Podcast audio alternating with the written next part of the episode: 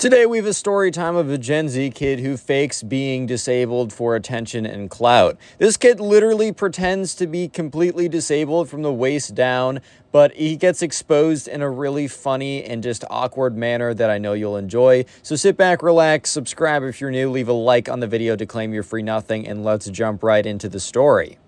So we're going to call the subscriber who submitted today's story Gerald. So anyways, Gerald was starting the eighth grade, and every single year in his school, there were new kids that would come in, and, uh, you know, you're always supposed to give special attention and make sure that the new kids felt good at the new school. As I'm sure a lot of you guys know, if you started a new school, especially not with a bunch of other people, you're one of the few new kids. It's very difficult as a lot of kids have already kind of formed groups and uh, cliques or whatever. So it becomes difficult to get friends, right? So this new kid, right, who we're going to call the Gen Z kid, was not like most kids who showed up.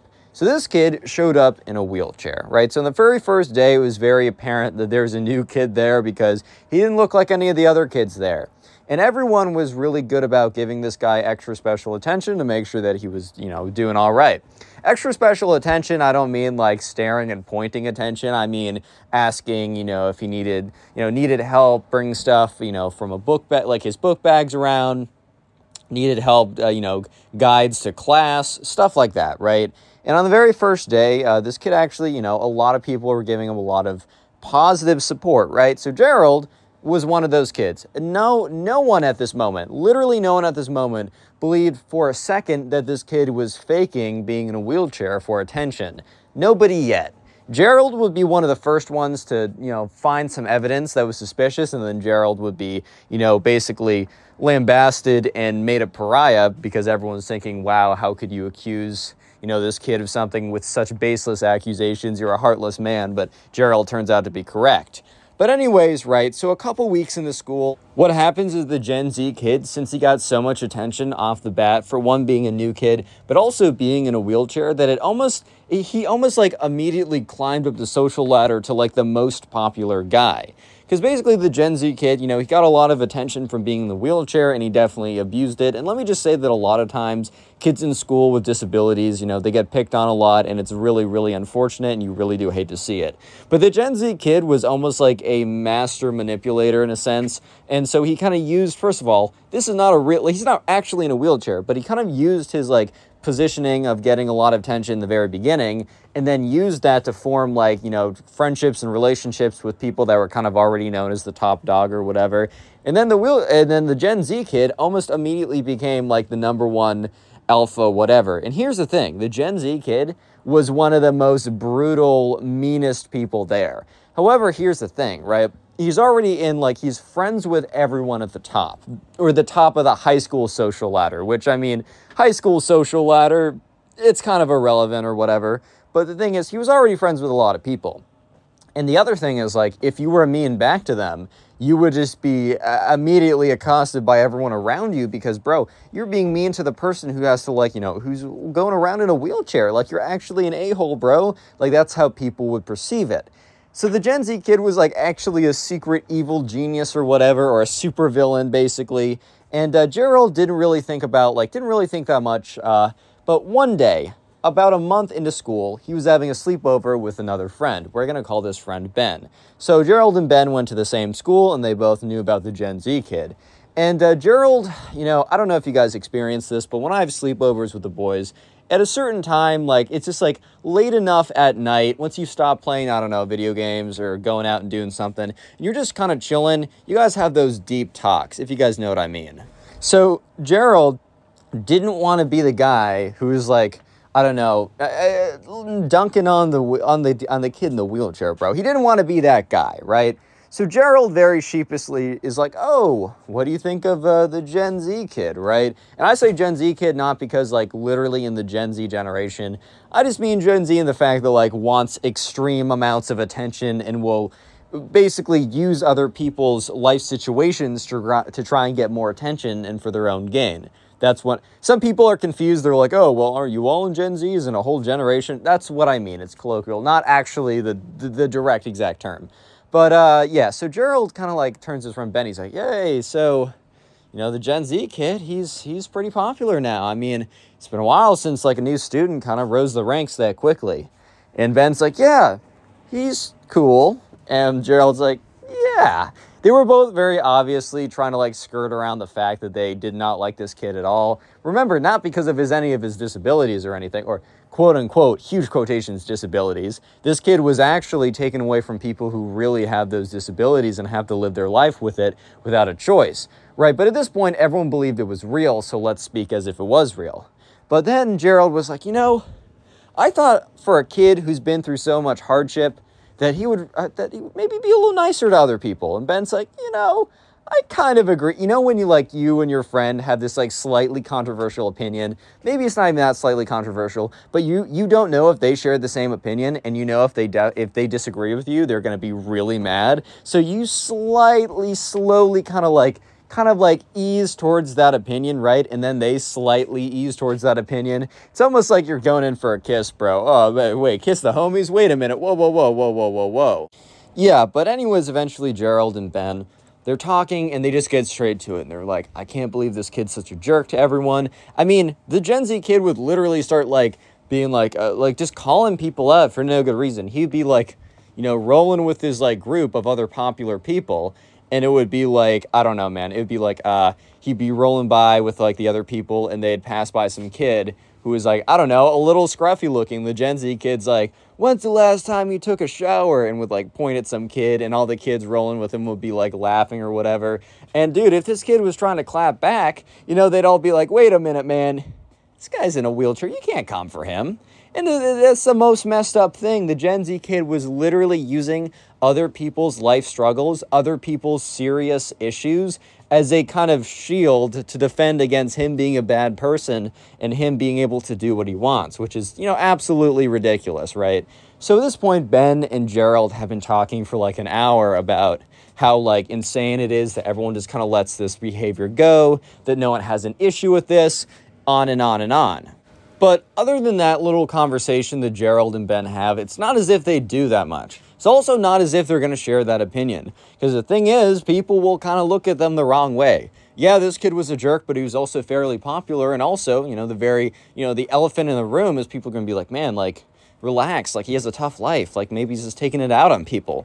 So uh, Gerald and Ben, while they have this opinion and they do share it together, and it was almost like it was almost like a relief that he was able to share that opinion. I don't know if you guys have ever like felt like ah, I can't say what I'm thinking, and then you're able to like I- express that opinion with your best friend or with a friend. It's just such a relief, right? But anyways, um, so they get back to school, and for the next like couple weeks.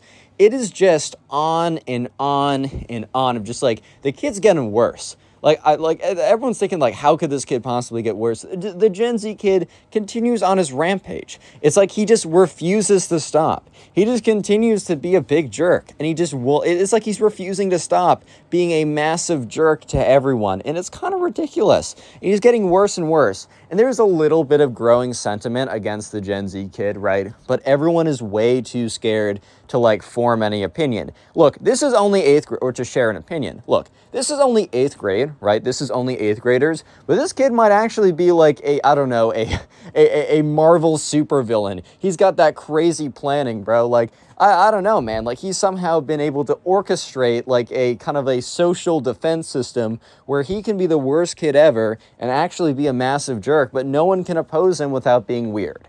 So, anyway, or being uh, ostracized by their community. Anyways, here's the thing. So this uh, the the downfall of the Gen Z kid all started one day. So Gerald was walking alone in the hallways. It was kind of close to after school. And he walks around and he tor- turns a corner and he sees the Gen Z kid. And for a split second, he thinks to himself, wait a minute, because he looks at the Gen Z kid and it looks like he sat down. It looks like the Gen Z kid just sat down into his wheelchair, which doesn't make sense. The lower half of his body doesn't move. But he was certain what he saw. But he also, while he was certain what he saw, he was thinking, well, maybe it was just some kind of an illusion. Maybe I just wasn't seeing things right. There was a lot of possibilities. And eventually, you know, Gerald does turn the corner and he's in the same hallway as the Gen Z kid. And uh, Gerald is like so distracted in thought that he kind of like trips over his own feet a little bit. He doesn't trip and fall on the ground, but I don't know if you guys have ever experienced this. I definitely have. Where you're walking, but you're just not paying attention and you just kind of like trip over your own feet, but catch yourself pretty quickly. And as he's walking by, the Gen Z kid's like, oh, oh man, watch out, your feet are there. Kind of as like a joke of like, you just tripped over nothing, bro. How do you trip over nothing? Like, seriously, how do you trip over nothing? Kind of like a joke like that. And, you know, I don't know, Gerald was kind of looking at him like, all right, man. And Gerald just keeps walking. And he just can't get over the fact that he knew what he saw. He was like, no, this, this can't be right. Because, like, while he had while he was thinking that the Gen Z kid was a you know a pretty big jerk and there was no question about that at the same time Gerald did not for a single second until this or before this ever thought that the Gen Z kid was faking you know being in a wheelchair. He just thought that wow like this kid is like a jerk and also happens to be in a wheelchair. Like you can be both of those at the same time you know what I mean so uh, he Gerald just can't get this out of his mind. He just is like he he just keeps walking, keeps thinking about it, and for the rest of the like the day, he can't focus in class. Actually, no, not focus in class because it was towards the end of the day. For the rest of the time at home, trying to do homework, he was like struggling, bro. He was struggling to pay attention because he was like, I know what I saw. I I know what I saw. Yeah. So he gets back home, and this is where he does a little. uh investigating. So basically, the Gen Z kid told everyone a very specific story about what happened in his life and how he got there. Basically, the Gen Z kid said he got in a really bad car crash when he was four years old, and that you know, uh, I I don't know, like after that point, he had to be in a wheelchair, and the bottom like his his like uh, bo- like his bottom half didn't work, right? Or it was like paralyzed or whatever. So that was the story that he told everybody, and uh, Gerald was just like he's like, I, I I'm just so like he goes on this kid's Instagram. And sure enough, this kid has like one post and it's him like holding a fish or whatever, and he's in the wheelchair. And it was it's very recent, right? It was a post made like while this kid was at school. And he had no other posts. So what Gerald does is he goes to this kid's uh, tagged post. So on Instagram, by the way, follow me on Instagram at Connor Pugs. You can submit your stories there, and also you can watch my shorts on there or reels or whatever it's called. Right? Uh, I do little short stories on there. Anyways, right? So he goes in the kid's tagged photos. He's looking through the tagged photos, and he's just you know finding like I don't know. He's not finding that much and he's finding like a lot of like memes or whatever that his friends posted on their Instagram and like tagged him in or whatever. I don't know, but like back when I was in eighth grade, I would just like screenshot funny memes and post them on my main Instagram. Like now I just don't post anything, bro. I'm just like, nah, I'm not posting anything. But that's how I'd use it back in the day. But he just kept scrolling and he found the photo at the very bottom of the tag. It was from five years ago, so quite a while ago. But the Gen Z kid was definitely older than four at this point. So it was a photo of a bunch of kids all standing up together. First of all, I think you guys caught it. They're all standing up together, but it must have been either a camp or a, school they used to go to or some kind of after school program or something. And uh, since they were in eighth grade, it was like four or five years ago or whatever, you know, the Gen Z kid was probably like third or fourth grade. When you're in fourth grade, you are significantly older than four, unless you're baby Einstein or whatever. But he was obviously much older than four. And Gerald is just staring at this photo. And he can't stop staring at the photo. Because he's looking at the photo, and every kid is standing upright. And there's a kid who looks like the Gen Z kid when he was like three or four years younger, probably. This kid was standing up. This kid was 100% standing up, no questions. No wheelchair in sight, no nothing. And Gerald is just like, oh my God. Like this kid cleaned up his profile. Like he must have like he probably had photos from back in the day that he scrubbed and all this kind of stuff, right? And maybe if any of his older friends who still follow him commented on the post saying, wait, you're in a wheelchair now, deleted those comments, right? He did a good job scrubbing his profile, except for one photo. Here's the thing though Gerald made a bit of a mistake.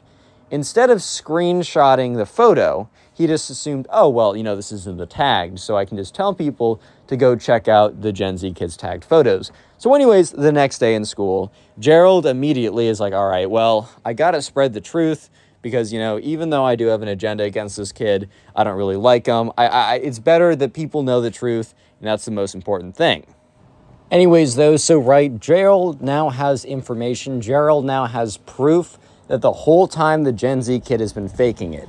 Gerald doesn't totally understand why. Gerald doesn't understand how. Gerald doesn't understand a lot of details. However, what Gerald does know is that there is a photo on this kid's Instagram page that shows him very clearly standing up when, you know, he can't stand up. This kid cannot stand up, bro, at least from what he's been told or what he's told everyone else. So Gerald knows this and he knows he's, you know, this is what he's going to spread. So there was a very strict no phones policy at school.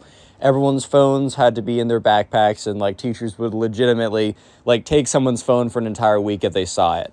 So the problem was was that for the longest time not not not the longest time, but for the duration of the day, you couldn't be on your phone. A few kids would occasionally like sneak them around, but just just the whole risk of having your phone taken away for an entire week. You weren't even allowed to get it at the end of the day. You had to wait till the end of the week to get it, man.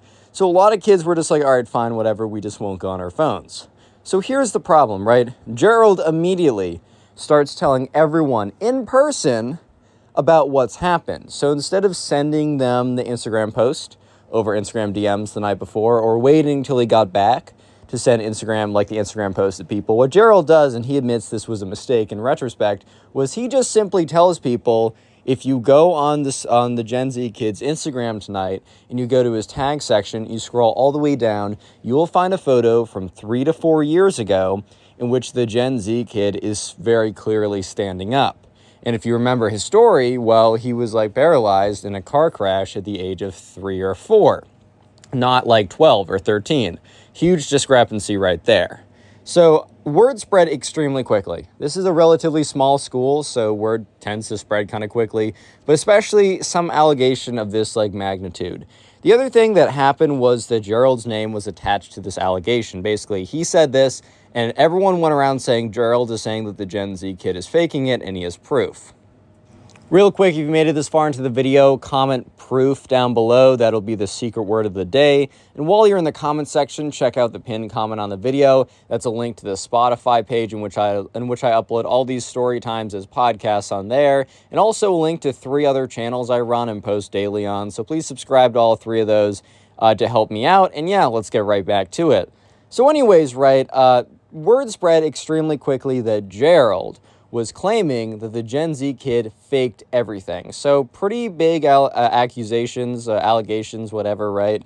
And uh, here's the thing. So, Gerald was, uh, you know, he told everyone, people were talking about it, and uh, no one really had access to their phones. A lot of people wanted to, but what ended up happening was the school day eventually ended and like every this was like everybody was talking about it. And when i mean everybody i mean everybody was talking about this bro. Like everyone was talking about it. So uh, yeah gerald uh, you know he, he got back home or he's getting in the car with his mom and he goes into his backpack and he pulls out his phone. After about like five minutes he receives a text notification from someone in his class. Not that he's like super close friends with but i think they must have had like a uh, either a grade large group chat or maybe he needed to exchange numbers for a project they did in class. But for some reason, right, he had Gerald's personal number. And uh, so Gerald receives a text from some guy he's kind of friends with, being like, and it says something along the lines of, Bro, why did you make up that stuff about the Gen Z kid? So Gerald is like super confused at this point, and he responds to the text, What do you mean? And the kid says, I went to the Gen Z kids page and I can't find the post. Like there's no post at all. And you know, Gerald's like, "What?" So Gerald opens up his Instagram and he goes to the post or he goes to the Gen Z kids account. And he goes to the tag section and he scrolls all the way down and he keeps looking. He looks all for it. Like he's like, "Oh, maybe it's not the very last one and I remembered it wrong. Maybe it's like a couple posts down, but not the very last." Gerald looks through every single tagged post and it's gone the basically the proof of the Gen Z kid faking it is gone. And that's when Gerald realizes that what must have happened was that because word spread so quickly and that Gerald didn't attach any actual proof with his uh, with his accusations, he told people to go look for it.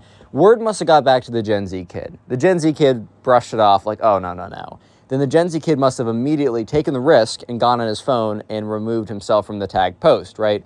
Because you can go to Instagram and you can remove yourself if you're tagged in a post.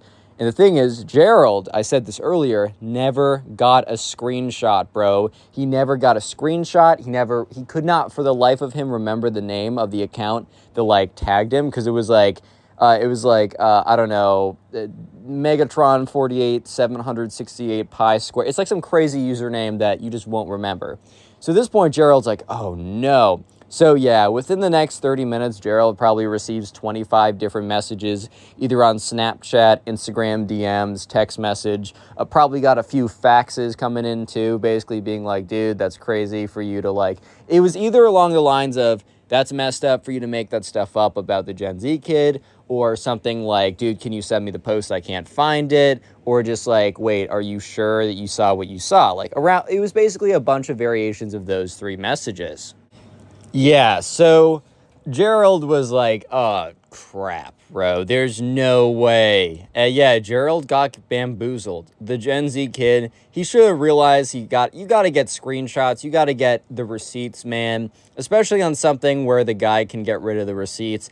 And the thing is, too, if the school didn't have such strict rules about having no phones or whatever, kid probably would have just pulled out his phone, checked, and been like, yep, here's proof, right? But no, people just waited till they got back.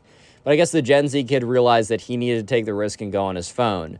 And honestly, like Gerald didn't even see this coming. I think he totally forgot about the fact that you can remove yourself from an Instagram post. So yeah, Gerald got completely freaking bamboozled here, bro. He got absolutely owned. And let me just say that socially, he got really owned. So yeah, he received a ton of text messages that night. Along, you know, I already told you the three. Basically, the either being like, "How dare you do this?" or the "I can't find the post," or "Are you sure you saw it correct, bro?" And uh, yeah, so Gerald, so like Gerald wasn't like I don't know, the popular kid that you know, oh no, his reputation's ruined. The only thing he has going for him is the fact that he's quote unquote popular in high school, which, oh yeah, that means so much, bro. Of course.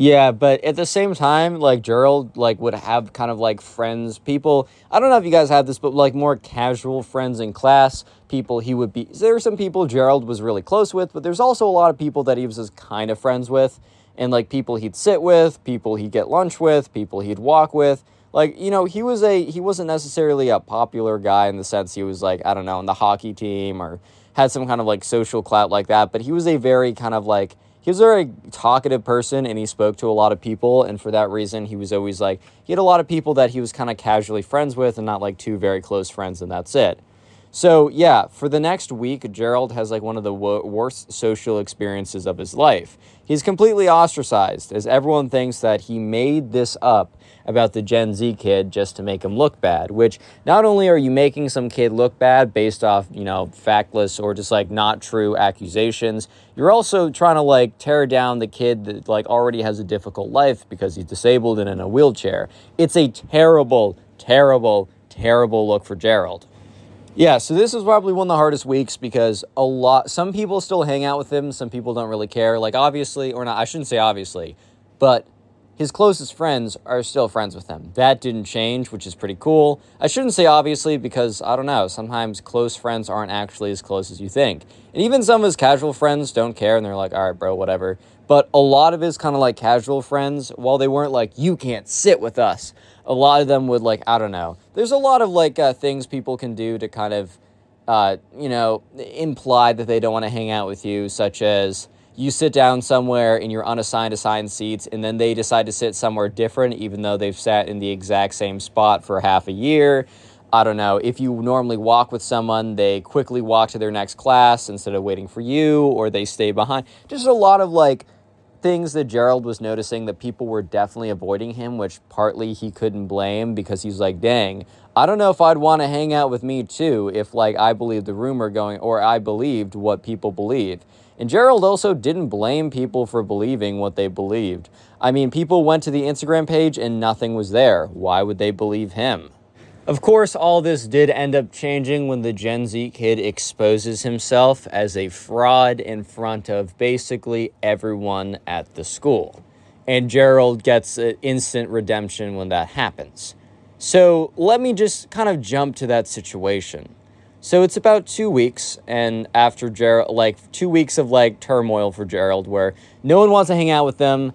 People are always like a lot of people are talking about him about he kind of he got exposed. Oh my god gerald seems like such a nice guy but he's making fun of the gen z kid making up rumors about him like wow gerald's actually a snake blah, blah, all this kind of stuff right? And so it's a really tough week for gerald or two weeks or whatever. And uh, this school doesn't have any fire drills. I think they have like the most lame excuse for a fire drill you've ever seen. Like, I think the school, what they'll do is they'll, like, I don't know, I think they'll put on, like, they'll be like, all right, guys, if there's a fire, what do you do? And they say, uh, walk out or, like, I don't know, walk outside. And the teacher's like, good, okay, let's get back to class. So they never, never really had an actual fire drill. So uh, when the fire alarm went off during the school meeting, when everyone was there, it was almost a bit of chaos that ensued. Yeah, so they were in just a meeting, and since they never had the fire alarm ever go off because they never had a real fire drill, as I was just explaining, when the fire alarm goes off, everyone freaks out and panics. This is why you have fire drills. So when it actually goes off, and by the way, there was no fire, it was like, I don't know, some kind of bug got into the system, like an actual physical bug climbed in there and set it off or something. But uh, yeah, when there's that's why you do drills. So when it actually happens, you don't panic, freak out, all this kind of stuff, right? Um, so, anyways, right, uh, everyone freaks out and everyone's sitting in the auditorium. So immediately the teacher runs up to the to the speakers, like everyone get up, file single file out of here, go immediately to the front lawn, and people were, were cramming the door. It was an absolute disaster, bro. It was a blank show. It was not good right now. And I think afterwards they started implementing actual fire drill just because of how bad this was, even though it wasn't an actual fire. But anyways, everyone immediately gets up and starts running towards the door. Listen to my sentence, the words I just said very closely because I did not misspeak. Everyone gets up and starts running towards the door. Everyone. You know who's in that meeting? The Gen Z kid. So everyone at the moment, no one really notices. Maybe a few people are like, "Wait, what? I'm hallucinating, bro." But no one really notices as everyone is running very quickly to try and get out the door.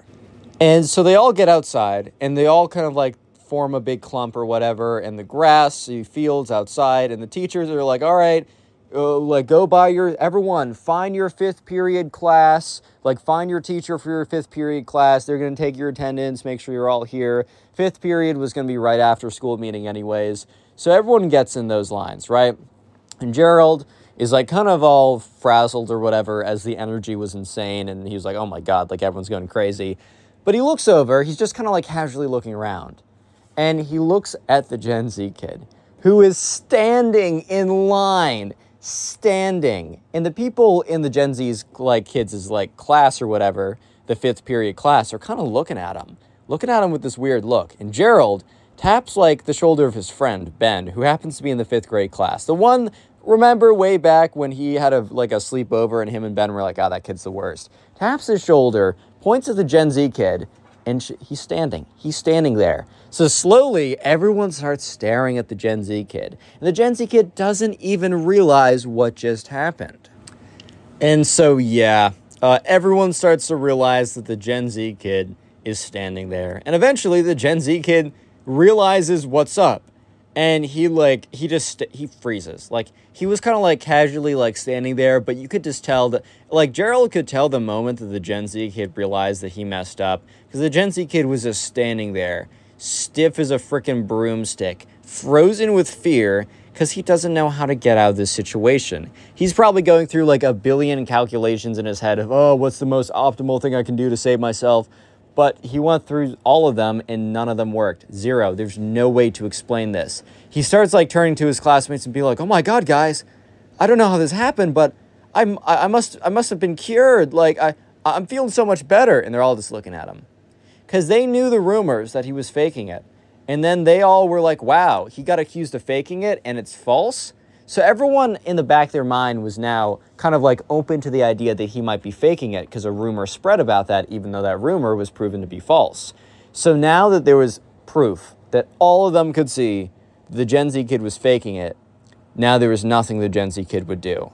From that day on, the Gen Z kid did not come in with a wheelchair because he's not actually disabled, right? He's in, he walks normally immediately to the very bottom of the social structure. No one wanted to hang out with them. Even the kids that nobody liked didn't want to hang out with them. No one wanted to hang out with them. And Gerald immediately kind of got the whole like no one apologized to Gerald, which is pretty funny. But like, the, you know how I was telling you earlier that some people who like stopped, wa- like would like kind of like walk faster than him, or wouldn't wait for him, or would sit at different tables. All those people just started hanging out with Gerald again, like nothing just happened. One thing I will say is Gerald will always remember the people that stuck with him through thick and thin, the people that either believed him or not, but knew his character, so decided to kind of like make a bet on him. Make a bet on him actually being good, a good person and not doing what people said that he did. Gerald will never forget those people. And still to this day, the Gen Z kid is super ostracized. And uh, Gerald said that actually by the end of that year, the Gen Z kid had moved schools and was going to another school. So by the time ninth grade rolls around, he will no longer be in the school with Jared.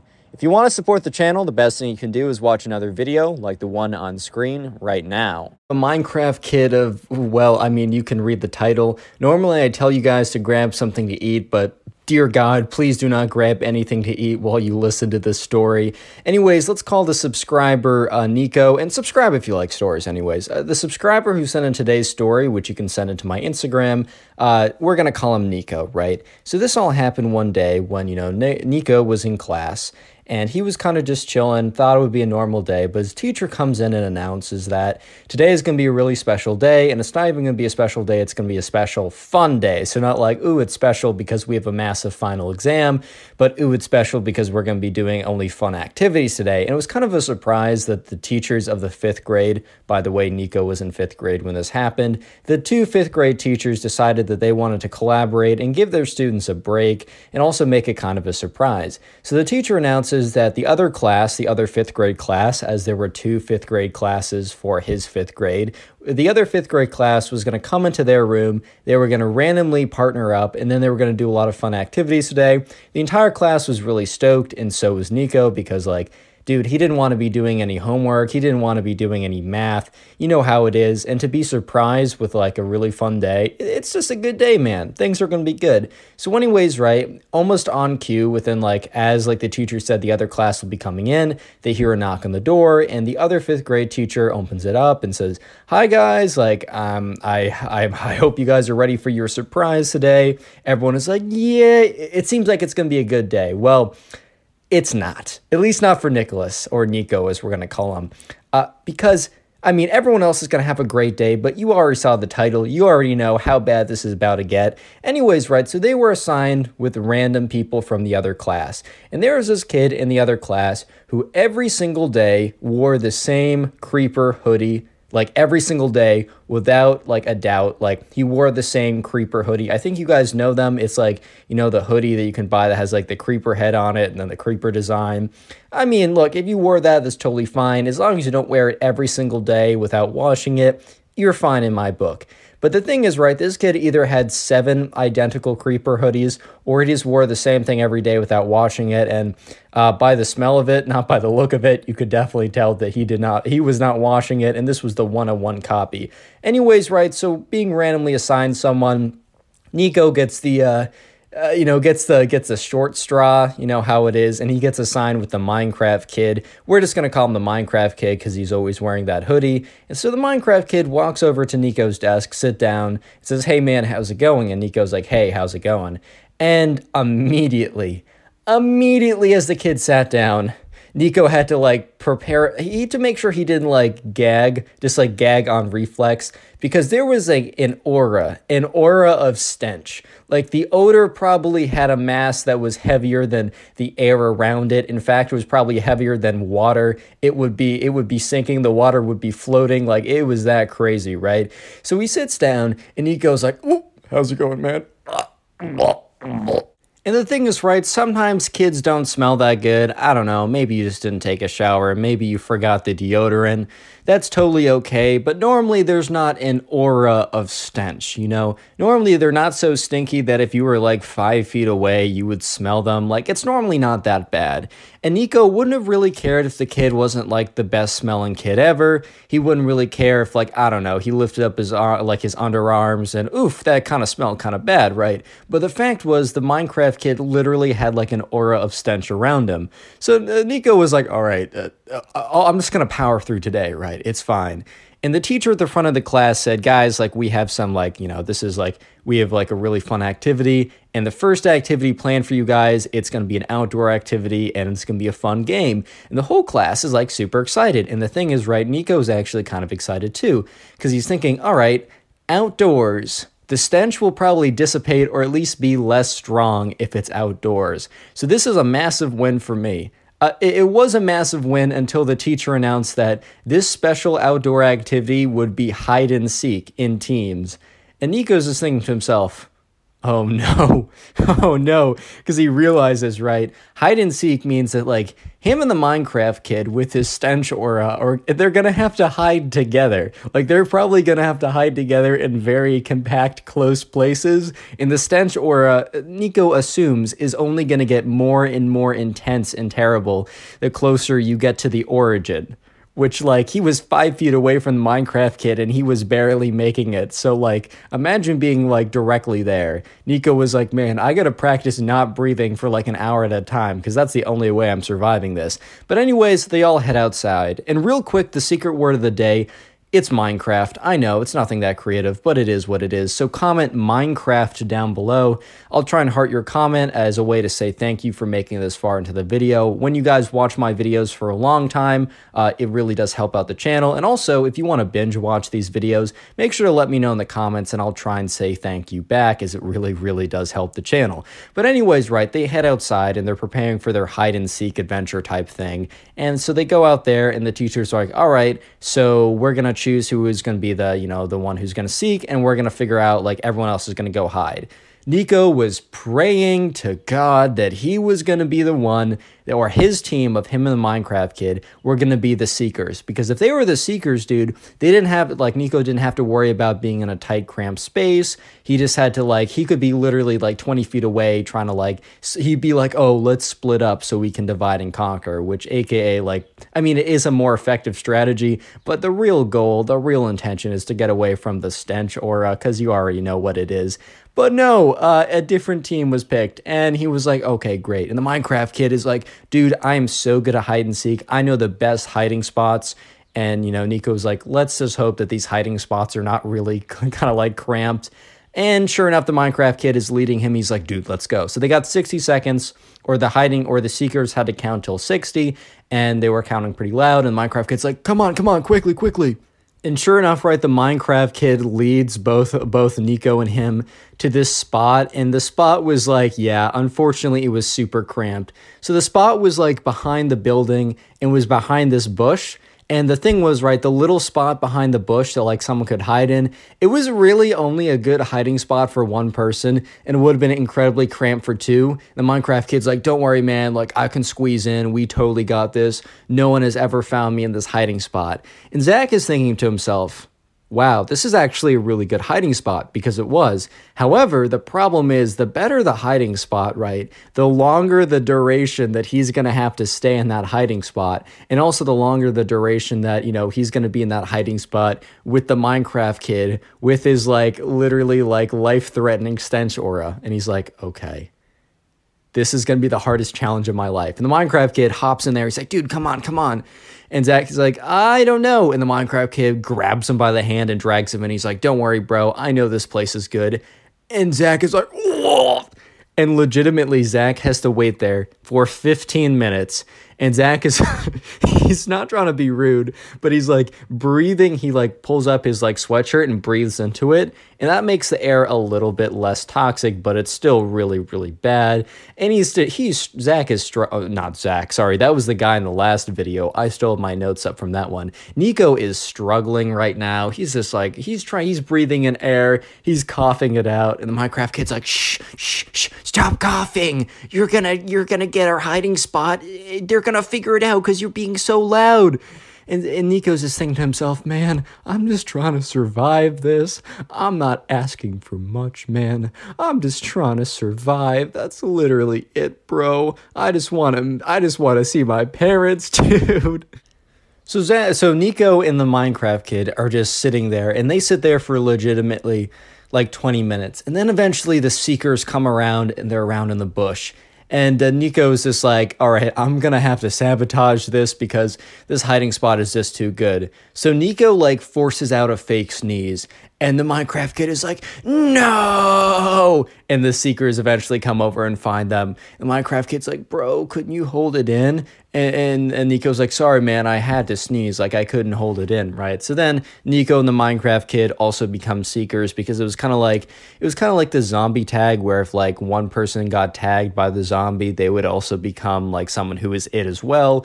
It was like a massive swarm of zombies like that. It was the same thing with this game where if you got tagged, you also became you, you became a seeker as well. And the Minecraft kid was just ruth- ruthlessly just going around, just like finding people, is like, got you, got you, got you. Which I mean, that's how you play the game. I can't really, I can't really complain like that. But eventually, everyone gets found, and the teachers are like, all right, guys, I hope you had fun with that. We're gonna head inside for one last activity before the day is over. And so they head inside and they head back to the tables.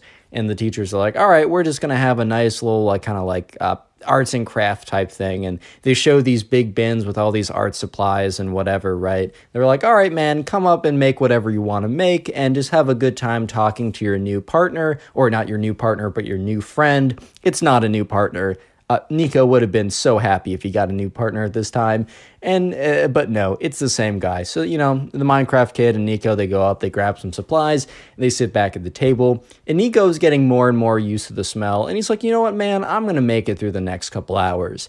And while they're sitting there making whatever they're making, the Minecraft kid is like, "All right, man, let's let's get to know each other a little bit better. Tell me some fun facts about you." So Nico's like, uh, "Okay, I don't really know, but I guess like I got a dog." I like to go on hikes. Um, I walk my dog every morning. And when I do that, I listen to music. That's what I do personally. But back to the story. Uh, I don't know. I really, you know, I enjoy playing Fortnite with my friends.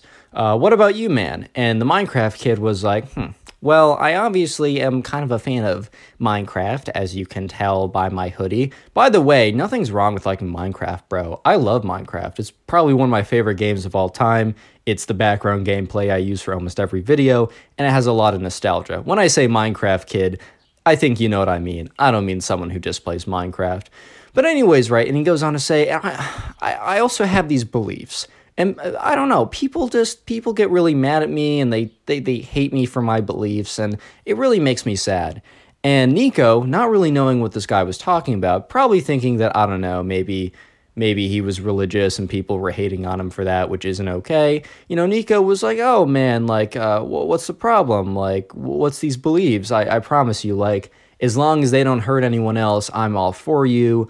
I'll support you no matter what. Like, what are people hating on you for? And Nico, or the Minecraft kid, is like, well, I really believe in being natural. I think that we should kind of return, like, you know, there's a lot in our modern day society that, you know, is we're straying too far away from like what we were supposed to be. He said, you know, may that be from processed foods or stuff like that. And that's like kind of legit. Like, there is a lot of like, a lot of the food we eat is actually kind of poisonous because it is so far away from what we're supposed to be eating. That's pretty legit. But then he goes on to say, and like, my mom is such a hater because the truth is, you know, I, you know, want to hear some facts. And, you know, Nico was like, sure, I want to hear some facts, whatever. He's like, caveman, you know, they didn't take, they, you know, when they went to the bathroom, man, they weren't using these like really high chemical toilet paper. And Nico was like, bro, what? And the Minecraft kid is like, yeah, you know, it's so crazy. My mom is such a hater about this. But you know what? I want to return to the good old natural days. And so I don't even wipe when I go to the bathroom. And when I take showers, I only let water pour on me and I never use any of the chemicals and the soap or whatever. All these man made inventions like soap and toilet paper, it's really just bringing us farther away from where we should be. And Nico was like, well, I can't say I'm necessarily shocked, but oh my god, what? And then the Minecraft kid turns to Nico. He's like, Nico, what do you what do you think about this? Returning to the natural element. And Nico is just still stuck on the fact that the Minecraft kid is basically bragging about not wiping. And he's like, uh, uh, uh, uh um, I, I mean, like, yeah, man. I mean, I think that, like, specifically with like a lot of like fast food and junk food and like trans fats and like dyes and whatever like that's definitely something we should remove from the diet. I don't know if I'm 100% with you on not wiping and like not using soap. But you know, I, I definitely am with you with the whole like, you know, I don't know, artificial stuff in the food. And the Minecraft kid is like, well, I don't really care about the food as much. I mean, whatever. I bet the caveman ate dirt or whatever, and that can't be good for you either. I'm just more concerned with all the chemicals and artificial stuff in toilet paper and soap. And, and, and you know, Nico's not trying to be rude, but he's like, man, I don't know how bad toilet paper is for you.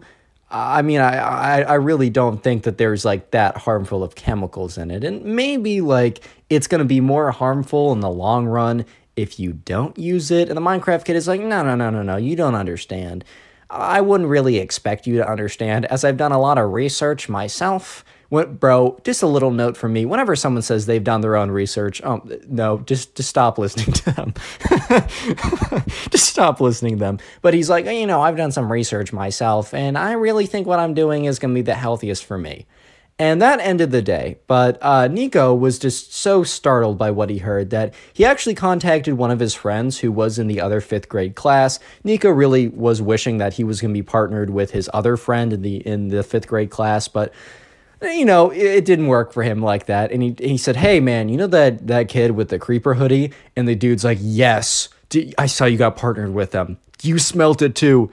And Nico's like, yeah, do you know why? And the kid's like, yeah, because he doesn't wipe, lol. And Nico's like, bro, what? He tells everyone that? And the other kid in like Nico's friend in the other class is like, yeah, bro, he's bragged to everyone about it. Like, legit, everyone here knows. I should have given you a heads up. I just wasn't able to. I'm sorry about that. And Nico's like, wow, like, I spent a day with them. You got to spend like the entire year with them. You're a trooper. And he's like, dude, I know. I once got partnered with them. I had to go to the bathroom to, you know, the insides of his stomach came out on the outsides is what I'm trying to say from the smell. And anyways, Nico was like, "You know what? I'm so excited to go back tomorrow cuz we're going to have a normal day of school." And Nico never thought he'd ever utter those words. Click on the life. video on screen right now. I know you'll enjoy it. Just click it, do it.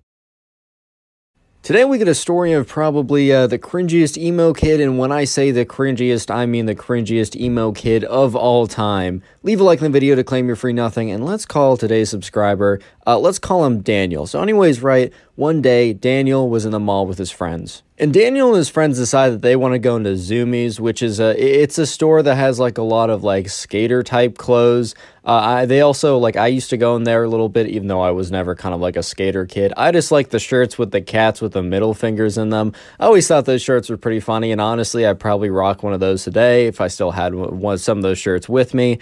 But anyways, right, Daniel and his friends, you know, they decide to go into this into the store, and they're kind of just looking around, browsing the t-shirts, looking if there's anything they want to buy buy. And Daniel kind of goes towards the back of the store, and towards the back of the store is where there's a bunch of skateboards or whatever. And there's these two kids, and they're like long, dark hair. There's like, uh, I don't know, a lot of like black eyeshadow and makeup all black clothing, kind of like dripped out with like skull chains, whatever, dude. Just like kind of looking like this guy. So, anyways, right, Daniel doesn't like think anything of it. He's like, oh, that's like, that's interesting, I guess. Because here's the thing Daniel doesn't really care how you dress. Daniel doesn't really care how you act. As long as you're like decent to other people, he literally doesn't care if, I don't know, man, like you can do whatever you want. But, anyways, Daniel's kind of walking towards the back of the store when he sees one of the two emo kids say, look at him, go up to him, and hold out their hand, kind of like someone, like, you know, the traffic guards like go out and hold up their hand to say stop. And, and, the, and the emo kid's like, hey, bro only emo kids back here. You wouldn't get us anyways. And Daniel kind of looks at him like, bro, I'm just trying to shop in the store. So obviously, Daniel's like, dude, like, I'm just going to go back here real quick. I just want to see what they have. I'm not going to like spend too much time here. You don't have to worry. And the other emo kid steps up and he's like, dude, I don't have to worry because you're not coming back here, because you're not one of us. We can tell that everyone understands you, unlike us, because society, society doesn't get us uh, uh like how we get each other. And, Daniel's kind of just looking at these two kids like, bro, bro, what, what, what's going on here, bro? Like, I don't really, I don't really understand, like, And Daniel says, "All right, man. Like, I'm sorry, society like does you so dirty or whatever, dude." And uh, Daniel's like, "I'll just be a quick second. And the other emo kid kind of like snaps back at him, like, "Don't you step one foot further. You're not. You're not welcome back here. You're not one of us. You're not an emo kid." I don't know if he literally said emo kid. I don't know if they refer to themselves like that, but he's like, You don't get us, man. Only people like us, societal rejects, the people that nobody understands and how deep it is and how hard it is, can be back here. And you're definitely a normie, bro. I can just tell. You step one foot back here, and you know, I'm going to send you back to. Uh, and he takes like a second to think of something. He's like, a Pain Town with my knuckle sandwich. And, and Daniel's looking at him like, bro, 2006 called and they want their entire aesthetic back.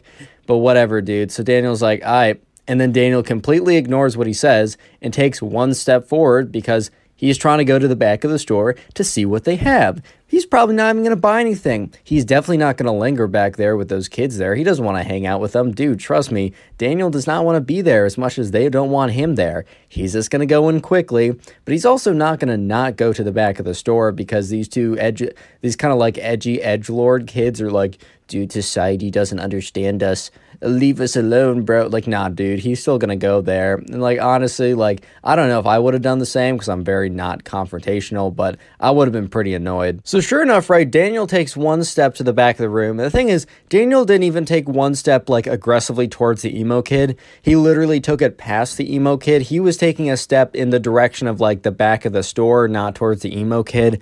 And Daniel like doesn't even really understand what's happening, but he just feels this like this this force on his face, and all of a sudden, his entire face is stinging and his head is like ringing a little bit. And then all of a sudden, right, he kind of comes to and realize that the emo kid just punched him in the face. And Daniel looks at him, he's like, dude, what did you like? Did you just punch me, bro? And he's like, dude, I said only societal rejects allowed back here. Uh, you just didn't heed my warning. And so the guy, like at the Zumiez, like the front of the desk of Zumiez, is seeing what's going on, sees the kid punch him, is like, "You guys got to get out of here! Like, I- am not having any of this in my store." And, the you know the emo kid is like, "Bro, this kid literally attacked me." And, and at this point, Daniel's like, "Dude, what? Dude, I was just trying to go to the back of the store." You say all this cringe stuff and then you punch me in the face. And then when we're told to leave, you said that I attacked you?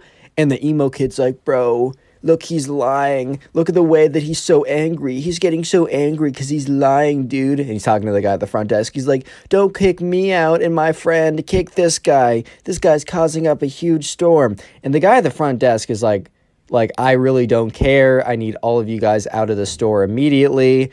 And, you know, Dan- eh, Daniel's other friends are at the other side of the store and they're looking over, like, what is happening? So Daniel looks up the guy at the front desk and he's like, All right, man, like, uh, just so you know, this guy attacked me, but like, whatever. I'm not trying to make your job harder. Look, I've worked retail before. I get it. I know it's hard. I'll just step out of the store. And the two emo kids were like, Life is so unfair. Society strikes once again. And they like slowly lumber out of the store. But dude, you might be thinking that the cringe is over here. No, no, no, no, no that's where you're mistaken. Comment emo down below if you'd like a heart on your comment. Emo is going to be the secret word of the day. And while you're down there, uh, follow my Instagram. It's in the description. That's where you can send in the stories. Turn on notification, join the Discord server. And anyways, right, Daniel and his friend and the emo kid and the other, the two emo kids, all walking out of the store. And the emo kid is like, bro, bro, I was like, where am I going to go now? Zumiez was the only place that accepted us. And Daniel's like, dude, you should have thought of that before you punched me in the face. And then all of a sudden, right, you know, there's this mall cop that's walking around, kind of just patrolling the area. And one of the emo kids is like, Mr. Police Officer, Mr. Officer, whatever, we need you real quick. And the police officer's like, okay, like he wasn't really doing anything. But you know, he's not trying to really do his job either. So he's like, fine, what is it? He walks over, and the emo kid is like, this kid literally punched me in the face. I need you to kick him out of the mall. And the officer's like, oh, and turns to the kid. He's like, all right, is this true? And Daniel's like, dude, what? No, this guy punched me in the face. The officer's like, all right, well, if I only have conflicting stories, I'm going to be forced to like kick you guys both out of the store. And Daniel's like, oh, I, I didn't do anything. I just went into the store and he just punched me for not being emo. And the officer looks at Daniel is like, all right, your story's sounding a little suspicious. You're telling me that this kid punched you because he you aren't like emo or something? I don't think I can believe that, man. And Daniel at this point is like kind of like he's like I, I, I Daniel's lost for words because this is like the craziest thing that's ever happened. However, shout out to Daniel's friend because Daniel's friend is like, hey, I saw a security camera in there. Like I'm pretty sure that whatever altercation happened was caught on camera. And as he said that, one of the like the emo kids like their faces both dropped. And the officer's like, oh, yeah, like I can actually, like, it's pretty easy for me to request that. And if it's a certain type of camera, they can actually play it back directly in the store. And they, you know, they walk back into the store, and the guy behind the cash register is like, oh, you guys are back already. And then he looks at the officer. He's like, oh, boy, what did you guys do now? And so, anyways, the cat, the uh, officer goes into the store, goes up to the register, and asks the guy if he can see like the camera. In eh, there was some kind of camera that was able to like it was you could play it back instantly or something, or it's very easy for the officer to check the cameras on site. So, anyways, he goes to the footage, looks back at it, is looking at the kids, like kind of like looking at the camera, then looking at the kids, kind of make sure that he's like seeing who is who. And he puts down the camera, and he looks at Daniel, and he's like all right, son, like you can go, like you can do whatever you want. And then he turns to the emo kid and he's like, why did, like, why? He just says, why? Like, why would you call me over when it's very clear that, like, this, like, you confronted this kid and then you punched him square in the face? He didn't even, like, return a punch to defend himself, which, if he did, I'd still have to kick him out of the mall, but that would have been more understandable. Like, why would you call attention, like, to this whole situation? And you know you're going to get kicked out of the mall because I'm going to have to do that. It's part of my job. And the emo kid is just like society once again strikes. It no one understands me and the two emo kids are like ugh society and the police officer looks at the emo kids and is like guys this is not society doing you wrong. You literally punched some guy in the face and then told a police officer that like or a mall cop that he punched you and then when you get you caught caught on your lies and got caught like attacking someone you're you're you're you're shocked that you got kicked out are you serious and once again the emo kid is like society you wouldn't get it bro click on the video on screen right now i know you'll enjoy it just click it do it How's it going, everyone? I hope you're having a good day. Uh, today, we got some crazy emo kid stories that I know for a fact you will enjoy. So sit back, relax, subscribe to the channel if you're new, and let's call the first subscriber who submitted this story Hank. By the way, all these episodes are on Spotify and they normally come out a couple hours early on Spotify, so make sure to check that out. First link in the description. Anyways, back to the story. So we're going to call the first subscriber who submitted the story Hank. And anyways, this all happened when Hank was shopping at the mall. So Hank used to always go to the mall to shop with his friends. You know, it was just a fun place to hang out. They didn't really have a lot of other places that they could go uh, in the town that they lived in, so the mall was probably their best bet. And uh, sure enough, one of these days, one of Hank's friends wanted to shop at this place called Hot Topic.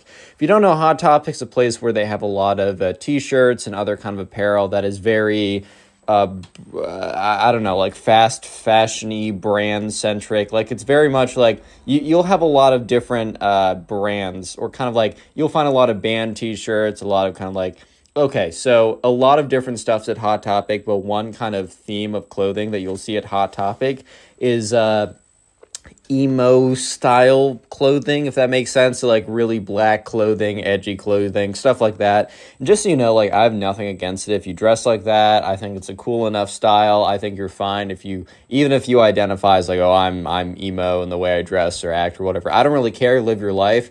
However, as long as you don't act, as long as you don't act like the kids in these videos, especially this one, you're chill with me. But anyways, Hank just was like, okay, man, like you want to go to Hot Topic, that's fine. Hank hadn't really been in that much, so he didn't really know what to expect.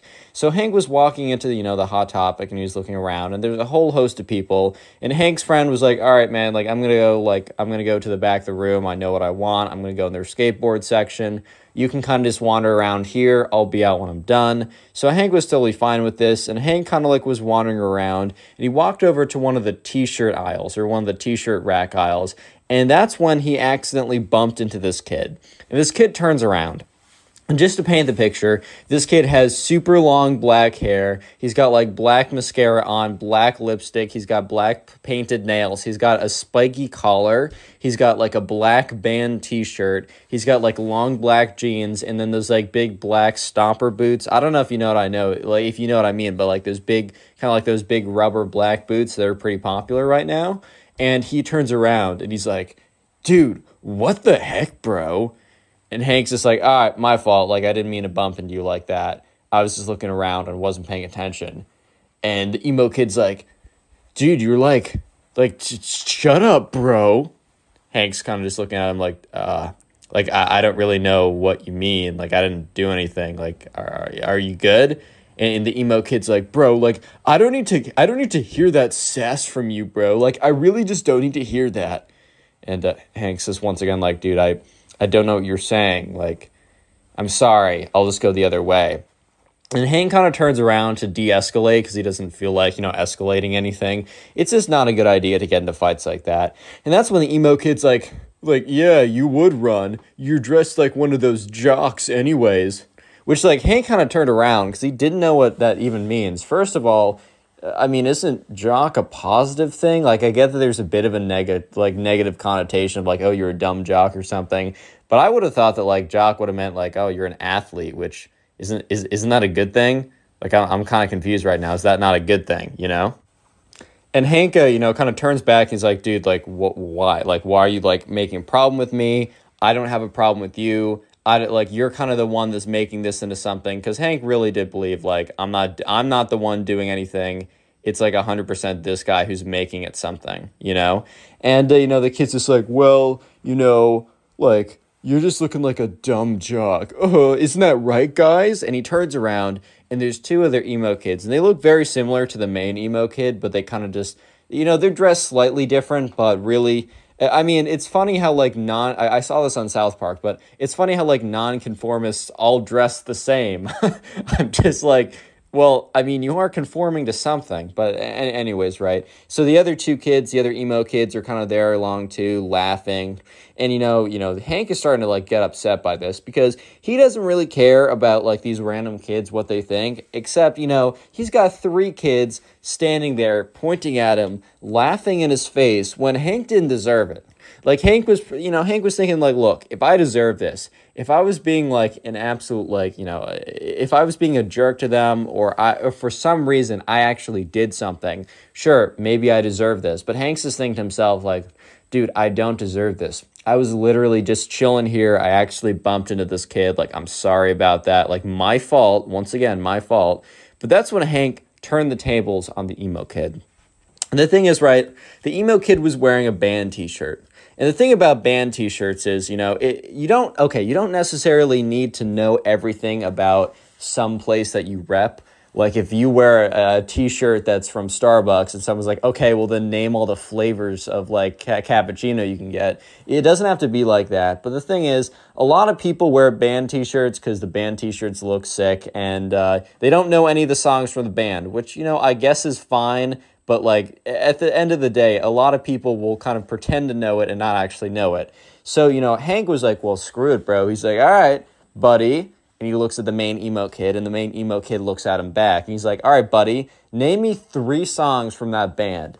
And he points to the emo kid's t shirt. And I don't know, maybe it was like Nirvana or something, like one of those kind of like t shirts or whatever, which, uh, and the emo kid looks at him and he has this kind of look of shock, this look of, oh my God, like you caught me. Kind of the look of like, man got caught in a trap right here type of look. And the emo kid's kind of just like, um, um, how about you name me three songs from this band, bro? And he turn and the emo kid turns to look back at his emo kid friends as kind of like, oh, what's their reaction to that sick burn?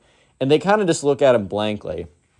I think the emo kid was kind of expecting he would turn around, he'd look back to his friends, and he'd be like, "Oh yeah, wasn't wasn't that a crazy burn? I totally got them." But his friends look back at him, kind of just like, "Ah, dude, like I don't know how to break it to you, but you didn't get him." So the emo kid turns back around. He's like, ah, "I don't need to tell, like." I don't need to do anything you say, bro. I'm not going to conform to your standards. And then the t- two emo kids were like, yeah, that's right on, bro. You're so right. And they like dap him up.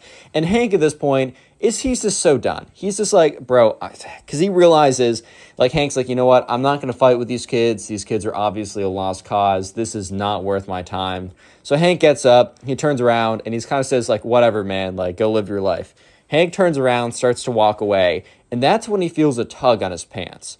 And he turns around and he sees the emo kid failing to pull down his pants.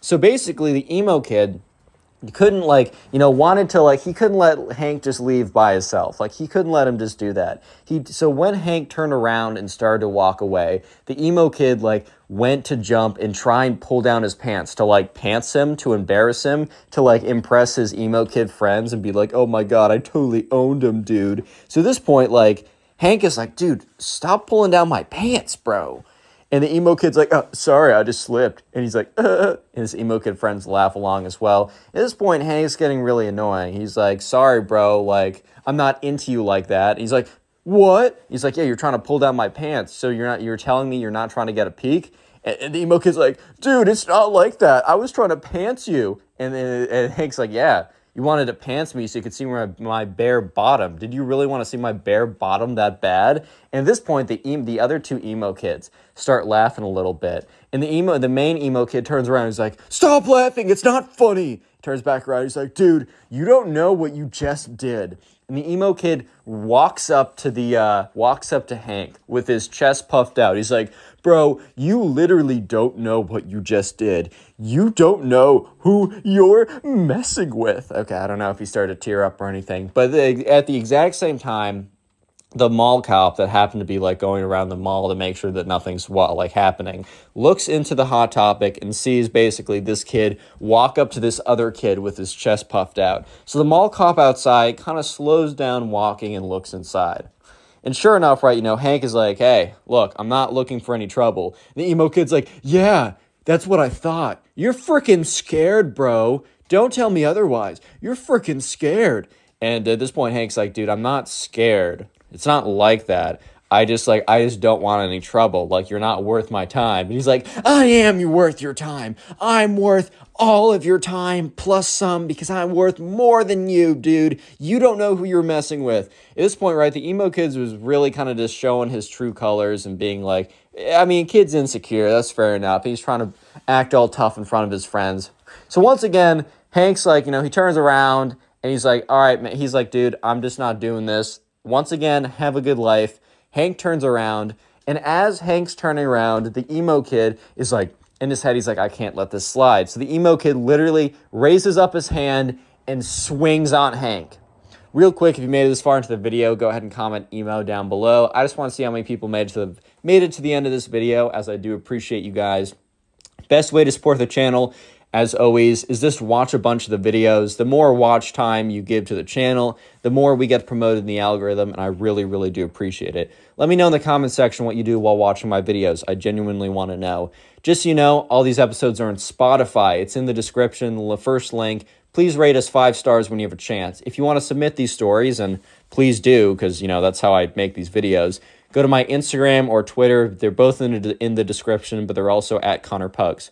I got a Discord server, link in description, code Connor Pugs for 10% off GamerSupps. Let's get back to the story. So Hank, remember, he turns around and Hank's like, dude, I'm not going to deal with you like that. It's not worth my time. So Hank turns around and the emo kid, who's like, I can't, I can't let Hank like one up me. Like I can't let this random kid like, you know, kind of like alpha me in front of my emo kid friends or whatever. So Hank turns, so as Hank turns around, the emo kid swings on him, takes his fist, the thing is, though, the emo kid's not like a, a trained, uh, I don't know, fighter or boxer or something. So obviously, the emo kid doesn't make contact with Hank. Instead of making contact with Hank, the emo kid nearly misses Hank, and his like right hook goes right through a rack of clothes. The emo kid was also emo kid was really putting his full force into this too, because uh, once the emo kid misses and whiffs on Hank, the emo kid flies forward into the rack of clothes. So he basically like pushes himself into a rack of clothes, fails to swing on him. The mall cop, however, did see the emo kid try and swing on Hank, so he walks in there. Hank turns around and he sees the emo kid on the floor in a pile of clothes, and he's just so confused on what happened. And then the you know uh, Hank turns around the other way to see a mall cop standing in front of him. So Hank's really confused at this moment. He's like, okay, one second ago, the I turned away from the emo kid, and a second later, the emo kid is sitting like face first in a pile of clothes, and a mall cop is standing above me. Like this literally makes no sense. And sure enough, you know, the mall cop's like, hey, hold up, everyone, I got to talk to you guys. And the two emo kids, like from the back, like they they get scared and they literally run off. They disappear into the rest of the story. Like, hey, you get get back here. But also the mall cop didn't really care that much because the the two people that he really wanted to talk to were both Hank and the emo kid who swung on him. So the emo kid gets up. He's like kind of panting a little bit. He's like, and the mall cop's like, hey, like, hey, I saw you swing on this kid. I know you didn't make contact, but you did try and swing on this kid is 100% like I, I, what's going on here? The emo kid's like dude i was just defending myself. And at this point you know hank's like that's not the case. Like this like this kid and i were kind of talking back and forth. He tried to pull down my pants. I made fun of him for doing that. I turned around and he tried to swing on me.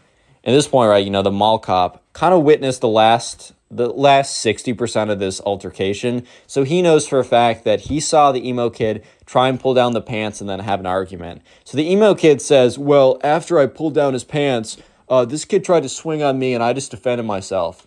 And the thing is, right, that was a mistake for the emo kid because the mall cop had been watching the whole thing. So the mall cop knew for a fact that that wasn't the case of what happened. So he went, so the mall cop goes on to say, like, dude, I know for a fact that's not what happened. I saw you guys kind of like bickering in the store and I wanted to make sure that we had no like nonsense going on. Obviously some nonsense did go on and I you know I watched the whole thing. I saw you pull down try and pull down this kid's pants. He did not swing on you. I don't know what he said to you that offended you or anything, but it's very clearly that you know you're the aggressor here and like you know I, I can't have that. So he's like, "Hey, I'm to need you to come with me." And the emo kid's like, "All right, like all right, buddy, go ahead with him." And the emo kid is like looking at Hank and kind of giving him this look of like, come on, bud, like go, go ahead. He's asking for you. When in truth, that you know, the mall cop is not asking for Hank. The mall cop is asking for the emo kid. So the mall cop's like, sorry, man, you must be mistaken. I'm not asking for this guy over here, pointing to Hank. He's like, I'm asking for you. And he points at the emo kid. And the emo kid is so absolutely stunned by this revelation. He's like, at this point, the emo kid is practically speechless. The emo kid is standing there, is just like, uh, you, you must have some kind of you must have some kind of mistake or something. Like you can't be talking about me. Uh, th- th- that's insane. Like there, there's no way. Like uh, what, what, what do you mean? Hanks is looking at the emo kid with this bit of a smirk, and the mall, the mall cop is kind of like, "Come on, bud. Like we don't want to have any trouble here. Make this nice and easy for all of us, and just come along with me." And, you know, at this point, the emo kid is looking at Hank and kind of just giving him this look of like, this isn't over, buddy. This isn't over. And Hank is kind of just like, wow, this like a lot just went down the last five minutes, you know, because this was like no longer than like 10 minutes of an altercation. And as soon as the mall cop basically drags the emo kid away, his friend comes rushing up to him and he's like, dude, dude, like I just checked out the thing I was getting. And in his hand, he had this like skateboard thing or whatever. He's like, dude, I just saw like a mall cop over here. I saw some kid getting dragged out of the store. Did you happen to see what happened? And Hank just looks at his friend and is like, did I happen to see what happened? He's like, buddy, I lived what happened. Okay, so the, we're to call the subscriber for the next story Bobby. I got a little uh, King the Hill theme going on with these names because I got Bobby and Hank. If you know, you know, and you're cool. Anyway, so Bobby was like hanging out at home one day, and one of his friends hits him up. And, you know, Bobby, you know, doesn't see this friend this often because they happen to be going to two different schools, even though they live relatively in the same area. They're both in high school and they're both seniors in high school. So Bobby's friend, who we're going to call Ben, actually happens to have a car at this point. And, you know, Bobby's friend Ben hits up Bobby one day and Bobby's just chilling at home and he gets a text from Ben saying, Hey, do you want to like hang out today? And Bobby was feeling kind of lazy, so he's like, ah, maybe, like, what, what do you want to do? His friend's like, dude, I want to go to the skate park. And Bobby, in his head, he's like, I don't know if I want to go. Like, this is, I, I don't know. I don't know, man. I really don't know. And Bobby should have stayed home that day based on what was about to go down, but he didn't because he wanted to see his friend Ben and he was like, wait, what else am I going to do today? Watch Netflix? I know by, I know for a fact by the end of the day, if I'm just sitting here watching Netflix, I'm not going to be a happy camper. So sure enough, Bobby texts him back. He's like, "Yeah, man, like I don't got a ride, but if you can pick me up 100%." So sure enough, this friend, you know, I don't know, an hour later, pulls up to Bobby's house and says, "Hey, man, get in." And you know, Bobby shows up to the you know the window. He's like, "Hey, what's up, Ben? Haven't seen you in forever."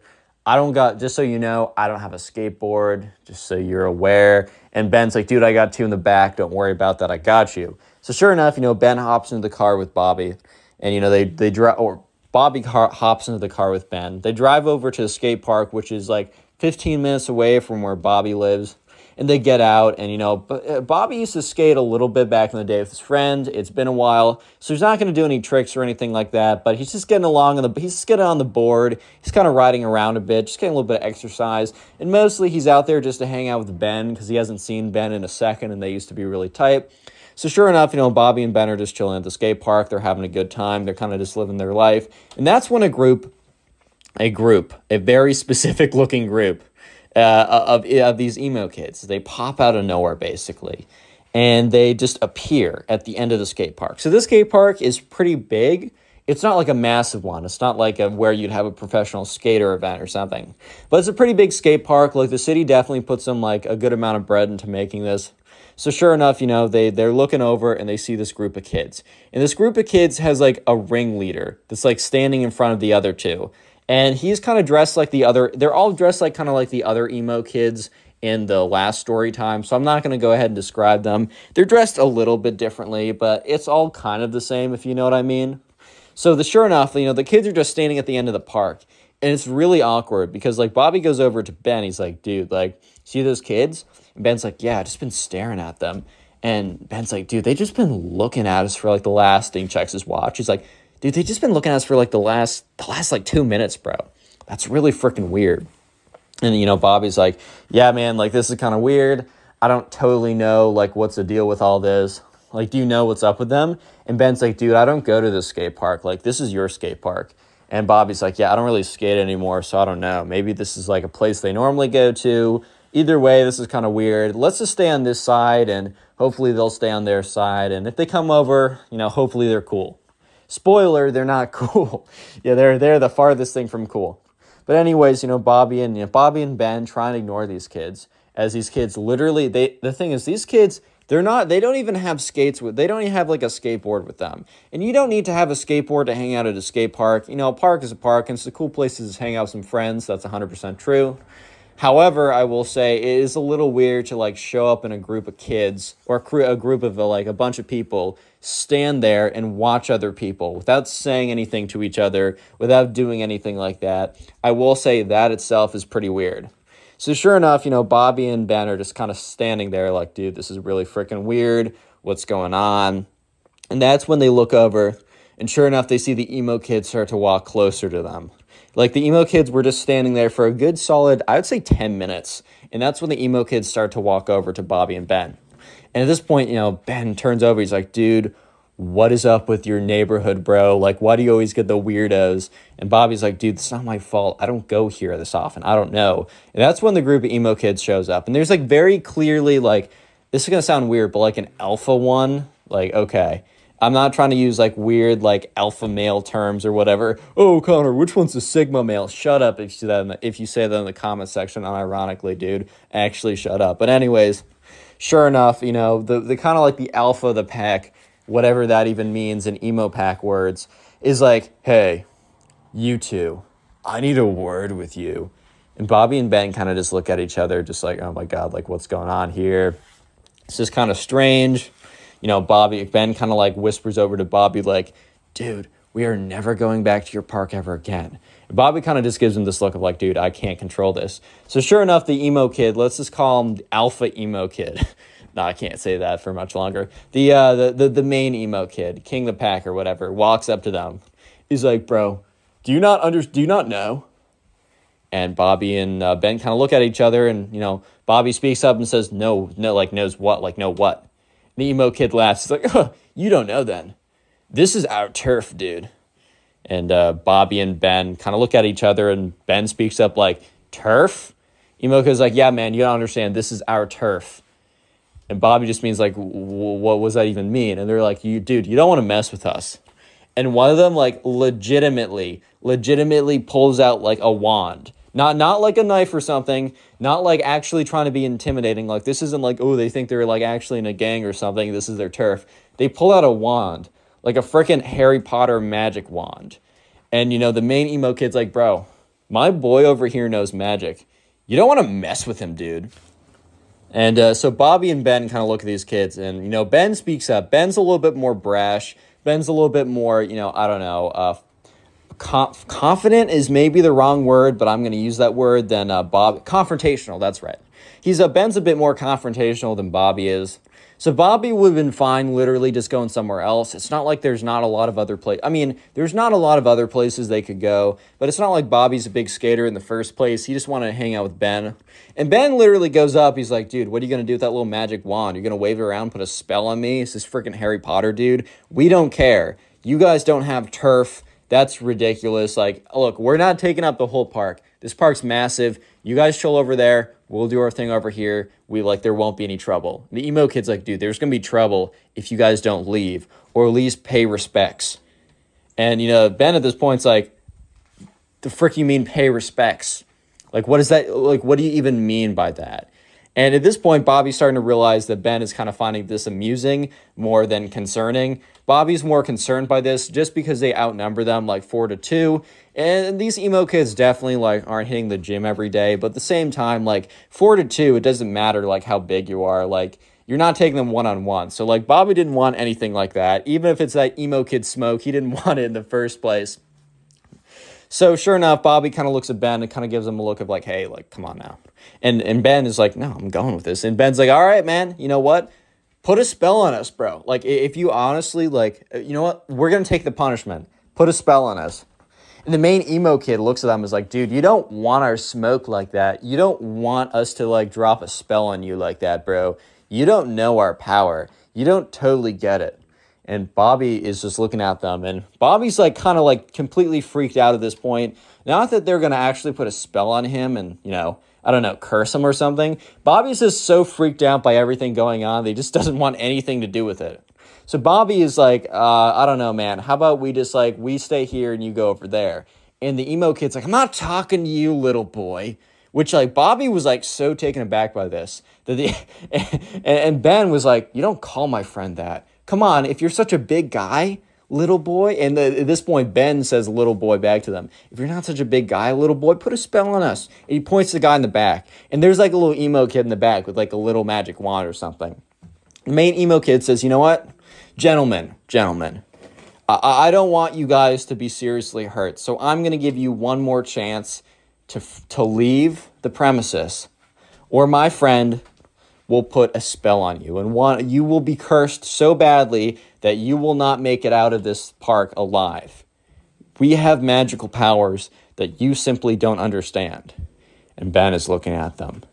And and Bobby is looking at them. And the emo kids are looking back.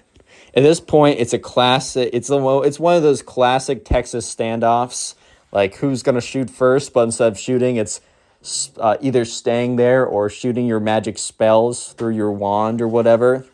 And, you know, Ben was like, all right, no, we're staying here. Put a spell on us. Do it. And the emo kid is like, fine, you've sealed your fate. And all of them walk away. At this point, you know, Bobby and Ben look at each other. Bobby's like, dude, those kids are weird. Like, I have no idea what's going on. Ben is like, really is your neighborhood spawning out the most NPCs in the world, dude? Like, this is crazy. And you know, Bobby and Ben were probably going to go back and forth a little bit about how weird these kids were, but they were unfortunately interrupted by chanting. So they look over and they see the emo kids like holding hands, chanting like kind of like going in a circle, like kind of like moving in a circle, holding hands, chanting like demonic tongues. At this point, Bobby's like, bro, I'm kind of freaked out. And Ben's like, dude, this is a comedy routine. Please, like, chill out. And this point, they do like the chanting gets louder and louder. And it's kind of weird. Like, it's really strange. It's like they definitely been rehearsing this. And Bobby is gonna, Bobby admits to me that for a split second, he was thinking, like, dude, what these kids actually have magic powers. Spoiler, they don't. They're just weird, right? And by the end of the chant, you know, one of the kids comes over. The main one grabs the wand, starts swinging it around, and starts walking over to them. He's like, like one last chance, boys. I'm giving you one last chance to literally survive. This is I'm giving you one more chance unless you want to like if you want to leave here and see your parents again. And Bobby was just in his head like, dude, this kid's legitly weird. And Ben says, you know, bring it on, dude. I want to see the worst you have. And Bobby was like, you know, he admits, you know, he was a little bit concerned just because, I don't know, just like the confidence these emo kids had was kind of startling. And the main emo kid's like, fine.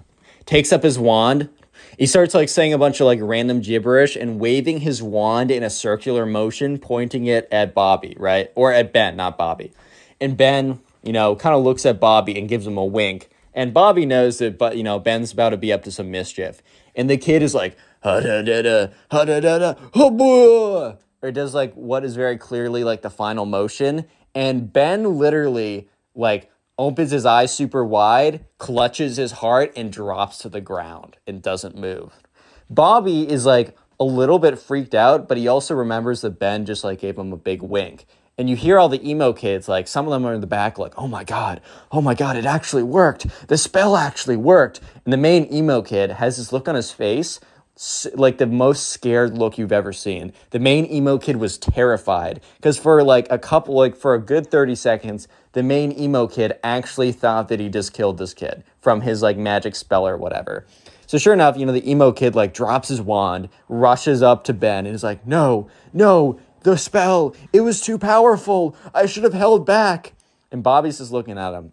And the emo kids, the other ones, are standing like talking to each other and they're like frantically talking to each other. They're really concerned about this. They're like, dude, do we call the cops? Do we bury the body? Like, what do we do? Like, what if our parents find out? All this kind of nonsense, right? And that's when you hear giggling. It started as giggling but then it just evolved into laughter. And that's when Ben flips over and is this you can see that he's just been laughing. He couldn't hold it in any longer. And he gets, gets up, he's like, oh my God. Oh my God, you fell for it. This is the funniest thing ever. He's like, guys, you're not wizards. You're just weird. Go to look, go to that side of the park. We're gonna be here, and there's nothing you can do about it. And that's when I think the emo kids kind of realized that, you know, they weren't going to scare them out of there, and they definitely were not going to fight them out of there either. So sure enough, the emo kids are they don't even say anything. These kids have, or they're kind of, I guess they're kind of done with trying to scare like Bobby and Ben out of there. So they pick up their stuff, they get up, and they leave. And Bobby and Ben, you know, they, they go back to doing their whatever they were doing before. But it really was just never the same after that because, like, for the rest of the day, Bobby, like Ben would just continuously make emo kid jokes and Bobby would laugh and make them back. So, in fact, the rest of the day was better than ever before. And this happened a long time ago. Like this happened like four or five years ago. And Bobby and Ben actually can't like reunited a couple year like about a year ago. And literally like the only like the only thing they did during their like when they reunited was retold this story and like made jokes about it the entire time. And uh, yeah, this is probably if you want to continue supporting the channel, please click on the video, video on screen right now. I know you'll enjoy it. Just click it, do it.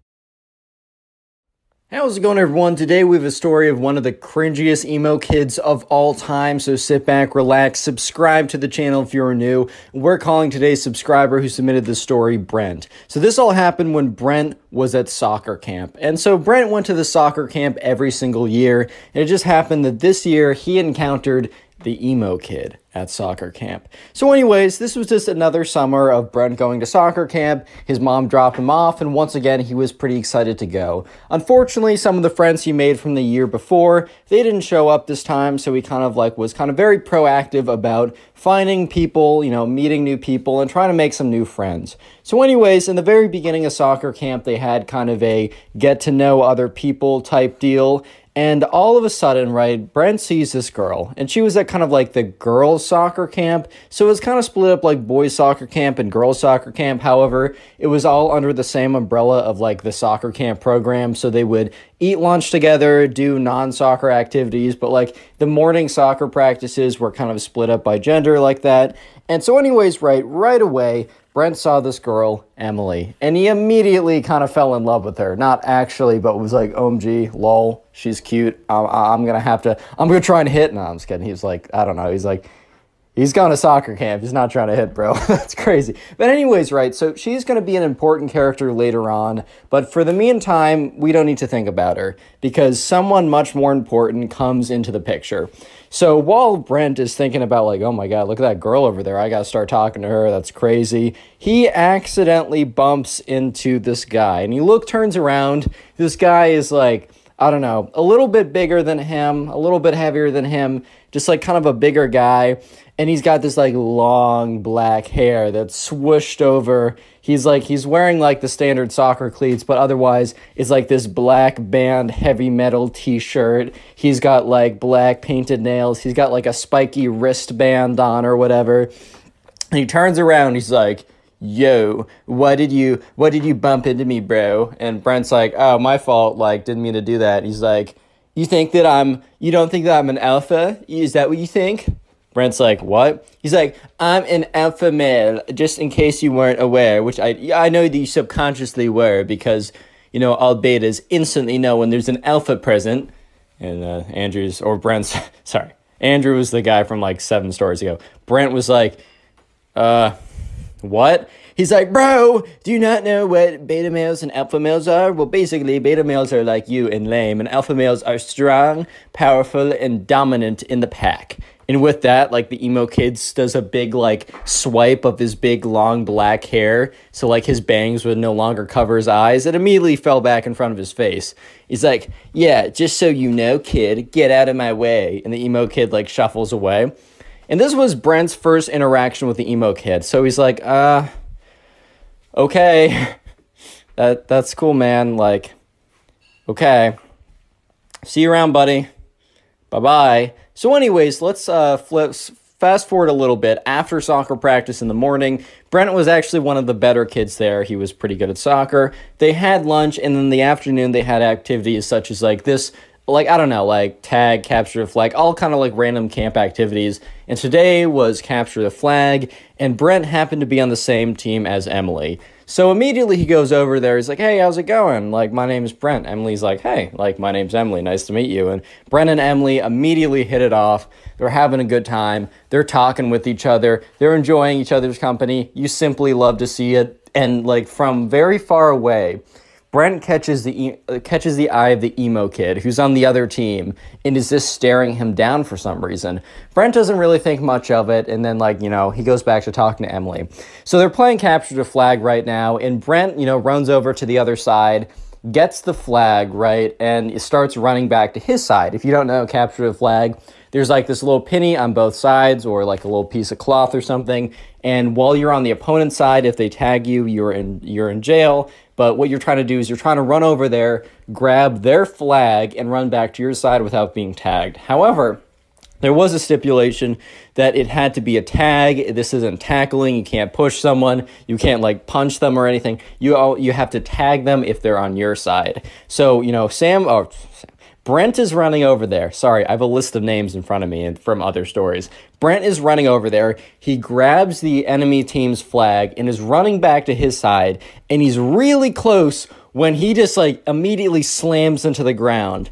And that's when he realizes that there's a big guy on top of him. And that's when he realizes that the emo kid tackled him. So the emo kid's like, nice try, buddy. Next time, try not to fight the alpha males.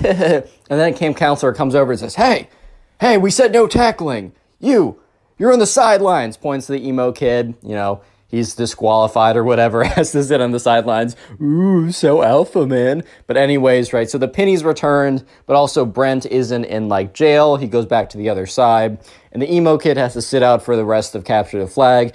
And Brent continues to talk to Emily, and the entire time, the emo kid is just like looking over and he's like all angrily staring at Brent. So Brent is now his official enemy. Brent kind of just assumed that they were enemies because of when he bumped into him and also when he got him disqualified, which did Brent really get him disqualified or was it because he's an idiot and jumped on him? That's why he got disqualified? Who knows, man. But there was another reason why the emo kid hated Brent. There was another reason that Brent did not realize at the moment, but was very very very potent and is going to be very very important for later on in the story. I'm going to I'm going to give you guys a hint. It starts with an E and ends with a mli. Did you guys get it? Starts with an E and ends with Emily. Emily, I'm just gonna tell you, yeah, it is Emily, the girl. So emo kid likes her. Anyways, so Brent and Emily talk for the rest of that capture the flag game. The entire time the emo kid is staring Brent down. Brent just simply assumes, well, this kid hates me for that reason only. But let me just say that the next week of soccer camp was the craziest week that Brent has ever had.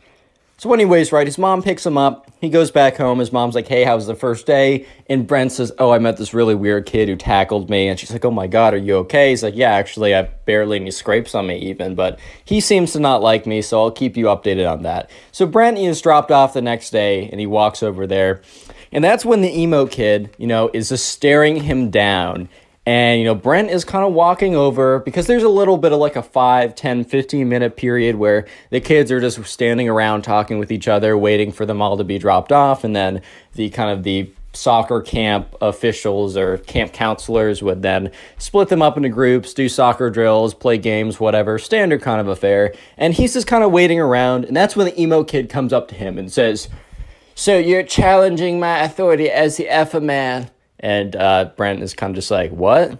He's like, I'll say it again, just in case your little beta ears couldn't hear me. So you're challenging my authority that I that I am the alpha male of the pack.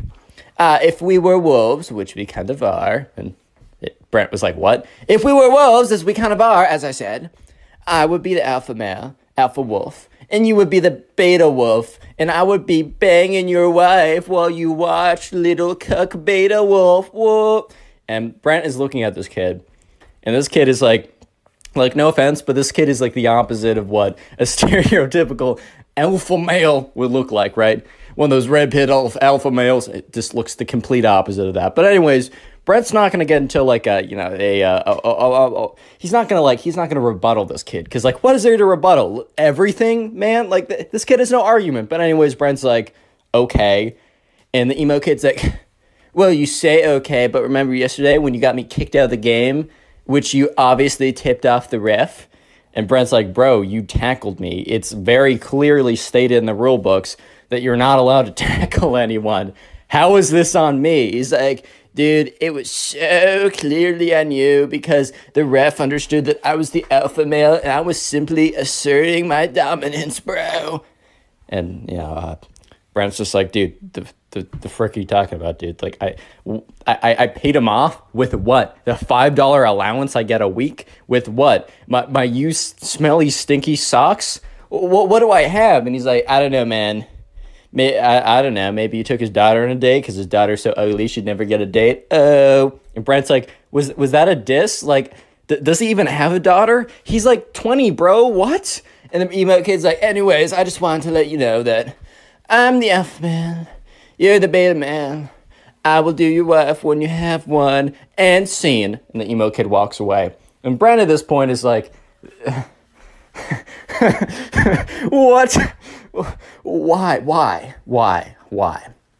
What, why is this my life? Anyway, so skip forward to the, the soccer practice. They're put into groups, and the emo kid was in group B earlier, so they basically split them up into group A and group B. So group A is the better players, and group B is the crap. I'm just kidding. The players who are newer to soccer. And the emo kid apparently was on the like was on the cusp of uh, Group A It was on it was at the very top of Group B, and because his performance was good enough, he was actually moved up to Group A. So now Brent, instead of having a morning to himself to focus on soccer, now had to deal with the emo kid being you know thrown into the mix here. So, anyways, they're doing some drills with the soccer ball and they're kind of like kicking them around cones. You had to kind of keep c- control of the ball while you were running. And the emo kid, like they started, they said, okay, line up into three groups. And the emo kid immediately ran behind Brent. And Brent kind of looks behind him. He's like, what? And the emo kid said, nothing, Brent.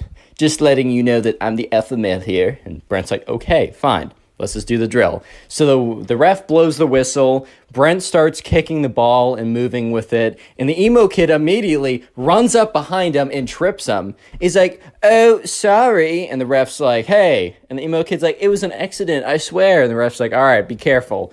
And Brent is starting to get really angry because, like, you know, if you, if you get an injury in soccer, like, especially if you get like a foot injury, he could be out for the entire week. I mean, this is like one of his favorite camps that he has every single summer. He loves going to it. It's one of his favorite things to do. And this emo kid, for the second time in the last 24 hours, has, you know, ca- like has gotten really close to causing him a pretty big injury.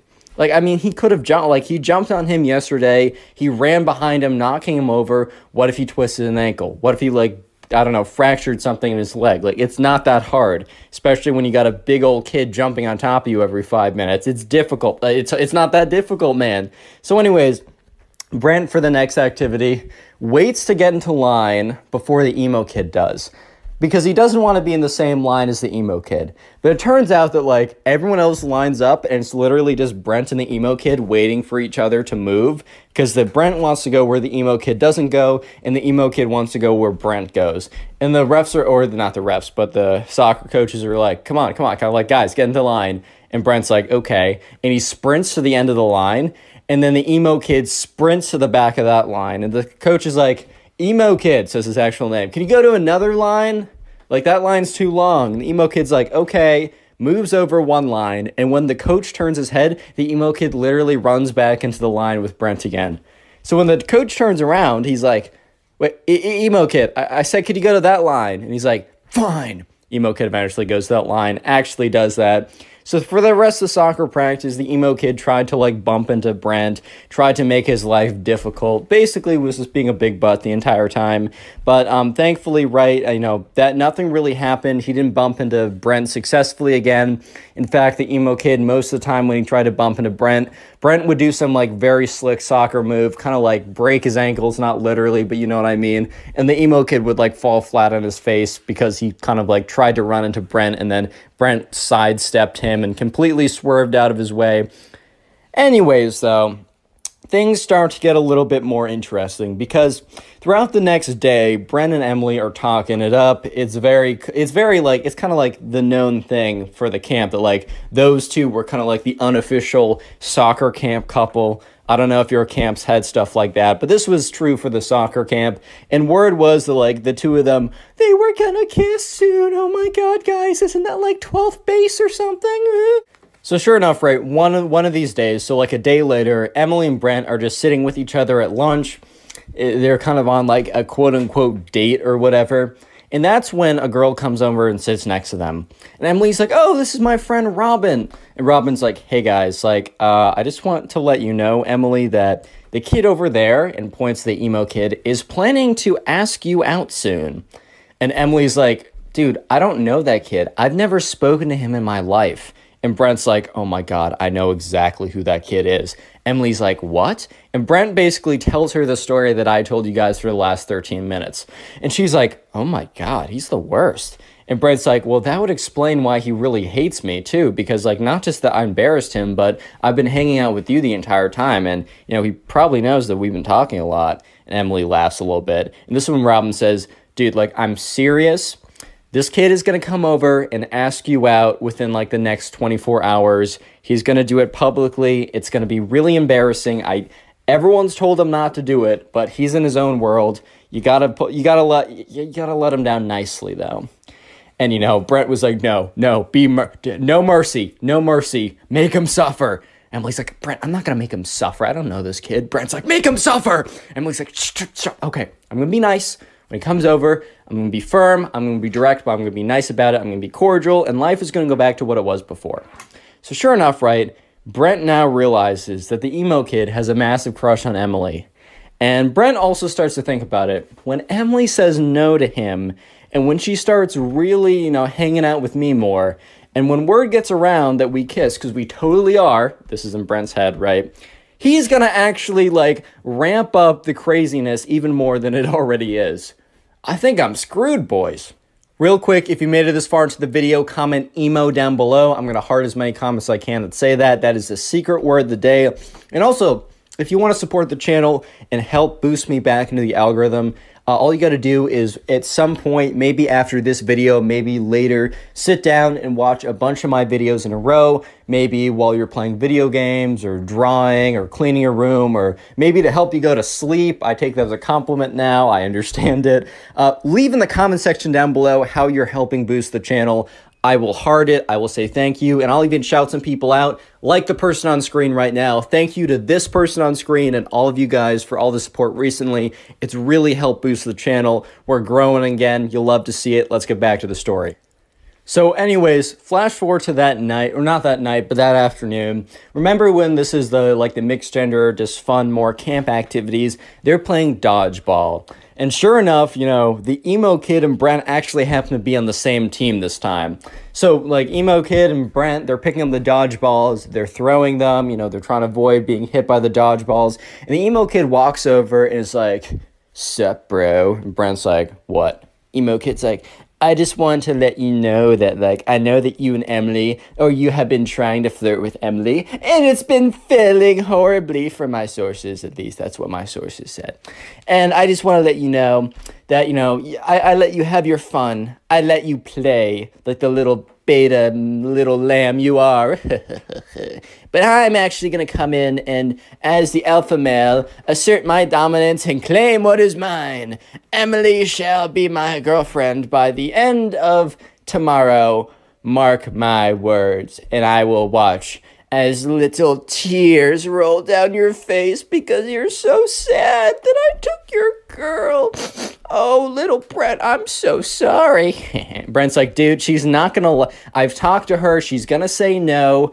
Like, I like, don't do it. I hate you, but I know for a fact that you're gonna get rejected in front of everyone. The emo kid's like, nice try, little boy. I know for a fact that my testosterone is 10 trillion and yours is zero. So, based on that alone, plus a billion other factors, such as my manliness, my alpha maleness, my swag overall levels and a billion more things just she will obviously say yes to me and even if you two are uh, fake dating she'll break up with you immediately to say yes to me i just know some things that you don't know brent get over it so the emo kid walks away and brent's like well you know my conscience is clear because i tried to warn the kid not to do it i tried to warn the kid right i'm not a bad guy i told him not to do it i told him i said I even gave him the benefit of the doubt. Said, I don't like you, but I want to help you here. He didn't listen to me. It's not my fault, whatever happens tomorrow. Next day rolls around. At soccer practice, the emo kid for the entire morning is like, Brent, Brent, better spend the last moments with Emily as you can because she's about to be my girlfriend. Oh, and Brent's like, dude, shut, shut up, dude. He's like, oh my god, am I getting to you, man? Am, am I getting to you, man?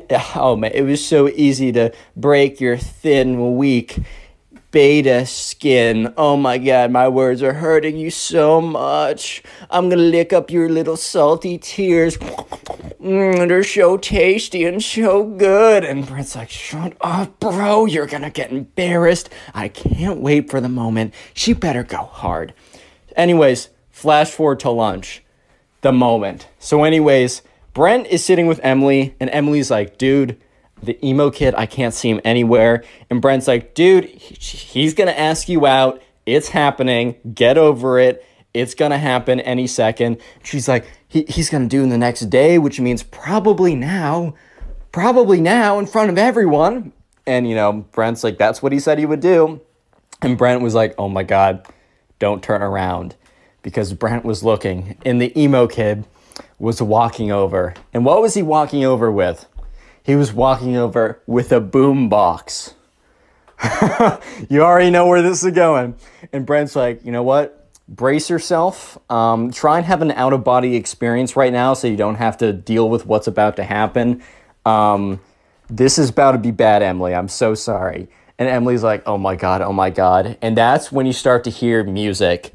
It's the emo kids' personal band. So it's like this heavy metal rock band. So just imagine some like heavy metal rock going in the background, and the lyrics are Emily, yeah, yeah, yeah, Emily. Why, why, why do you hang with losers like Brent? Emily, please love me. Yeah, it's just kind of like more stuff like that in the background. And the emo kid is like rocking out by himself with an air guitar while this is all going on. It is the worst moment of Brent's life because the secondhand embarrassment is so strong. He's basically getting firsthand embarrassment from the whole thing.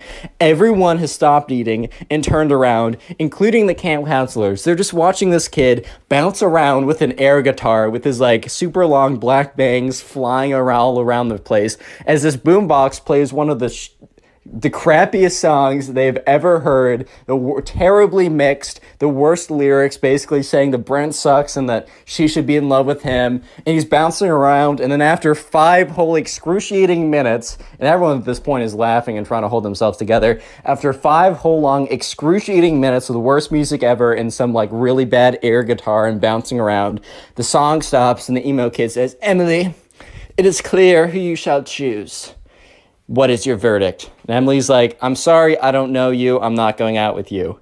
Emo kid's like, that's hilarious. What's your actual verdict? Emily, Emily's like, dude, I don't know you. He's like, dude, that's hilarious. What's your actual verdict? And Brent's like, all right, man, that's enough. Let's, let's, let's concede while we're behind. The emo kid looks at Brent and says, this isn't over, man. And he walks away with his boombox. And Brent's like, "Why did he say that to me? I, I didn't, didn't I didn't dump him." And Emily's like, "Dude, that was worse than I could have ever imagined." And right, so Robin, the friend who warned them, came over again and said, "Look, I should have warned you about that. I didn't. I didn't think it was real. I didn't even think that that was actually going to happen. I was told earlier this morning, and I laughed. I'm so sorry. I should take take anything that you hear about this kid seriously from this point on, because oh my god." And Emily's like, "Wait." Oh no, we still have an activity tonight, like for the like this afternoon. And Brent's like, oh my god, he said this isn't over. And sure enough, it was far from over. So they get to the activity that afternoon. So it was probably the worst possible activity that it could have been because it was small groups of charades.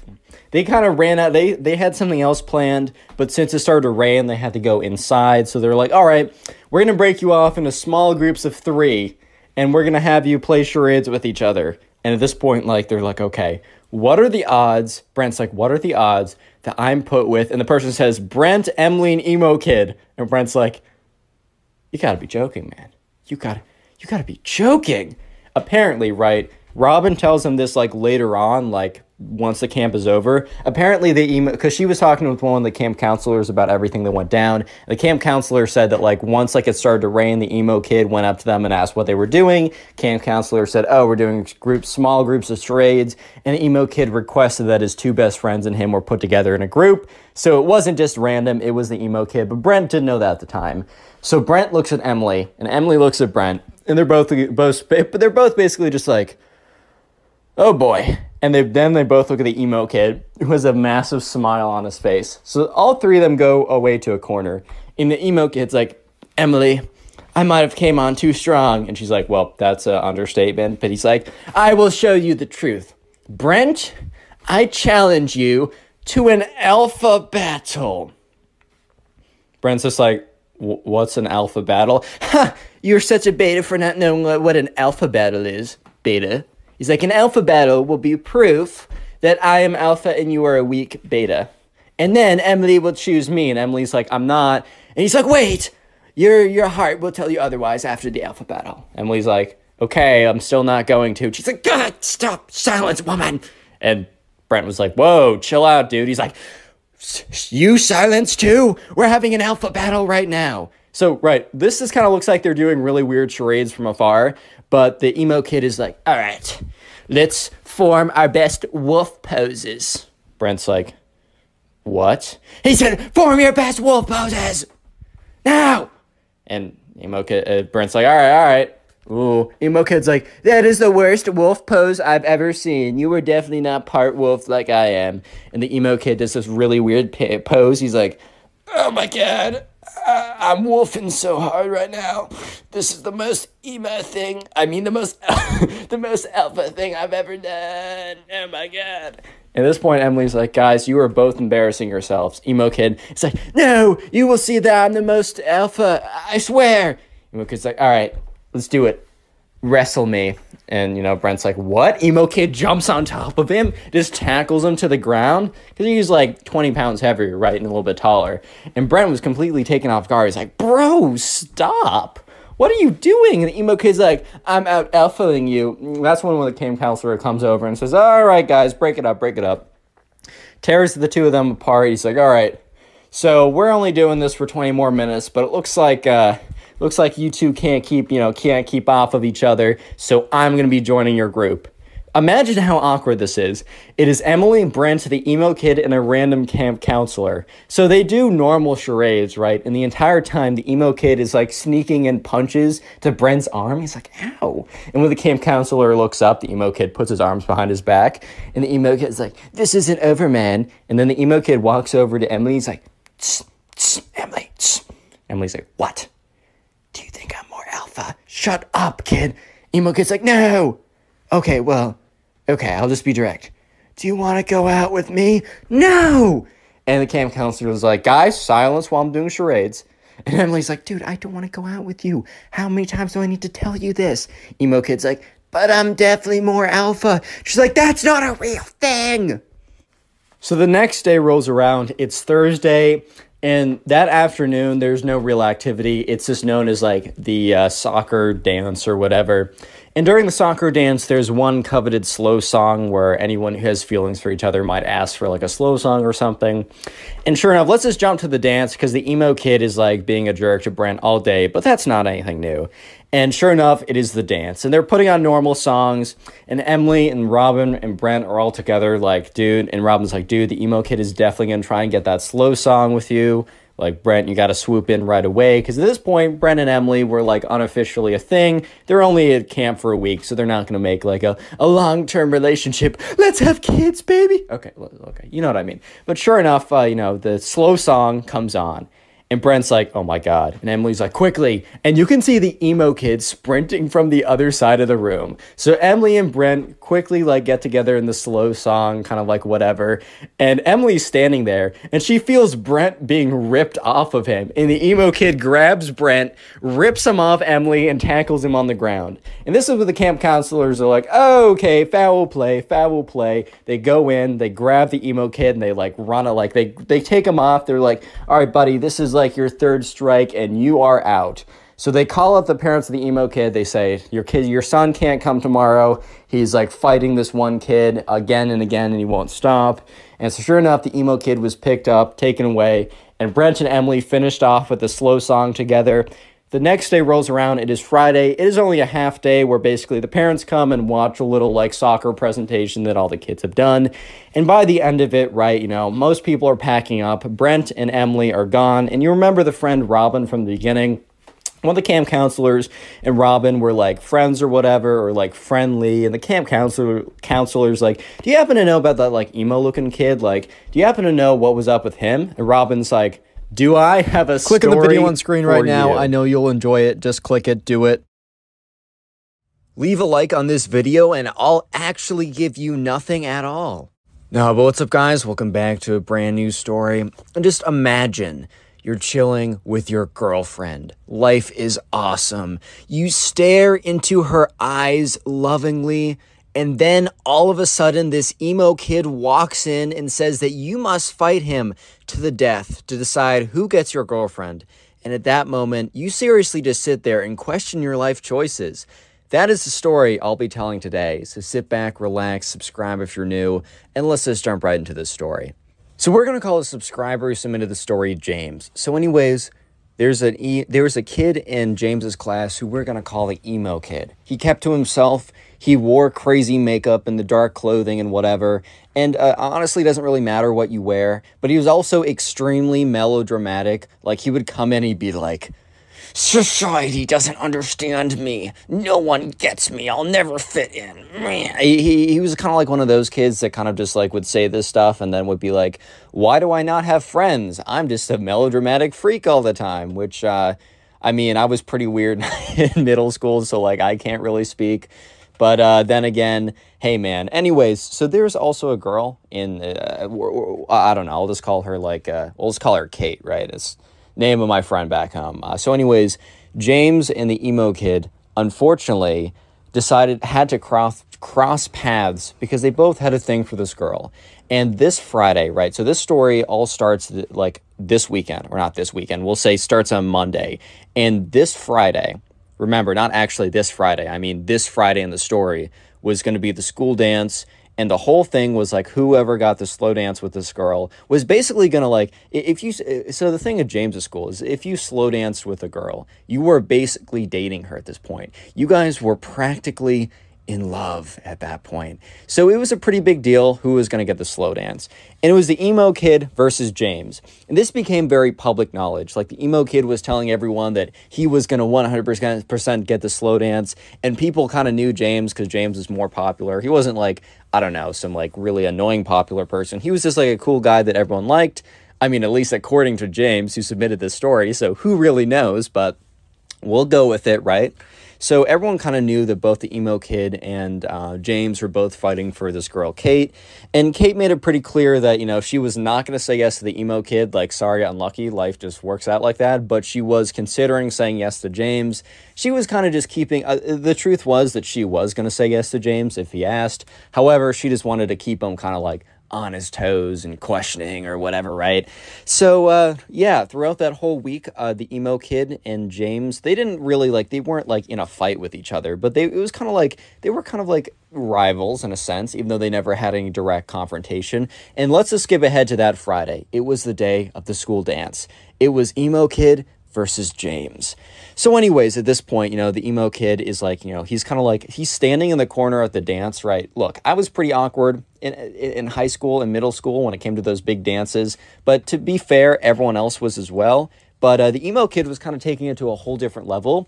He literally was like slouched in the corner of the room, his like long black hair kind of like down, almost like, you know, that scene from The Ring with that like the girl who comes out the TV. He was kind of looking like that chick for a second. So he was definitely not helping himself out in this situation.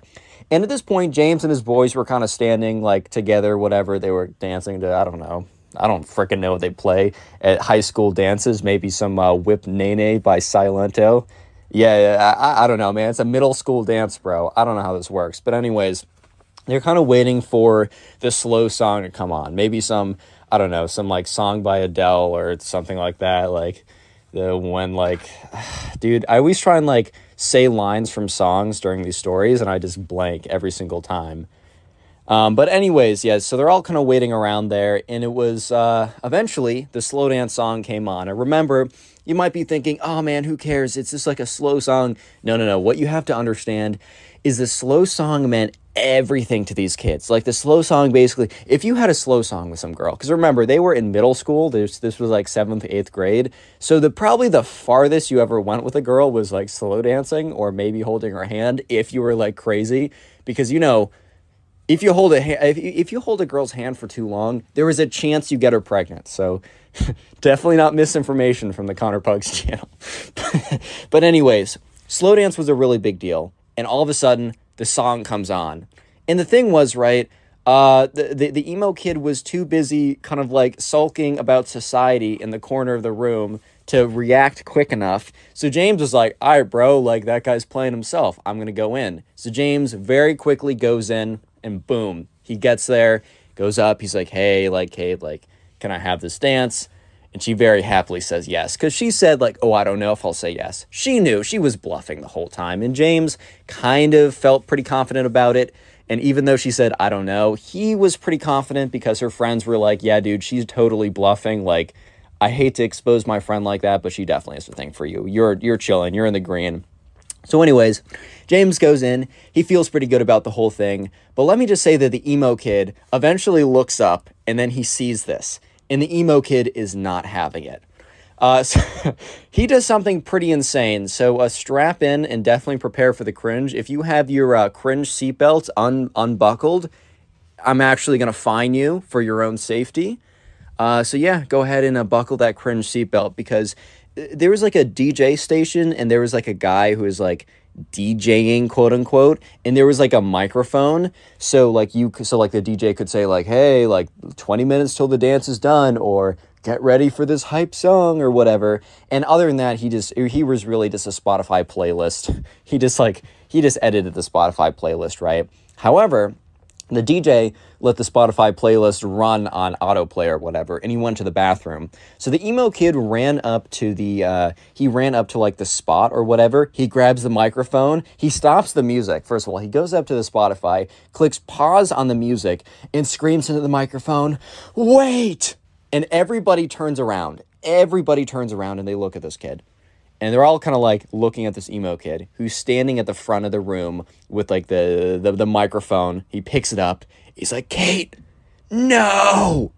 So at this point, everyone's kind of looking at this kid like, "Oh my god," because they all knew that like he wanted to have the dance with Kate, but like James obviously got it. So they were like, "Ah, that's tough, man. Like life sometimes doesn't work out the way you want it to. Like that's just unfortunate how that goes." However, you know, he goes up there and he's like, he goes in the microphone, like, he says, wait. And everyone turns around. The music is off. He's like, Kate, may I have this dance? And everyone's so confused because, first of all, he turned off the slow song in the middle of the song. And also, she was already dancing with someone. Instead of just going up to her, he makes a massive scene in front of everyone, grabbing the microphone and screaming into it, saying, like, Will you have this dance? And the thing is, right, it's caused enough commotion that the guy, like the DJ that was hired, ran back. Because I think he was supposed to be there the whole time, but he needed to like rip a piss or something, so he needed to go. And he runs back over. He's like, Give that back to me. He like snatches it out of the emo kid's hand. He's like, Sorry for the inter- in- eh, sorry for the interruption, guys. Turns the music back on, like starts like not cursing out this kid, he's a middle schooler, but being like, dude, what do you think you're doing? You can't just like, come up here and take this stuff. Like, if like if you do this again, I'm to tell your teachers and you'll be in big trouble. Or I mean, uh, I I don't know how much trouble a, uh, a a hired DJ can get you in, but you know the emo kid returns to his cor- corner and literally just sits down, just slumps into the corner of the room, which James felt kind of bad. He felt a little bit bad because like James has definitely been in that position. I say that very kind of liberally because James has not actually been in a position where he grabs the microphone at the school dance, stops the music, and asks the girl out unsuccessfully. He hasn't specifically been there, but he's definitely been in a situation where it just hasn't gone his way. So he feels bad, man. You know, feels bad, man. You hate to see it. But uh, yeah, anyways, James like continued on with the slow. I mean, he's not going to stop his life because this kid has an unlucky moment. Like that's tough.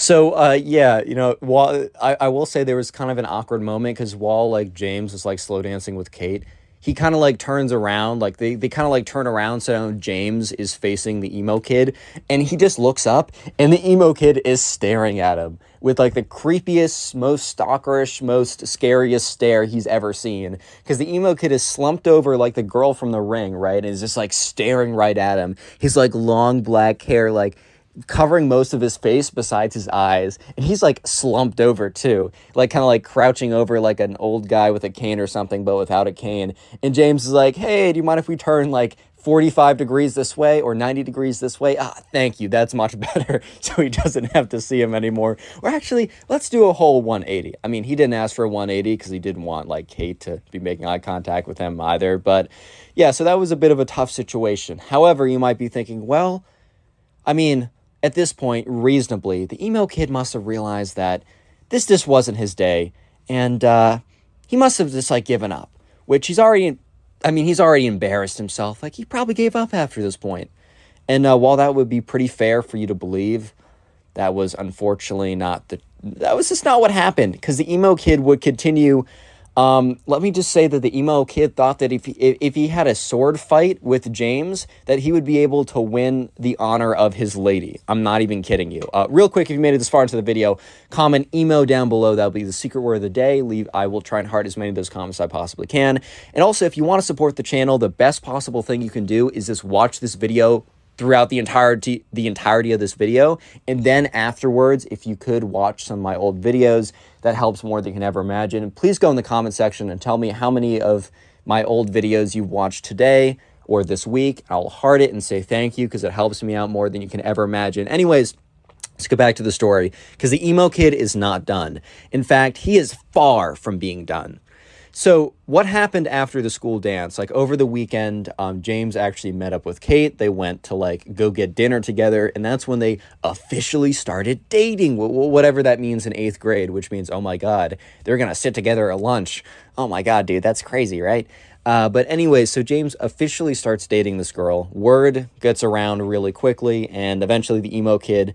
I, I'm pretty sure at this point the emo kid would have known, but by his next actions, it's not super clear. So that Monday is the first kind of like lunch day that uh, uh, Kate and uh, what, what's his name, James, are going to be having their first real at school lunch date, which is a pretty big deal for the eighth graders there. Obviously, it's not that big of a deal in general, but hey, man, let them have their fun. And so, uh, yeah, he sits down, like he finds Kate, they sit down, and they're at a table by themselves.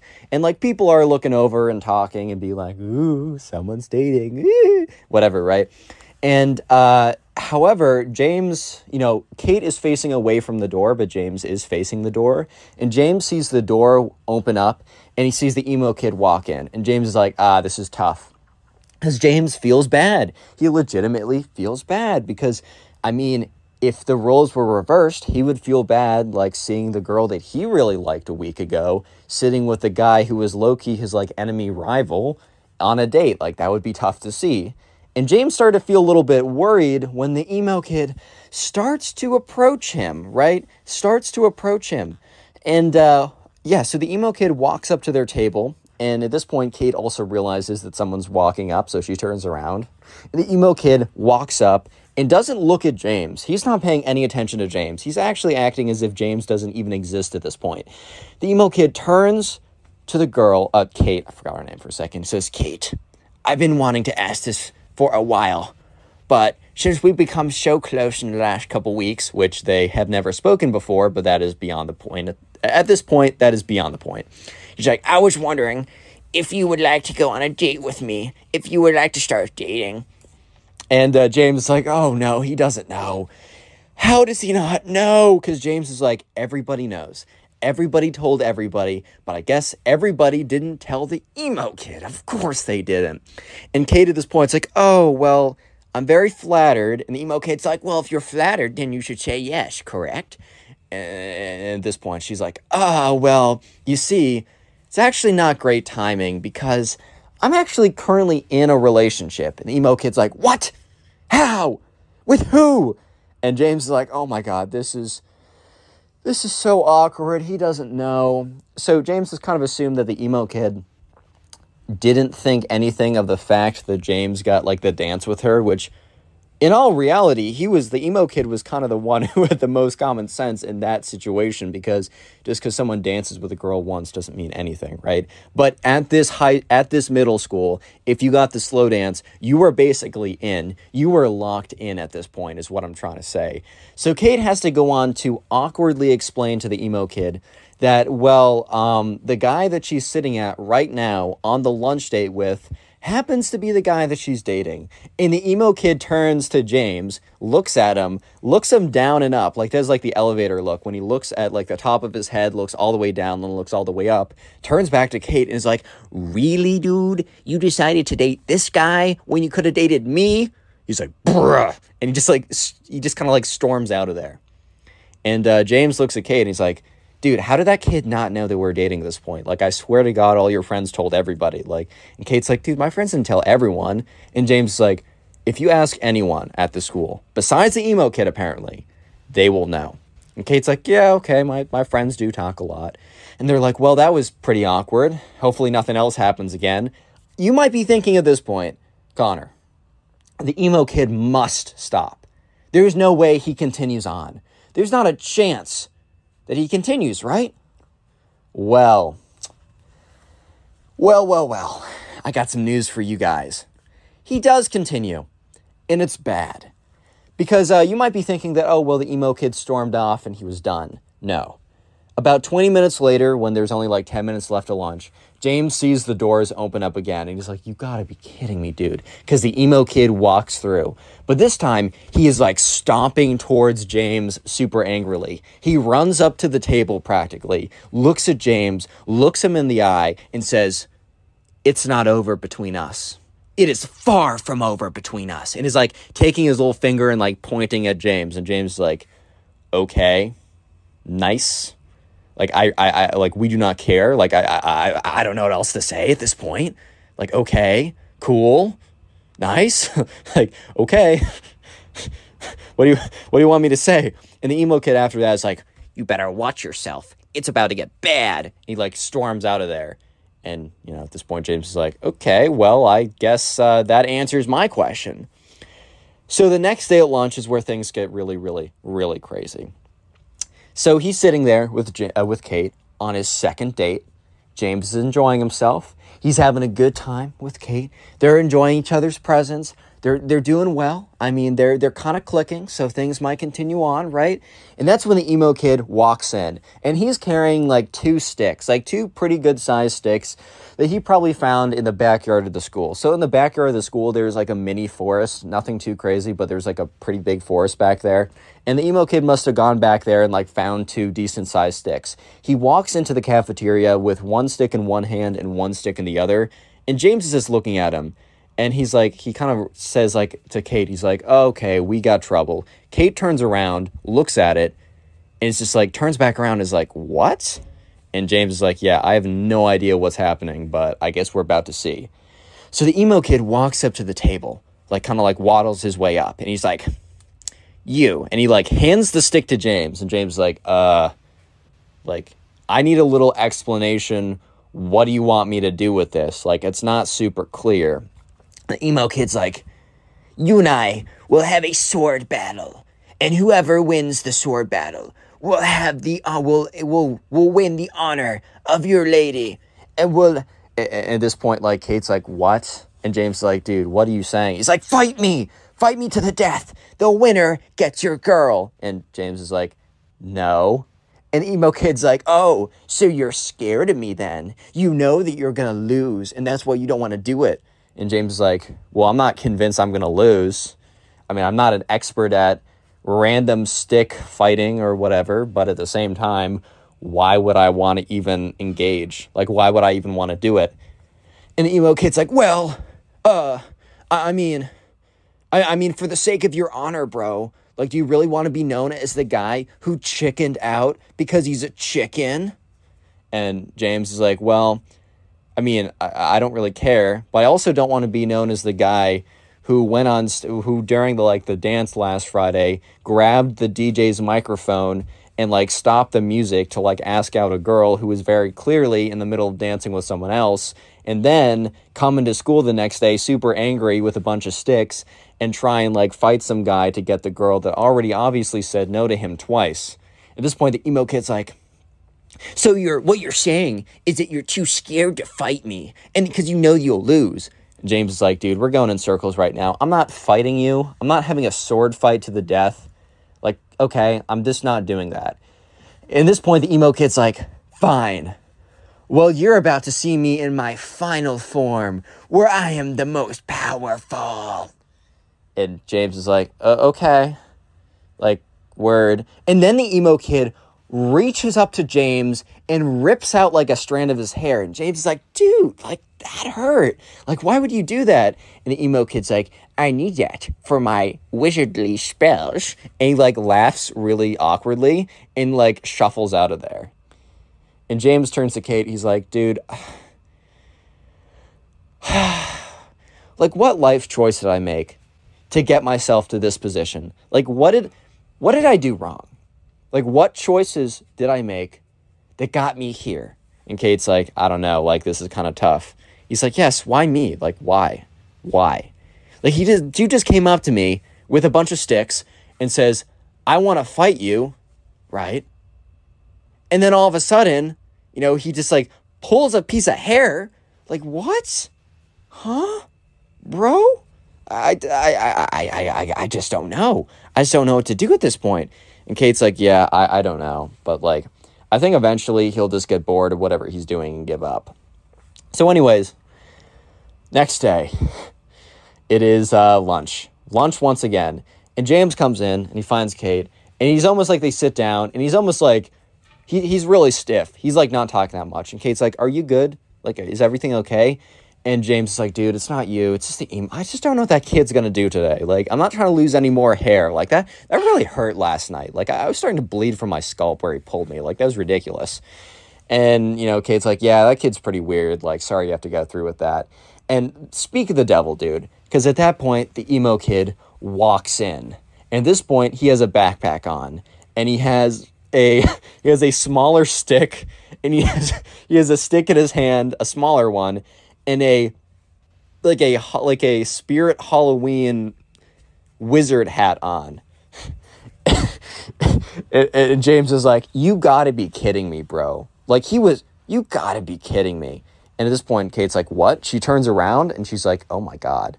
And the email kid walks up and she's and he's like, "Ha ha ha! Like this is where you made your mistake, James. This is where you made your last mistake." And he walks out he sits next he like stands up next to them. He reaches into his backpack or whatever. He takes out a piece of chalk. He takes out the like a a, a plastic bag that has a hair in it, presumably um what's it uh, James's hair. And he also has like a candle set and a lighter.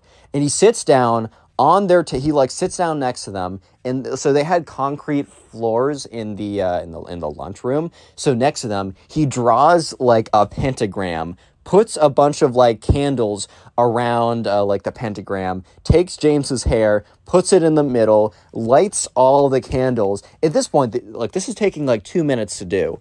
Kate and james are just sitting there looking at him completely aghast like what is like just like what is this kid what is this kid on?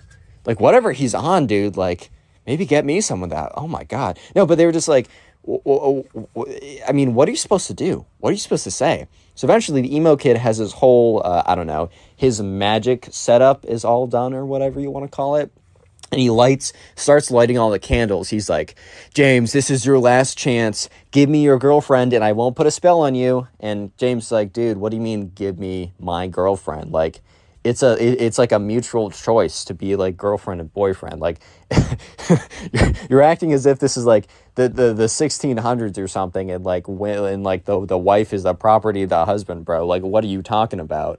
And you know he's like one more chance bro. I'm about to put a crazy spell on you if you don't give me your girlfriend. And kate this is when kate speaks up and is like dude like even if he said that he was going to give me to you, I'm not going to be like, I'm not going to be your boy. Like, I'm not going to be your girlfriend, dude. And the emo kid's like, well, I'm going to put a spell on you too, dude, if you don't become my. he literally threatens Kate. Is and he's like, oh, if you don't become my girlfriend, I'm going to put a spell on you as well, which. Okay, um, I might not be the smoothest individual. I might not be, I don't know, eh, the one that has the greatest pickup lines of all time. My Tinder one's pretty funny. I did steal it from my friend, but maybe I'll, I'll 5,000 likes and I'll reveal it because um, it's it's pretty funny, but it's also a little embarrassing. But here's one thing I do now.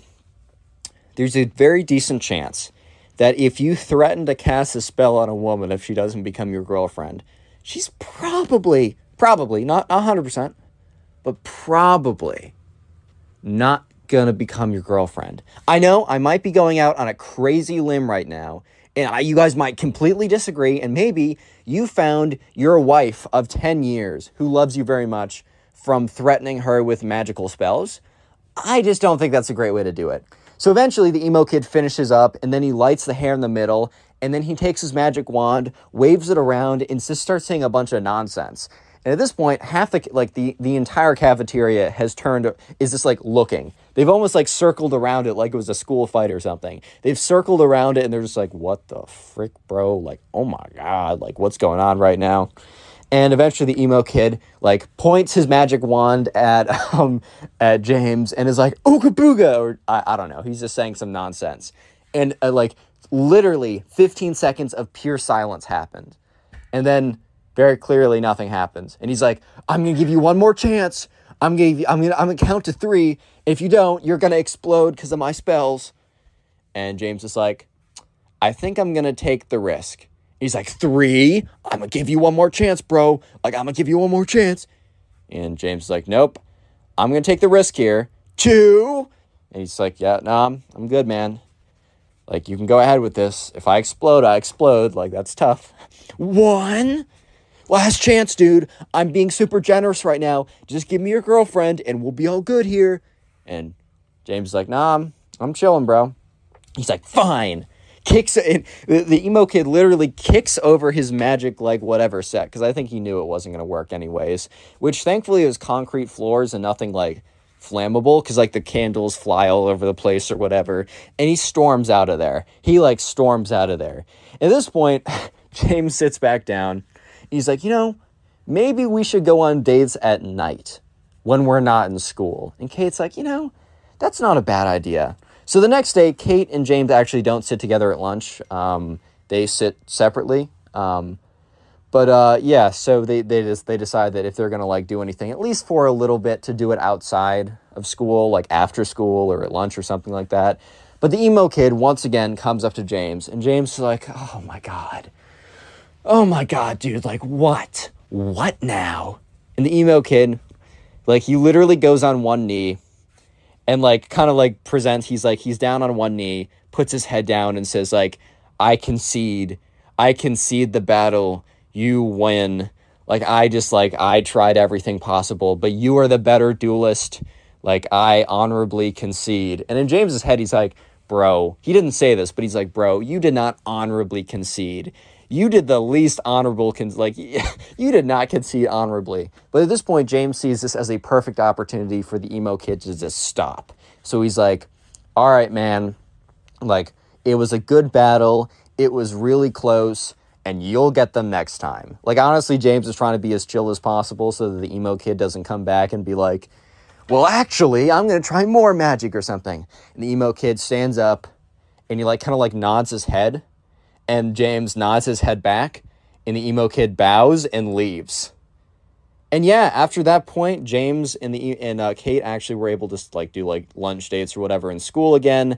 Uh, the relationship lasted like six months. It didn't last crazy long, but Kate and James are still cool to this day. And uh, yeah, the emo kid never. Click on the video on screen right now. I know you'll enjoy it. Just click it. Do it.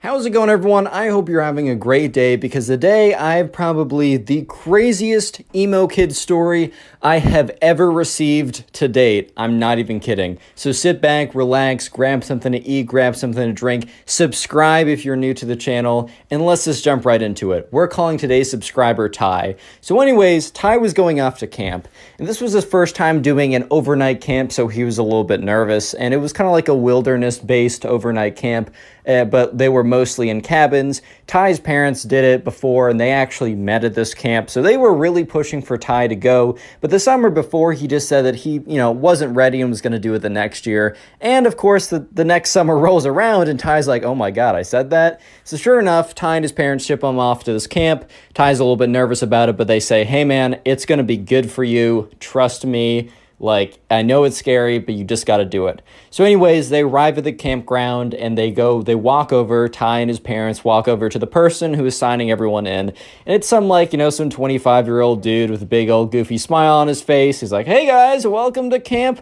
Awesome. That wasn't actually the name, but we're going to call it Camp Awesome uh, hi there, buddy. What's your name? He's like, uh, uh, Ty Gooden. And he's like, ah, Ty, let me see. Up oh, there you are, buddy. All right, so you're going to be in group B over there. And he points to this group of kids and like one counselor or whatever. And Ty turns around to his parents, and his parents are like, all right, well, we'll see you in two weeks. And Ty's like, mom, like, I don't know if I can do this. And Ty and his dad, his dad kind of sits down and he's like, yo, you got this, buddy. Like, you don't need to worry about it. Like, trust me, the two weeks are going to fly by and you're going to have so much fun, you're not going to want to leave. That's a guarantee from me. And Ty's like, all right. So Ty walks over and he goes over to Group B, and there's a big group of kids, and you know, the counselor's like, hey guys, my name is Ben. Uh, don't worry, he's not the evil guy. But hi, guys. My name is Ben. Welcome, like to the camp. These are to be the guys who are in our group. We're going to be in the same cabin together. We're going to do a lot of activity activities together. You can still meet people in the other groups, but these are going to be the guys you're going to be seeing all the freaking time. So start getting to know each other. Let's go around, do some names. And so they went around and did some names, and Ty was just kind of like observing, like, all right, well, that person seems kind of cool and whatever. Like, oh, we have that in common. And then it kind of comes around to this one kid that Ty didn't even realize was there until like a couple, like until he spoke up. And this kid had these like long black swooshed hair, right? He wore all black. He had these like rock band t shirts, these big like black boots. He had this spiky like brace necklace type thing. And by the way, if you kind of dress emo, that's totally chill. I don't really care. As long as you don't act like this kid, you're cool in my book. I say this every single time. And this guy was kind of just known as the emo kid. And since I don't I don't want to give him a name because I will forget it and then it'll be very awkward. But we're just gonna call him the emo kid from this point on. And Ty didn't think anything negatively. He was just like, oh, this guy really does put a lot into the way he dresses, and he definitely dresses with a lot of character. Ty legitimately had no ill will or feelings of just like, ew, this guy's dressing different than me, or anything like that. It was just an observation. And so later on, you know, they have like, they go to dinner together as a group, and then afterwards they have like the welcome to camp ritual, whatever. They all sit around a big campfire, and like they're like inaugurated in the class of 2015 or whatever. I don't know. Uh, this took this took place a little while ago. But anyways, right, it's finally time for them to go back to their cabins to figure out which bunks they want, etc., like that. So anyways, right, they get back there and uh, they're just ran they the, the the counselor dude who is their group B counselor, right, who's also sleeping in the cabins with them, is like, well, you know, just to make sure that no one feels left out, we've already assigned bunks to everyone. So he said, all right, Ty, you're in bunk A. He says, so and so, you're in bunk B. So and so, you're in bunk D. And then in bunk D, which they're in kind of like quads of four, or they're in kind of like groups of two, but they're bunk beds, so it's four. So in Ty's group of four, the fourth one was the emo kid. So the four of them walk over, they go in their bunks the camp counselor say, or the camp counselor says, "Yo, if if you really want, you can talk to your your bunkie about being top or bottom. Don't doesn't really matter." Lol, doesn't really matter. And so, sure enough, Ty and his bunk didn't. They, they didn't really care. Ty was on the bottom. He didn't really care. But anyways, flip over to the you know the emo kid and the emo kid is like you know with this guy and we're gonna call this guy uh, benjamin He's a throwaway name but benjamin was his bunk and you know the benjamin is like hey do you mind if I have the top? And the emo kid is like, No, I must have the top. I must keep watch at night. And everyone just kind of went silent in that, that group of three. They're like, uh, or group of four. They're kind of like, um, and Benjamin's like, all right, man, uh, that, that's fine. Bomb Bunk's cool with me. He's like, good. You have made a good choice, because I will watch over us at night. I have spoken. everyone's like, okay. A lot of character in this guy. funny guy, funny guy. Anyways, things seem pretty normal. Pretty normal until, you know, it's time for them to go to bed.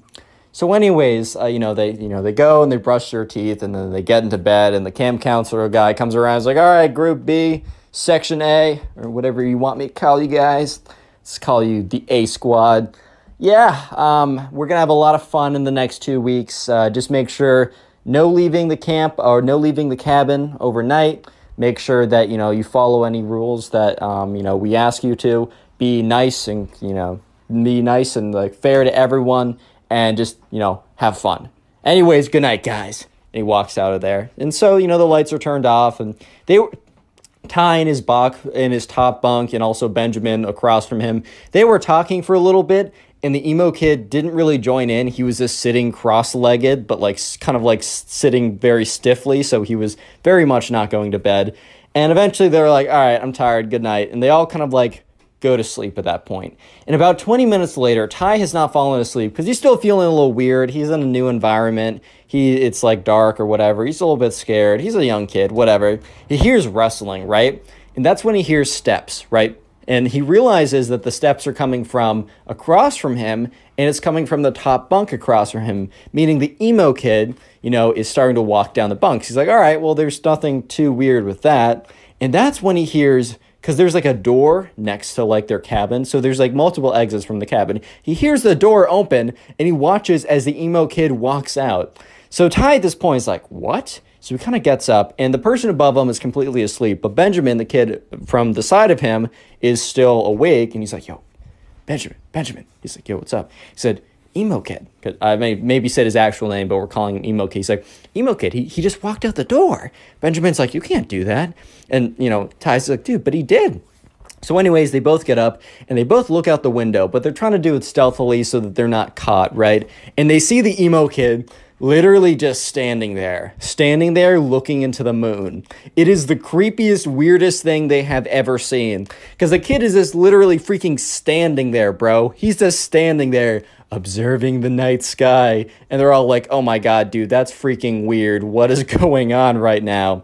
And, uh, you know, sure enough, you know, Ty and Benjamin were like, all right, this kid is a little strange. Uh, make sure he doesn't, like, strangle us to death or something in our sleep. I'm a little freaked out.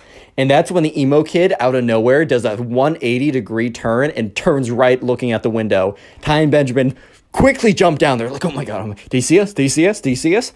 So like Ty starts to look up. He like peeks a little bit into the window and quickly goes down because he sees the emo kid walking towards the window. And he's like, dude, dude, Benjamin, he's walking towards the window. He's like, crawl back crawl back to your bunks, crawl back to your bunks. So they both crawl out of sight of the window and they crawl into their bunks. And it's dark enough in the room for them to do this without being super obvious.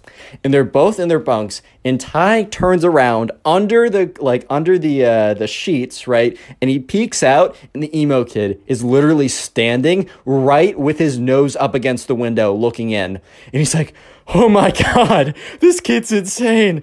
Uh, anyways, emo kid walks back in quietly, goes up the stairs again, and sits in the bed and supposedly goes to sleep. Ty doesn't fall asleep for like another hour afterwards, but eventually he opens his eyes to the camp counselor being like, Ty, Ty, come on, come on, we're, we're gonna be late. And Ty's like, oh my god. And everyone else is like, yeah, you slept in, man. Actually, everyone in this bunk besides emo kid slept in. And that's because everyone was so freaked out that they couldn't go back to sleep. But anyways, first day activities they go outside, and during the day, they don't totally have to stick with their group. They're actually assigned to random groups. However, a lot of people in the random group will be from their group because they're just trying to make friends within the group.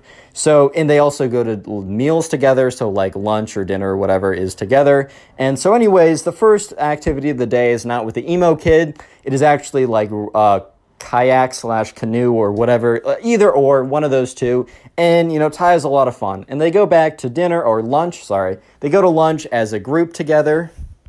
And Ty's, you know, talking about what he was doing. And the counselor kind of went around the table and was like, Oh, so Ty, what did you do? And Ty explains, Oh, so Benjamin, what did you do? Benjamin explains, Oh, so emo kid, what did you do? And he was like, You know, I prayed to the overlord and they're like, "Oh, haha, I don't remember that being activity." Emo kid's like, "It's not. It's necessary." And he's like, "Okay." Anyways, guys, so I'm gonna read off the people in your next activity because the way it worked was at meals. So at breakfast, the camp counselor read off what group everyone else was in for activities, and then at lunch, the camp counselor read off what people be in for the uh, afternoon activities. And so Ty, uh, the camp counselor was like, "Oh, so Ty." uh, Benjamin, and Emo Kid, you're all going to be in the uh, group seven or whatever. And that happened to be like something with like wood tool making or something kind of cool like that. So, anyways, uh, after lunch, they all head in that direction. And Ty and Benjamin are like walking together. However, the emo kid, it's not like they were walking away from him, but the emo kid intentionally stands like or like walks 10 feet behind them, never breaking the distance. Like they always have 10 feet between them, and the emo kid never breaks it. And he kind of walks weird. He walks very stiffly, yet he's kind of like propped forward at a 30 degree angle. His arms straight shoot like straight down, and he kind of waddles a little bit like a penguin. But it's very intimidating and very weird. And Benjamin kind of whispers, like, Ben, Ben, I, I, I, can, I can feel his eyes in the back of my head. And, or not Ben, but Ty. Ty, I can feel his eyes in the back of my head. Ty's like, dude, Benjamin, I know, I know. So, anyways, they get there. And the camp counselor dude is like, hey guys, welcome to woodworking. It's gonna be a lot of fun. You can make whatever tools or whatever you want. All I, all I ask is that when you're using the this blade, that you know I'm there and help you guiding it. And also, if you want any like I don't know, if you want any uh, inspiration or questions, come to me and it's all cool. So, anyways, Ty and Benjamin sit down. They're like, oh, let's make like wooden knives or something. So they're given a pocket knife and they're taught how to whittle away. It's like, always, you got to face it away from you. Never face it towards you. If I see you guys facing it towards you, I got to revoke your knife privileges. Not, tr- not trying to be that guy, but it's part of the jab. So, anyways, right, they look over and they see the emo kid and he's like whittling away at the spoon and he's, or at this, at the stick. And they're all like, um, So eventually, at the end of class, they're or the end of the activity, they're asked to go around in a circle and say a little bit about what they made and show it off. So Ty's like, "All right, well, here's like a butter knife, and didn't turn out that well," and everyone laughs a little bit. And the camp counselor's like, "Dude, it's fire. That's your first time. Don't even worry about it." Eventually, comes around to the emo kid, and the emo kid is like whips out this like almost perfectly whittled, like this is like really professionally well done, and the camp counselor counselor's like, "Wow, what is that?" He's like, "This is a wand for my warlock activities. Nobody better cross me now that I've access to my most powerful weapon of a wand." And everyone was like, "What?" Real quick, if you made it this far into the video, comment emo down below. That's the secret word of the day. I'll try and heart as many comments as I possibly can that say emo. And then also, if you want to support the channel, watch a bunch of these videos in one sitting. I call it binge watching. So if you're sitting down, maybe playing video games or trying to go to sleep or something like that, watch like 10 videos in a row if possible. I know it's a big ask, but if you do so, please leave a comment down below. I'll heart it and even shout you out as on screen right now, shouting out some people who are supporting the channel and telling me about it. So yeah, thanks to these guys and you guys, and let's get right back to it. So fast forward a couple days into the week, and every single day, the emo kid's been doing weird things. So right now is a Wednesday. For context, they got there on a Sunday night. So this Wednesday night, Benjamin and uh, Benjamin's kind of becoming like the side character for Ty. Like he's becoming like pretty close friends. And Ty and Benjamin are kind of like talking about the emo kid and being like kind of tracking the weird things he's been doing. But tonight is one of the weirdest things he's done. So once again, Ty and Benjamin have been noticing that the emo kid has been going outside every single time, like 15 minutes after they go to sleep. So Ty and Benjamin, they both get in bed, and when the lights are turned off, they wait about 15 minutes, and sure enough, the emo kid gets out of bed and walks down the steps. And he walks outside, and he walks to kind of this like big forest clearing. So Ty and Benjamin, they both walk over, and they both look up, and they look out of the window and they're looking out and they see the emo kid and normally he just stands there blankly but this time was different. He was getting to work. They saw the stick that he made in the wands in like the wand craft whatever class and or the woodsmanship craft uh, class and he takes the the end of it that isn't pointy where you do the spell and he puts it into the dirt because he's standing in a pretty big dirt clearing and he starts drawing this circle this very big circle and and Ty looks over Benjamin and is like, dude, what on earth is going on? Like, what is this kid doing? And Benjamin's like, dude, I have no idea. And they look at it and he's drawn a complete perfect circle around him. And then he steps out of it. And then he starts making lines within the circle. He goes from the top of it down, up, down, across, up. He's made a perfect upside down pentagram. And if you don't know, that's basically like a sign of like ship or the something. So at this point, right, Ty and his friend are freaking out. They're like, oh my god, he's trying to like summon something. And sure enough, the emo kid starts like waving his wand around in these weird directions and starts like spinning around in a circle and making these like weird movements. And if TikTok was around, I bet Ty would have been like, bro, is he trying to do a TikTok dance or something? But, anyways, Ty and Benjamin are watching as the emo kid, after making the upside down pentagram, just starts waving it around and starts speaking. Like, because they crack the window was cracked open a little bit and they started hearing like like some weird okay maybe it wasn't as goofy as that but he was kind of talking these like weird tongues or whatever and that's when they heard the light flick on. Not in their room because they would have seen that. They heard the light flick on in the middle cabin the middle part or the middle part of the cabin that is where the camp counselor lived. He must have heard or must have felt like some kind of disturbance or something because they see the emo kid drop his like grab his wand and sprint out of there and sprint so quickly he goes to the back room. And that's when like Ty and Benjamin are like oh my god he's sprinting here. So they quickly jump into bed and are you know when I don't know if you guys did this but like when you're when you were up later than you should and your mom is about to run into like open the room and you just jump into your bed and then you just stay super super super still that was them. Like it doesn't matter if you're sprawled out in a weird position, you're staying as still as possible. So they jump in, they're super still, and, and they watch as the door opens and the emo kid runs in and runs up up to like the second bunk and just sits in there. And that's when like they see like literally 10 seconds after the emo kid gets into his bed, they see the light flicker on. And the ca- and the camp counselor who's for cabin B or whatever walks in is like, hey, hey, hey, I saw something out there. Any of you guys go out there? And like, you know, everyone's pretending to be like, what? Like they just woke up. The emo kid is really pretending to be like, what? I don't know what's going on, bro. And obviously, Ty and Benjamin, you know, they're trying to like pretend like they weren't up watching the whole thing. And the kid on the very top of like uh, uh, Ty just is still completely asleep. So counselor's like, all right, whatever. He's like, all right, well, remember, it's punishable offense if you guys leave the cabin during night. Like you will be forced to go back home, and you don't want to miss the fun retreat we're doing this weekend. And they're all like, all right. They're like, yeah, it wasn't us. I don't know what it is.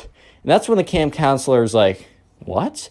And he sees, he looks outside the window, and that's when he sees it. He's like, stay here. And he goes outside, and they all watch as he walks outside and he sees like the, the upside down pentagram like drawn into the circle or whatever, drawn, drawn into the dirt. And he's just looking at it. And he takes out like his iPhone 4 because it was like 2015 or whatever. And he takes a photo of it with like flash, takes another photo, steps back, takes another photo, and everyone else pretends to be asleep as they go back in. Next day rolls around, and they're walking to their first activity from uh, breakfast. And Ty and Benjamin happen to be in the same group. And Ty's like, dude, the emo kid's insane. Like, that was ridiculous last night. And Benjamin's like, I've never been more freaked out besides the first night, bro. Like this this kid's insane. And at this point, they start talking about the camping retreat. So I mentioned this like a couple minutes ago when the camp counselor said, "You guys, you guys don't want to miss the special fun camping retreat we're doing." So they stayed out in cabins. But part of the wilderness camp whatever, at the very end of it, at the very like the last Friday night to Saturday, they go they hike out kind of far farther out into the woods they bring like uh, camping equipment and they kind of like camp out like that so they both of like ty and benjamin were a little bit worried because that basically meant that they were going by group and they were going to be out in the woods in tents by themselves with the creepy emo kid. So anyways let's just fast forward to that day. It's Friday, and everyone is kind of packing their little bags, and the camp counselor for each group packs their like supply kit, medical supplies, radio, the food that they're going to be eating, and he's like, "All right, everyone grab like um, everyone like groups of two grab a tent." And so, sure enough, people pair up, and Benjamin and Ty are together, and they grab this tent, and they start walking over to the campsite and Ty and Benjamin are like, Benjamin was like, dude, I heard that like, you know, there's only like enough tents so that like we have to pair up with someone. And he said, I heard that it's random. I heard that we don't get to choose who we pair up with. Ty's like, dude, that's insane. We already have friends. I get in the beginning them assigning us stuff, but like we know people now. This is the last day. Like, why would we need to sign bunk with someone random?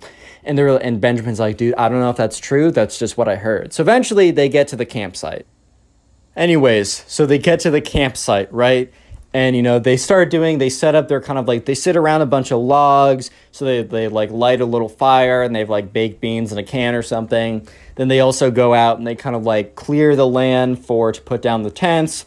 They all set up a bunch of tents in the group of two that they carried it over in. And Ty at this point is thinking, all right, we're good because I'm going to be with Benjamin because, I mean, we're in groups of two already. Why would they need to reassign us groups?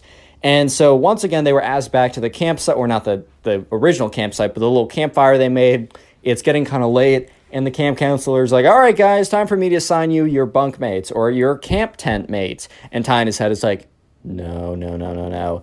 So Benjamin and so and so, so and so and so and so. So, and you know when there's like that one guy you don't want to be with or something like that, and like you're being assigned in a list, and you and you don't hear your name, but you also don't hear his name, and the number of combinations starts getting smaller and smaller and smaller, and you start freaking out. Well, this is what was happening to Ty until he realized that he was doomed before you know the words were even said, because the camp counselor went through the entire list, but he didn't say Ty's name or the emo kid's name, and that's when the camp counselor said Ty and the emo kid. Obviously said his real name, but you know what I mean. And Ty was just like oh, I'm not gonna make it tonight. I'm not gonna survive. I better write some like uh, my some letters to my mom saying I love you because I'm not making it tonight. Oh my god! And Benjamin is just staring at him like, and afterwards walks up to him and says, "Hey, if you need help, yeah, like we gotta come up with some kind of signal." So Ty's like, "Okay, I'm gonna like I don't like I'm just gonna run out of there and I'm gonna run over to, like no signals, no nothing. I'm running over to your campsite if anything happens. And Benjamin's like, all right, that's totally fine, man. So, anyways, Ty goes up to the emo kid's like, so looks like we're bunking. And the emo kid is like, hmm, interesting. and Ty's like, yeah, man. He's like, well, I guess you're one of my more favorite mortals that I know. And Ty's like, yeah. So they both like put down their sleeping bags in this kind of very cramped tent. And Ty's is sitting there like, okay, okay. And they have this kind of light. And it's like one of those like uh, battery powered lights. And the emo kid's like, good night, Ty. And turns it off. And Ty's like, like starts completely freaking out. He's like, okay, okay, I can't see anything, but we're okay. And that's when he hears the emo kid stand up. And Ty's like, no, no, no, no, no, no, no, no, no, no, no, no, no. And the emo kid is like standing above him. And he's like, all right, well, maybe I should just accept my destiny. And that's when the emo kid, instead of striking him over there with a rock or something, just leaves. He opens up the camp tent and walks out. And Ty is like, what? So Ty kind of like gets up and he looks out, and he sees the emo kid, and the emo kid is like standing or is like crouching on all fours. And then he starts howling, starts howling to the full moon. He's like, Eee! but it's like a really weird howl. And Ty's is like, what? And that's when he hears the kind of like the camp counselor who's with us be like, hey, hey, who's that? You're not allowed to be outside your campsite. And you just see the emo kid go, oh, uh-oh, and just sprints towards like the, uh, sprints towards the tent. So Ty jumps back into his bed and the emo kid, who's not very coordinated apparently, instead of like jumping through the wind, like the, the open flap, jumps right through the tent. So breaks right through the tarp of the tent, cracks the entire thing. The entire thing comes collapsing down and Ty just Ty just like has his eyes closed as the entire tent falls on top of him. And that's when you hear all this yelling, and the camp counselor's like, What's going on over here? Are you guys all right? And he just like starts ruffling, rum- rummaging through all the like the rubble and stuff. And Ty starts like getting up and he pushes the stuff off of him. The camp counselor was like, Was that you out there doing those howling noises? He's like, No. And then sure enough, the emo kid is just standing there like, You, and he says to him, like, you wouldn't understand what I was doing. And the camp counselor was like, oh, I told you before that you can't be leaving your tent during the nighttime. Like, after I said goodbye, you were supposed to go to your tent and not leave it. You were out there. He's like, I was performing a protection ritual. And camp, camp counselor was like, What? I was performing a protection ritual so that everyone would be safe at night from the demons and ghosts of the underworld. Camp counselor was like, uh, what? And at that point, right, they just realized, okay, this is a lost cause. And at this point, the worst thing was that uh, there was nowhere for them to sleep because uh, the camp was completely destroyed, or the tent was completely destroyed. So the camp counselor was like, fine, you two, bring your sleeping bags. You can sleep in my tent. So the three of them are, are kind of like crushed in there. And eventually, the camp counselor is like, all right, you two are in here. I'm going to sleep outside. No shenanigans. So it was the most uncomfortable sleep of Ty's entire life. But eventually, the day is over. He gets up. You know, they start packing up their stuff and they're walking back to the campsite. And that's when Ty meets up with Benjamin and is like, dude, like, what? Ha- like, you're not going to believe it. And Benjamin's like, I heard a lot of yelling. Are you okay? So Ty tells him the story. He's like, dude, that's insane. So, anyways, they get back, and uh, Ty's thing, Ty actually had a really good time at the camp, minus the emo kid, like cringe fest or whatever. Eventually, Ty's parents come to pick him up, and Ty's mom's like, man, you gotta tell me all about it. Like, how was it? Ty's like, it was really good, but it's quite a story. And so for the entire like two hour car ride back, Ty tells them the entire story. And let me just say, click on the video on screen right now. I know you'll enjoy it. Just click it, do it. How's it going, everyone? I hope you're having a great day because today we have a story of probably one of the cringiest emo kids on planet Earth. I'm not even kidding. This is probably one of the craziest stories I've received. So sit back, relax, grab something to eat, grab something to drink, and let's call today's subscriber who submitted this story.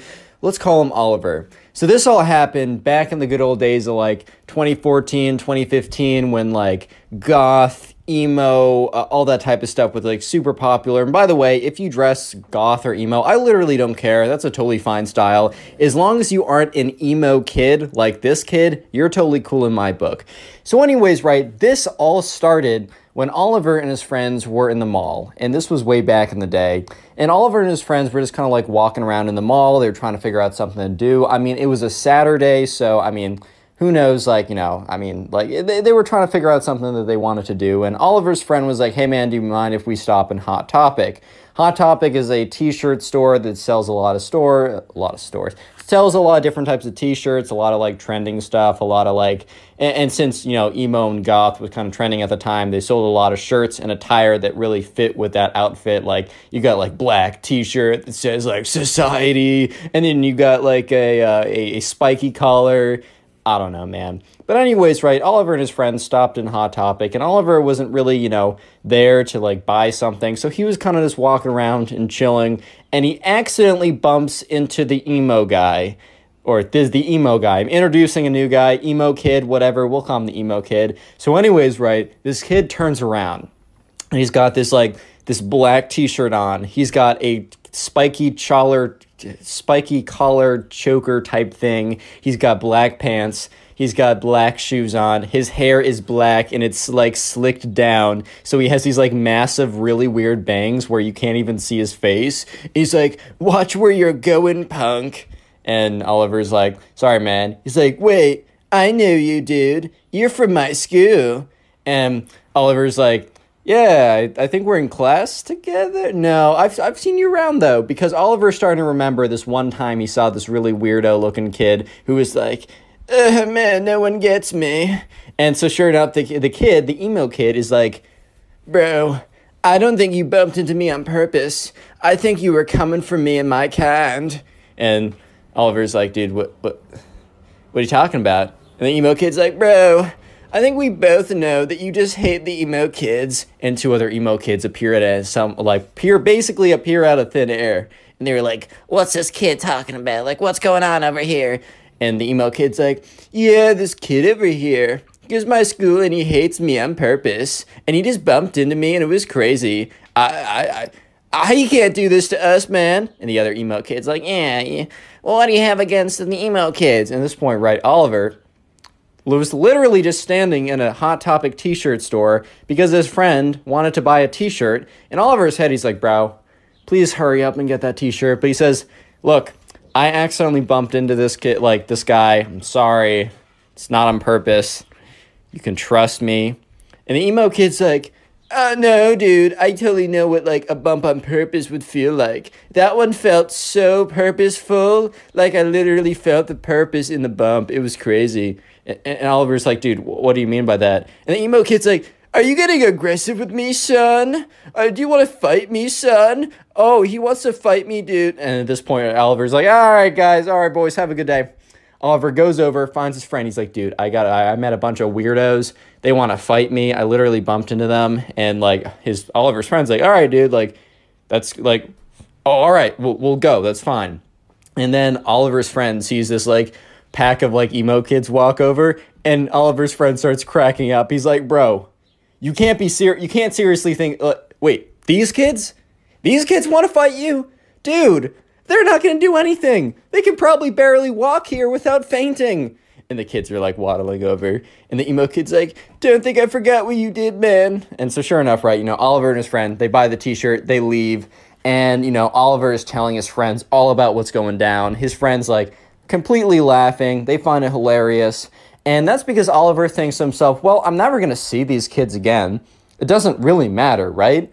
Oh my God, was, Oliver, was Oliver wrong? because this started one of the most insane sagas that Oliver has ever has ever had in his life. He was telling me that like he's experienced a lot of crazy things, but the story that is to follow what just happened is probably the craziest thing that ever happened to Oliver ever. So skip forward a week. An entire week has passed by, actually a little bit more because it's not a weekend. Oliver, it's a Monday morning. He gets up, he's like, "Oh my god, I got to go in." So, you know, he gets up, eats breakfast, gets on the bus. It's just like, oh my God, man, I, I, is it already Monday? dude, that's freaking crazy. He gets into school and he's walking to his locker, all kind of like half awake or whatever. He has his backpack on. And he gets to his locker. And that's when he realizes that something something's wrong. Because his locker is like halfway open. And like the lockers didn't have locks on them, but Oliver always like closed it by the end of the day. He'd grab his backpack and he would shut it all the way and it would close. And he noticed it was halfway open, which was weird because no other lockers were halfway open. I mean, some were, but they were very obvious. The people just left them open or whatever. And Oliver goes up to his locker and he opens it very close, like very, very slowly. And that's when he sees a little something in the background. You know, he sees a little something in the very far back of his locker. So he, you know, he gets his like his iPhone like 3 or whatever, d- opens up his flashlight app or I remember when that was a thing, shines it, and sure enough, he sees in like in the back of his locker in like black marker, he sees a like a skull and crossbones like scribbled on there and then said, "You're next. Fear us." And you know, at this point Oliver is like, "What the, what? Huh?" huh? What? What? what? Like, what's going on here, boys? Like, I don't. Why? And so, sure enough, like Oliver like hits up his friend. He's like, "Bro, did you do this?" And his friend's like, "Dude, no, I'm not cringe." and and Oliver's like, "All right, well, if it wasn't you guys, well then." Who could it like that's that's really weird. And remember the whole emo experience like the emo kid thing that happened at hot topic over a week ago was a pretty crazy experience but at that time oliver had completely forgotten. Because don't forget that the main emo kid actually went to oliver's school and oliver recognized him from being in the hallways once. So oliver didn't even think for a second like he didn't even think of the emo kids when he was like all right who's probably going to be the one like who did this who's most likely that like probably went through and was trying to mess with me or whatever. And Oliver just didn't even think of the emo kid. So give it a couple days, right? A couple days later, you know, Oliver is kind of like towards the end of school. And uh, most people are gone, you know, Oliver's just like waiting. It's after class. Oliver's like waiting to go be, be picked up, but then he's like, oh shoot, I forgot my backpack. I don't know, that happens or whatever. So Oliver is walking back to his locker. And this is where it, it's actually a little creepy because he starts walking back to his locker. And it's like he looks at his locker and it's just scribbled in black pen. Like nothing else, no other lockers. It says his locker has all these black X's all over them. And it's done in Sharpie or whatever, but he's like, okay, whatever, this, like this is kind of serious. Because like he looks around and no one else is around him. So this is like kind of weird now. He's definitely feeling kind of uncomfortable at the moment. So he goes in there and he goes to grab his backpack and he sees a piece of paper sitting there. So he grabs the piece of paper. He realizes it's a letter, but he doesn't read it yet because he grabs his backpack, he gets on out of there, and he goes out of the school. And now he's standing where, you know, people are getting picked up or whatever. And this is where he feels more comfortable to actually read the letter. So he opens up the letter and it says, I'm going to try and read in the emo kid voice. Don't think you could have gotten away from us, man. you emo kids have not forgotten your sins, and you shall pay for them. Next time, don't mess with the popular loners ever again. And then it had this like weird like raven at the bottom. And apparently that was like the emo guild crest crest or whatever, dude. I, I don't know.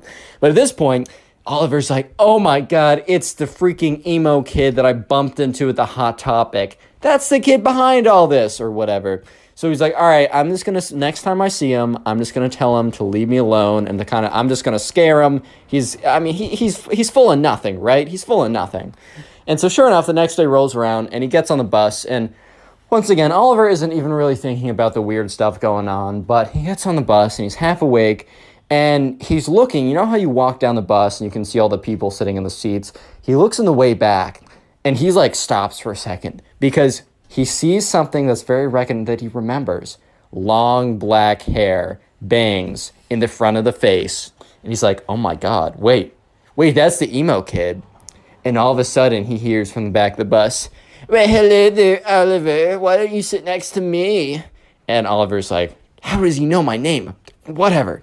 And Oliver's like, all right, well, this is going to be actually a great opportunity for me to sit down and kind of like scare this kid and tell him to like basically to piss off, right? So Oliver gets to the back of the bus and he sees the emo kid and he sits there. He's like, dude, I don't know what's up with you, but why why do you keep doing weird things to my locker? And he says, and the emo kid's like, so you've noticed. You've noticed that the emo guild has noticed your presence and has decided that you are mortal enemy number one.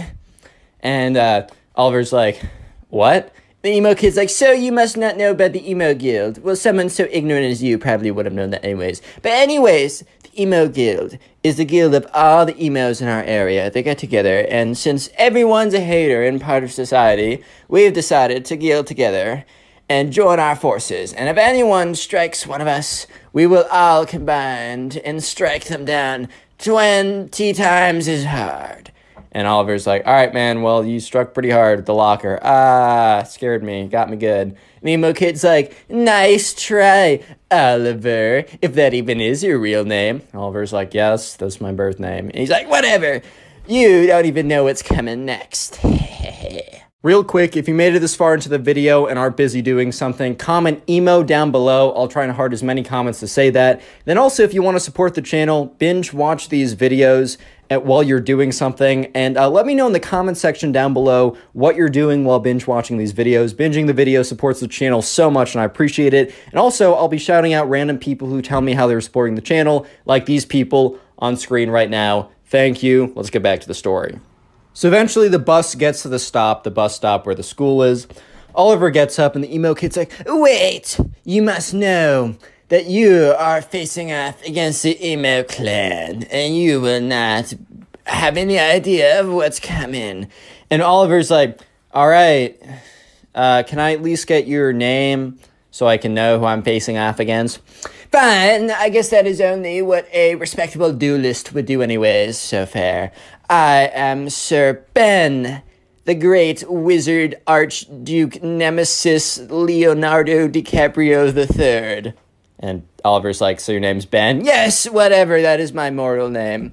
And Oliver's like, Okay, Ben. It is Ben! The-. And he's like, All right, I don't need to hear it. Fine. Okay. Bye. So Oliver walks away and is like, All right. Oliver's thinking on this. He's like, you know what? These kids are weird and they have way too much time on their hands. So I don't really want to see what like weird concoction of weird stuff they decide to put in my locker or whatever they decide to do. I don't want to see it. So you know what? I'm going to strike back.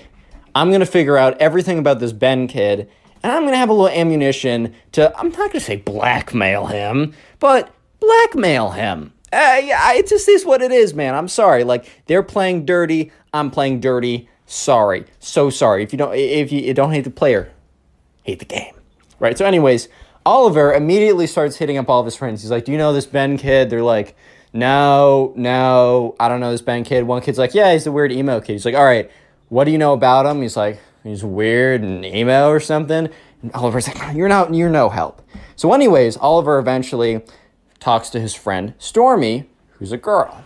And uh, you know Storm, you know oliver's like hey, sorry, I'm trying to find this weird kid is like trying to like beef with me. I just want to find dirt on him. Do you know this kid Ben? Stormy's like, oh, do I know Ben? And Oliver's like, yes, yes, you know something. Let's go. And he's like, please, please tell me whatever. Stormy's like, well, you know Kate, right? And Ben's like, no, not Ben, sorry. Oliver's like, yeah, I know Kate. So Ben, the emo kid guy that's like being weird with you, is what Stormy's saying, has a massive crush on Kate. And Kate knows it. And, you know, Kate hasn't necessarily said no to him yet because he hasn't made any advances. And uh, Oliver's like, thank you, thank you, thank you. That's all I need. Can I talk to Kate for a second? And, you know, Stormy's like, yeah, sure, like, whatever. So eventually, Stormy sets Kate and uh, Oliver up, and Oliver's like, hey, please. He explains the entire situation. And Kate's like, look, Ben, the emo kid, has been weird to me for a very long time. Like I used to think it was this funny, but he's weird. He keeps looking at me. He keeps re- like he keeps like professing his love to me. You know what? I'll team up with you. We'll take him down. Oliver's ecstatic at this point. So basically, they come up with a plan. If the emo next time the emo kids strike, Oliver is gonna find the emo kid and ask for like mercy.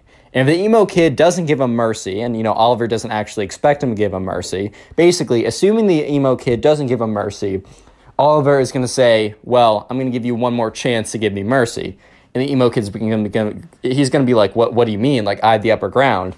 And then all of a sudden, Oliver is gonna like pull out like a basically text message conversation with Kate, which is gonna be fabricated about how like he knows someone perfect for her for her, and how like uh, Oliver's friend, who we'll just call Bob. No, we're not gonna. We're gonna call him. Uh, what should we call him? Oliver's friend Ryan is like perfect for Kate, and the truth is, Kate has like a crush on Ryan, and Oliver's basically gonna say, "Hey, if you do any like if you do anything else."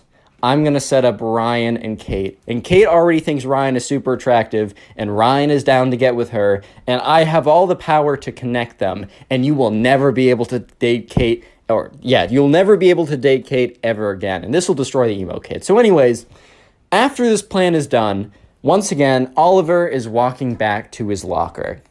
And sure enough, once again, like, you know, and he reported last time all the, like, the, the X's and stuff, and the janitor came and cleaned it up.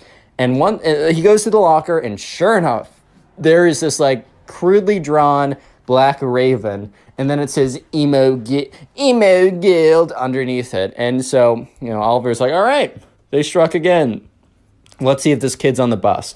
So the next day, Oliver is really hoping that the emo kid takes the bus again because this would be kind of difficult to go and find him.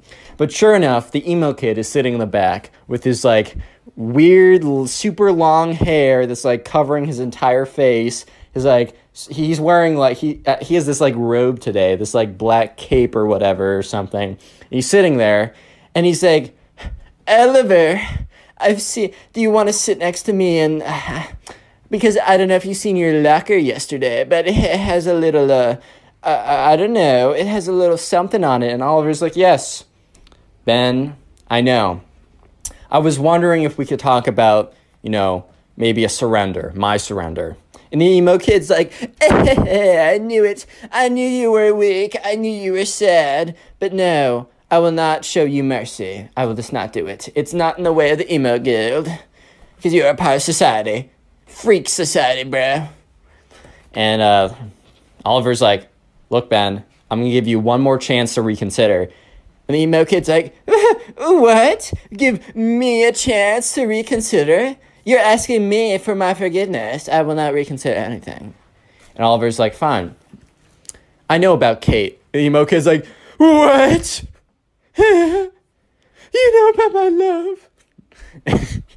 I, I can barely keep a straight face doing this. Anyways, emo kid's like, You know about my love? And Oliver's like, Yes. In fact, I know more than that. You know Kate, right? Well, I have a friend, Ryan. He's a good looking man. And I was talking to Kate, and I was talking to her about Ryan. And I just asked her, you know, what she thought. And Kate confessed to me that she really thinks Ryan is so attractive. And you know who's my best friend? Ryan. You know who Ryan finds attractive? Kate. And with a snap of my fingers, Mr. Emo Man, I could set the two of them up. And you will never have a chance to date her for the rest of high school or middle school. Or, I don't care, right? For the rest of high school. And th- I mean, it's not like that Ben, the emo kid, was going to date her anyways, but the emo kid was like, no, no.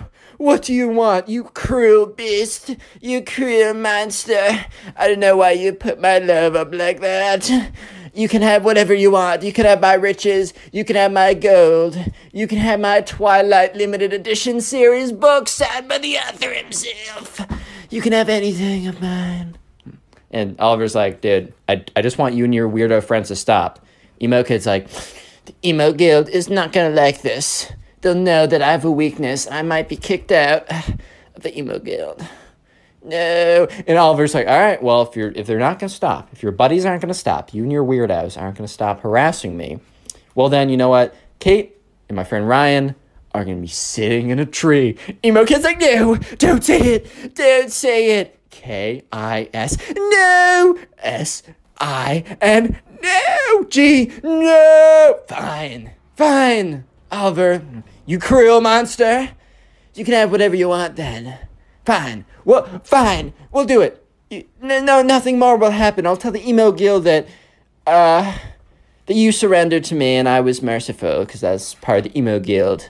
And Oliver's like, didn't you say that was the opposite? It doesn't matter, Oliver. I'm trying to work with you, idiot. And Oliver's like, okay, you know what? If this is true, Kate, you know, Kate and Ryan, you know, they're not going to be like that. But just so you know, if you or one of your little emo friends do anything to me, anything, Kate and Ryan are a thing. Emo kid's like, fine, you drive a hard bargain. I'll call off the attacks. And from that point on, Oliver has never received another emo style. I don't even know if you could call it an attack, but he never received weird stuff in his locker or weird in carvings of the emo guild or anything like that. And uh, he lived happily ever after.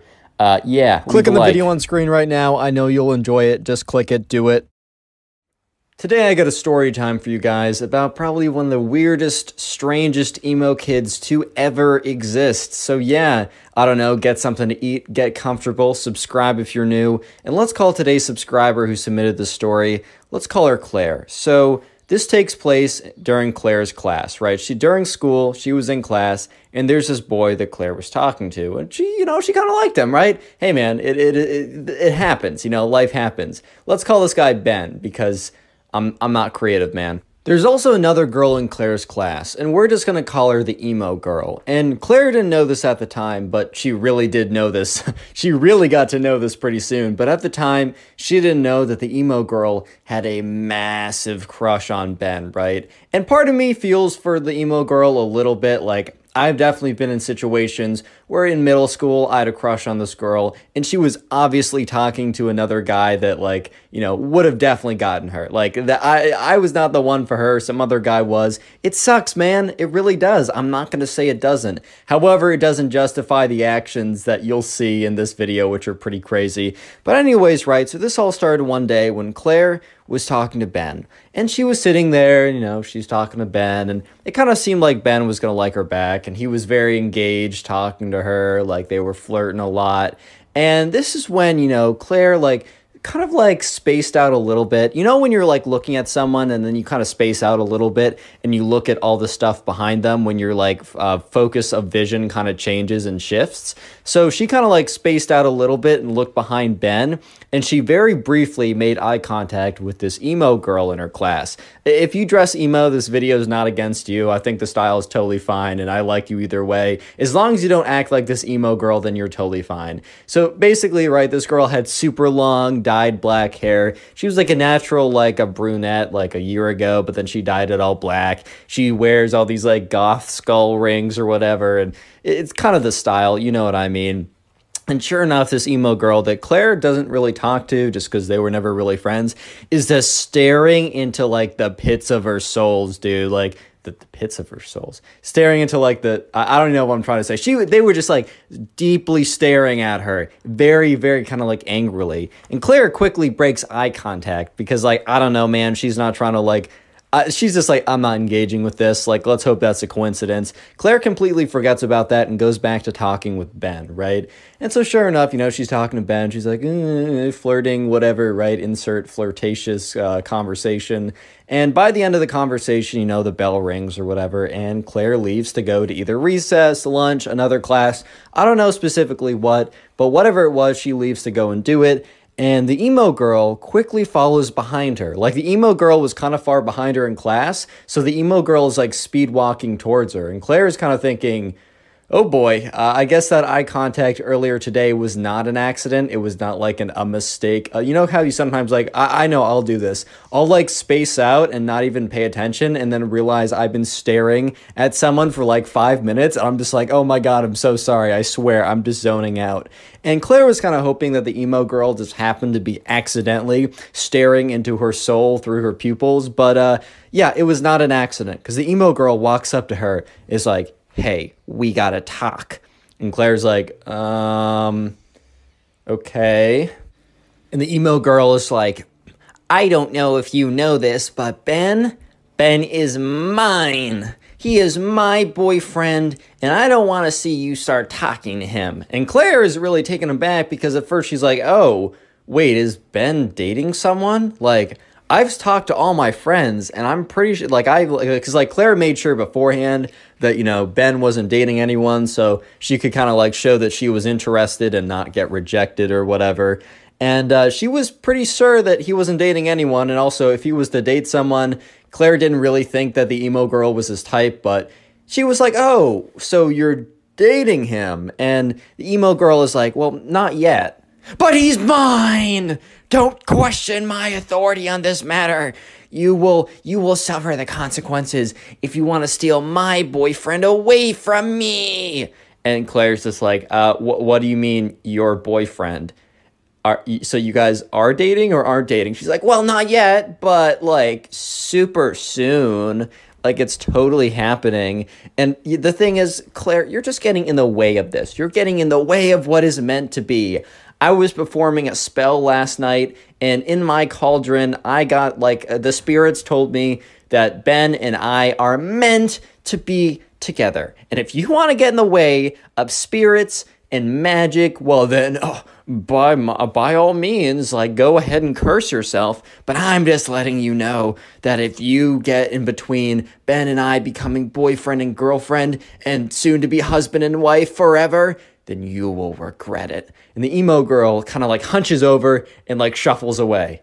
And Claire was just stunned, uh, to say the least. She was kind of just at a loss for words at this point because it's not every day that, you know, you're walking around and, uh, you know, the emo girl in your class, if you have one, comes up to you and says that, yeah, by the way, the gods of magic literally said that, you know, that guy that you're talking to, that he and I are meant to be together and that we are actually boyfriend and girlfriend, even though we aren't. So stay away, bro and then shuffle away. That's just not a you know a day to day occurrence. I don't know, but maybe it is. Maybe I'm wrong. I don't know. But uh, sure enough, you know, Claire kind of was like, okay, well, I'm not going to be bullied out of talking to this guy that I like. Like I'm not going to be bullied out of it, man. Like that's just not that's just not going to happen. You know what I mean? And Claire's like, you know what? I, I think I'm just gonna, you know, keep talking to this guy. I think I just am. So the next day rolls around, and the only class that Claire has with Ben is the class that she has with the emo girl. So it's not like Claire could really talk to Ben a lot in other classes. However, Claire does talk to him every kind of like lunch break. They get lunch together, and the emo girl doesn't eat lunch in the uh, lunchroom, so I don't think she knows, or if she does, she's not trying to see that. Fair enough, I guess. But sure enough, you know, Claire, you know, Ben comes over to Claire because they kind of were talking every single day. I don't think the I don't think the emo girl's ever spoken to Ben before, but they're about to they're about to be boyfriend and girlfriend, guys. Stop hating. no, but uh, so Ben comes over just like every other day, and Claire was a little bit weird. And Ben's like, "Are you good?" And she's like, "Yeah, yeah. Actually, it's nothing. Sorry, I was just I was just spacing out."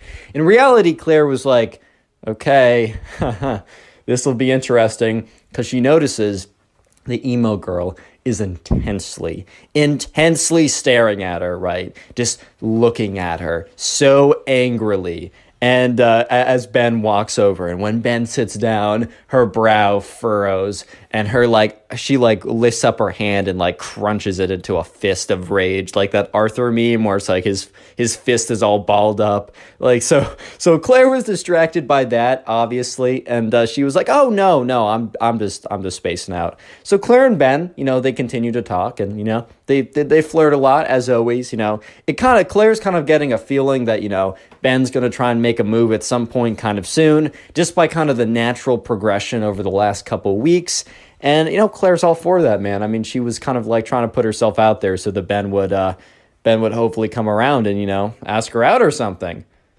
Sure enough, you know, the bell rings again, and Claire is kind of like power walks out of there. She grabs her bag quickly. She's like, aha, Ben, I'll see you in the next one. Because Ben and her go to totally different directions. So it's not like she can walk with Ben. And so Claire is like power walking out of there because she's like, all right, emo girl is coming for me, man. Like I, I, because Claire wasn't looking at the emo girl, but she could just feel it. Like she had kind of like the raid boss music going on. She's like, oh man, I gotta get out of here, dude. Final boss encroaching, encroaching, man. Like I, I, I gotta get out of here. So she grabs her backpack, quickly like puts it on her shoulder and starts to like sprint out not sprint out of the classroom man. Her teacher would have been like stop running. Stop it. Stop. But sure enough right now the emo girl was just as fast and just as intent to be talking to claire. And she comes up to claire she's like you didn't heed my warning.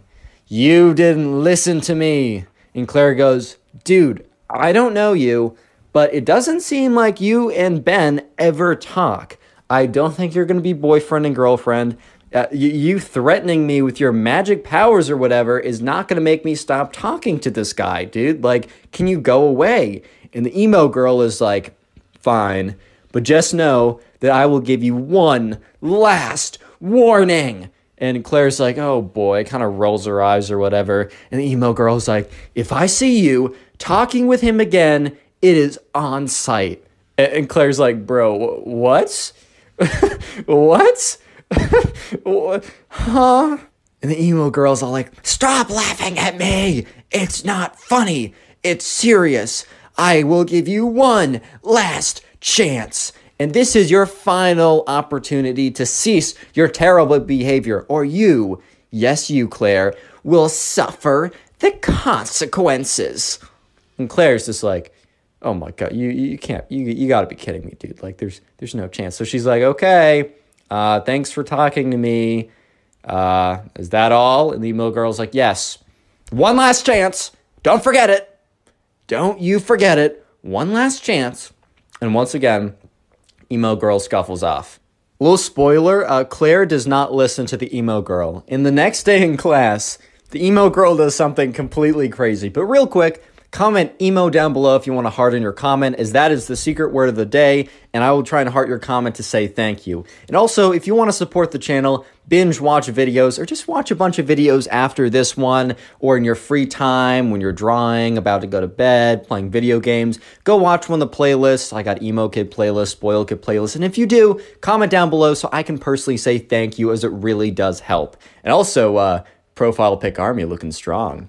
So you thought that that was it for the craziness from this emo girl that going up and threatening that the evil gods of spells and magic and wizardry will she will suffer the consequences. You thought that that was bad and no no no no no no no no pause, bro.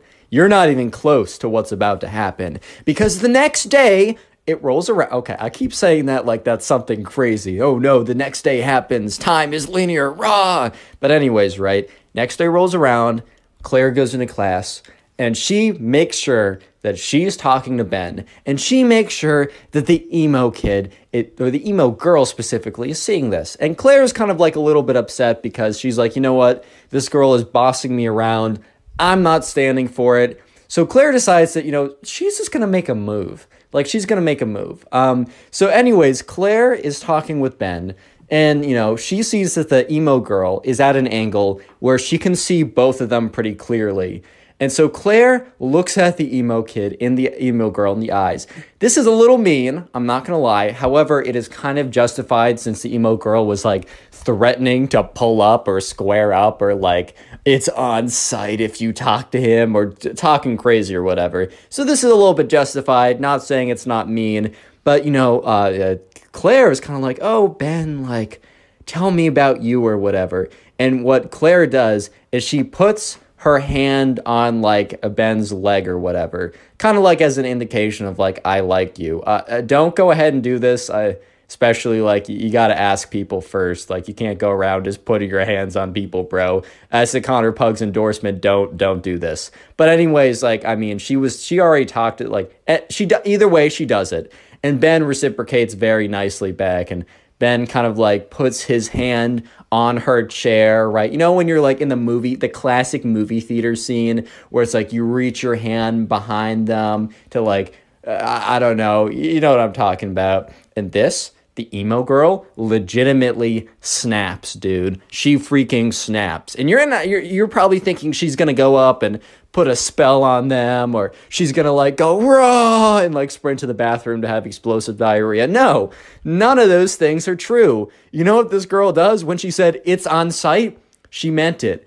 Because Claire, one moment, was like kind of relaxing in the company of her soon to be boyfriend, spoiler, Ben. In the next moment, she was on the ground. Do you know why? Because the emo girl freaking tackled her, dude. The emo girl was got so angry at the sight of them like basically uh, ho- they weren't holding hands, but they were like same level of like romantic intimacy as holding hands. She was so mad at that sight that the emo girl legitimately got up out of her seat, buckled her head down, sprinted like a D1 quarterback, and knocked Claire out of like, tackled Claire basically, and was like, and started hissing. So right now, Claire's on the ground. The emo girl is on top of her. Ben is sitting there in complete shock, like, what, what, what? And everyone in the class turns around, including the teacher. Um, because they were supposed to be like reading a book or something in pairs. They were n- none of this nonsense was supposed to be going down. So the teacher is just like, "What's going on over here?" And the emo girl is like, is like hissing the entire time, like, "I told you it was on sight. Stay away from my boyfriend." And Ben is just so confused, and Claire's like covering her face because the emo girl is like very faintly, but still trying to like claw at her. It's like don't don't don't don't don't like with their big like you know kind of like in Pokemon like meow meowth or I forgot the cat Pokemon that like Team Rocket has. You know how that like it has scratch attack that does like negative one damage. That was kind of the equivalent of what like this the emo girl was doing to Claire. So no damage was done, but it was very strange. And uh, sure enough, you know, Claire at the next moment feels the sensation of the emo girl leaving her body, like being picked up. So she opens her eyes and she sees the emo girl is literally dra- being dragged away by the teacher and dragged out of the classroom. And Claire gets up and Ben looks at her with just just this look of, huh?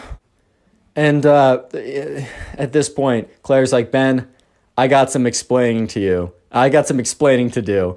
And Claire explains everything that I just told you. Click on the video on screen right now. I know you'll enjoy it. Just click it, do it. Today I got a story of probably one of the craziest emo kids of all time, and I've told a lot of crazy stories, so strap in, uh, subscribe if you like stories, and let's call today's subscriber, uh, let's call her Luna. So Luna was a tennis player and was pretty good at tennis, and over the summer, her mom sent Luna to a tennis camp, and this story starts pretty far through the tennis camp. So the tennis camp lasted about one week long, and on the last day, which was Friday, all the parents would come and they would watch kind of like a tennis tournament of all the kids who were playing and learning how to play and getting better during the week. There would be a big tournament. They would have like, I don't know, a fake little trophy thing. But the main important thing was that there was a big tournament at the end of the week and all the parents came to watch.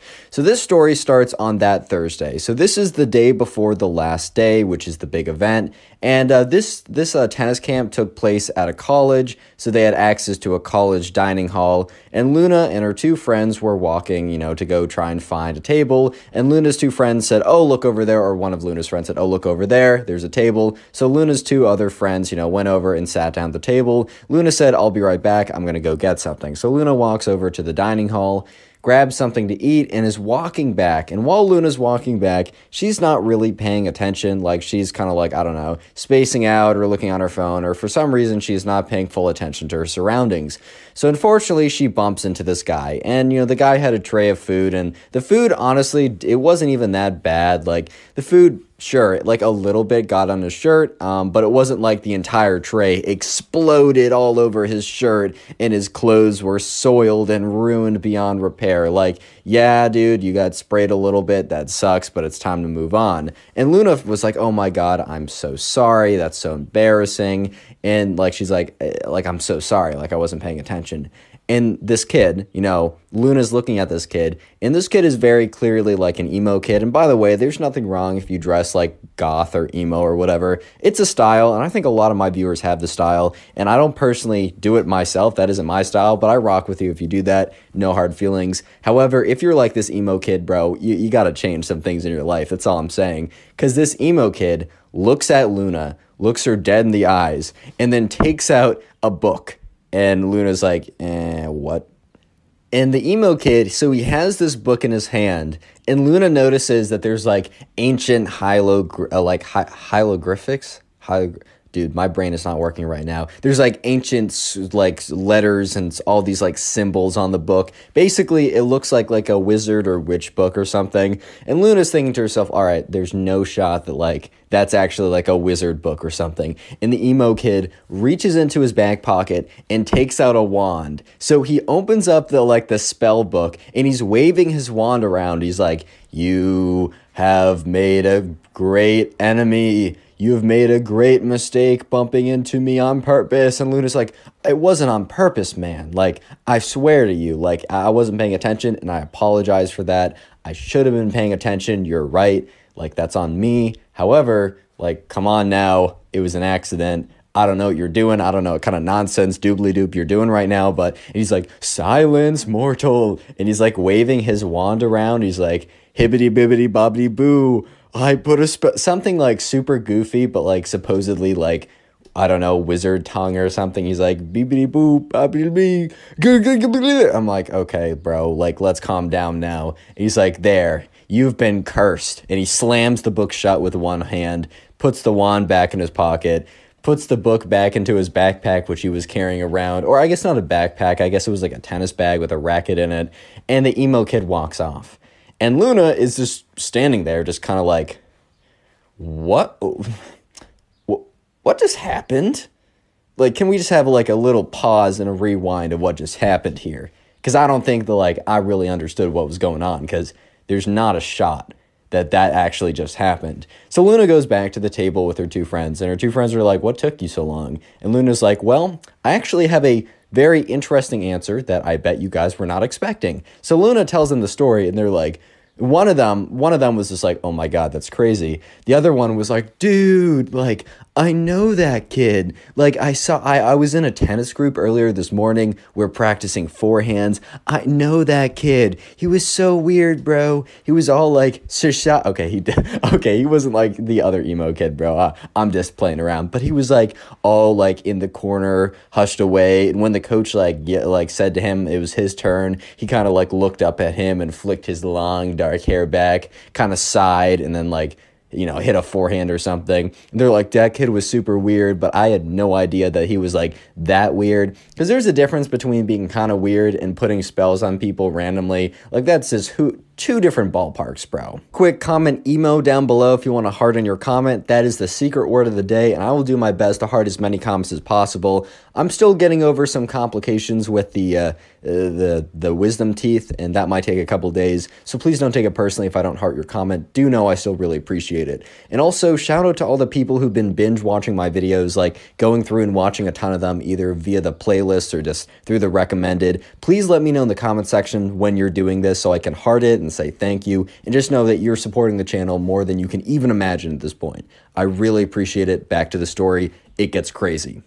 Anyways, right, so the next day rolls around, and remember that, you know, Luna was at a tennis camp, and on the last day, which was the next day, because this whole spell incident happened on a Thursday, and the last day was on a Friday. So it was Friday, it was the last day, and it was only like a half day because the parents would come and pick you up by the end of it. But, anyways, right, there was a big tennis tournament and all the parents came to watch. So it was a pretty big deal. And so everyone was sitting around on the tennis court, um, and like the coach was standing at the very front. Everyone was sitting on the tennis court, and he was reading off his list of like, all right, guys, like, thank you for all your hard work this week. And finally, it pays off.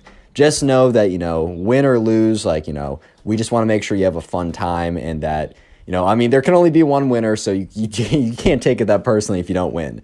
Uh, the most important thing is to, like, good sportsmanship and have a fun time. And, anyways, let me read off the pairings. So the pairings were read off, and Luna had a first round match where she played against another, some random guy or something, and she was better. She was probably one of the top 10 people at the camp. She didn't expect to win the tournament. I mean, the, the other people, there are, were some people that were much better than her, and maybe they're having a bad day or whatever, but Luna just wanted to you know, go out there, have some fun. So Luna's first round match went down really well. She won 6 2, 6 3, which is pretty solid win if you guys know tennis. I used to play tennis a lot back in the day. That's why I can tell this story so well, um, at least the tennis parts. Uh, but, anyways, things get really interesting when Luna goes into her second round match. The second round match is against a familiar character that you guys may or may not remember from earlier in the story. Yes, Luna is playing the emo kid. And let me just say that Luna did not forget the emo kid, but very well the converse is true too, because the emo kid had not forgotten about Luna either. Which means, yes, Luna and versus the emo kid are about to play after the emo kid put a spell on her. And uh, Luna's just looking at her opponent like, there's no way. There's there's no way, man. Th- there's no way. So, anyways, right, you know, Luna. So, uh, when when you play tennis, you normally like you will warm up with your partner, and then you'll get into playing. But basically, you both stand on two sides of a net, just very quickly for people who don't know. And so, Luna was standing on one side of the the net, and the emo kid was like sulking over and kind of like was all hunched over and kind of like wandered over to the other side of the net. And so Luna walks up to kind of like the net in, in between, and the, the emo kid walks up as well. And Luna's like, All right, like, do you want to warm up? And the emo kid is like, eh, insert maniacal laugh. I can't do a maniacal laugh right now. I'm just I just can't do it. So insert like the most evil maniacal laugh from like TV shows and movies you can think of. And dude, out of all the responses Luna was expecting, okay, Luna was either responding expecting like yes or no. It was a yes or no question. But out of all the responses that Luna was expecting, let me just say that mani- a maniacal laugh was not on the list, dude. Like it just was not on the list. And so Luna's kind of just thinking like, uh, okay. And then the emo kid goes on to say, huh, like finishes up his maniacal laugh and is like, why would I need to warm up when I have the curse on my side? And Luna was just like, oh, so so we're still going with that. We're not just gonna like, because Luna was kind of thinking, all right, well, let's just put yesterday behind us because that was very weird. You know what? Luna Luna gave this guy you know, the privilege of allowing, you know, just to put that behind them. Because normally that's not a thing you just put behind, right? The fact that like you got a spell put on you, normally you don't just forget about that. But Luna was like, oh, okay, so no warm up? And the emo kid said, yeah. Well, I mean, I have the curse on my side, so why would I need to warm up anyways? And Luna was like, all right, fine, I really gotta smack this kid. So Luna and the emo kid kind of go immediately into playing the match, and so Luna spins the racket, and sure enough, it is the emo kid's choice. So basically, in the beginning of tennis, you spin like heads or tails, and if you get it right, you can choose to serve or have the other person serve. And the emo kid starts maniacally laughing. So once again, insert the like maniacal evil villain laugh after the racket is spun and, uh, you know, Lunas is kind of looking at him like, dude, what? And the emo kid is like, looks like my curse is already working. Insert again another maniacal laugh. And Luna's just thinking to herself, all right, bro, like, let's not jump to conclusions. There's a 50 50 chance that you were going to get that. Like, come on now. In the back of Luna's mind, she was like, uh, well, I wonder if the curse is real, but her rational mind was able to take control and be like, all right, let's just smack this kid. I know I'm better than him. So, sure enough, right, you know, the emo kid starts serving. Basically, that's the way you start a tennis point. So, the emo kid throws it up, bops it in, and the serve is not that good. I'm, serve is the hardest part of tennis, in my opinion, but the serve is not that good. And Luna, really wanting to have a good impression to kind of quote unquote break the curse, winds up a massive forehand, completely crunches it, and obliterates the emo kid in the first point. Like this ball is blazing off of Luna's racket and just smack right past the emo kid. The emo kid wasn't even like the curse was the emo kid plus the curse were not good enough to give him the reaction time to be able to deal with it. That's how bad this whole thing was, dude.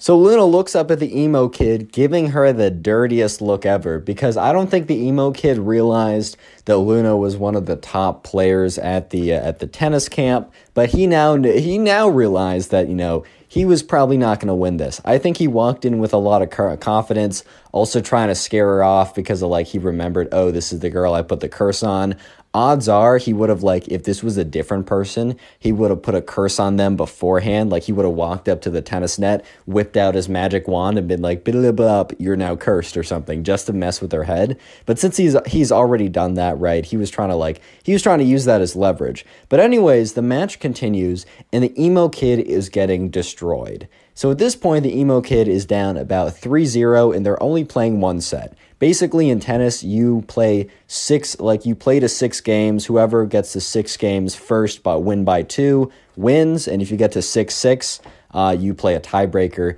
But anyways right luna's up 3-0 so absolutely smoking the emo kid.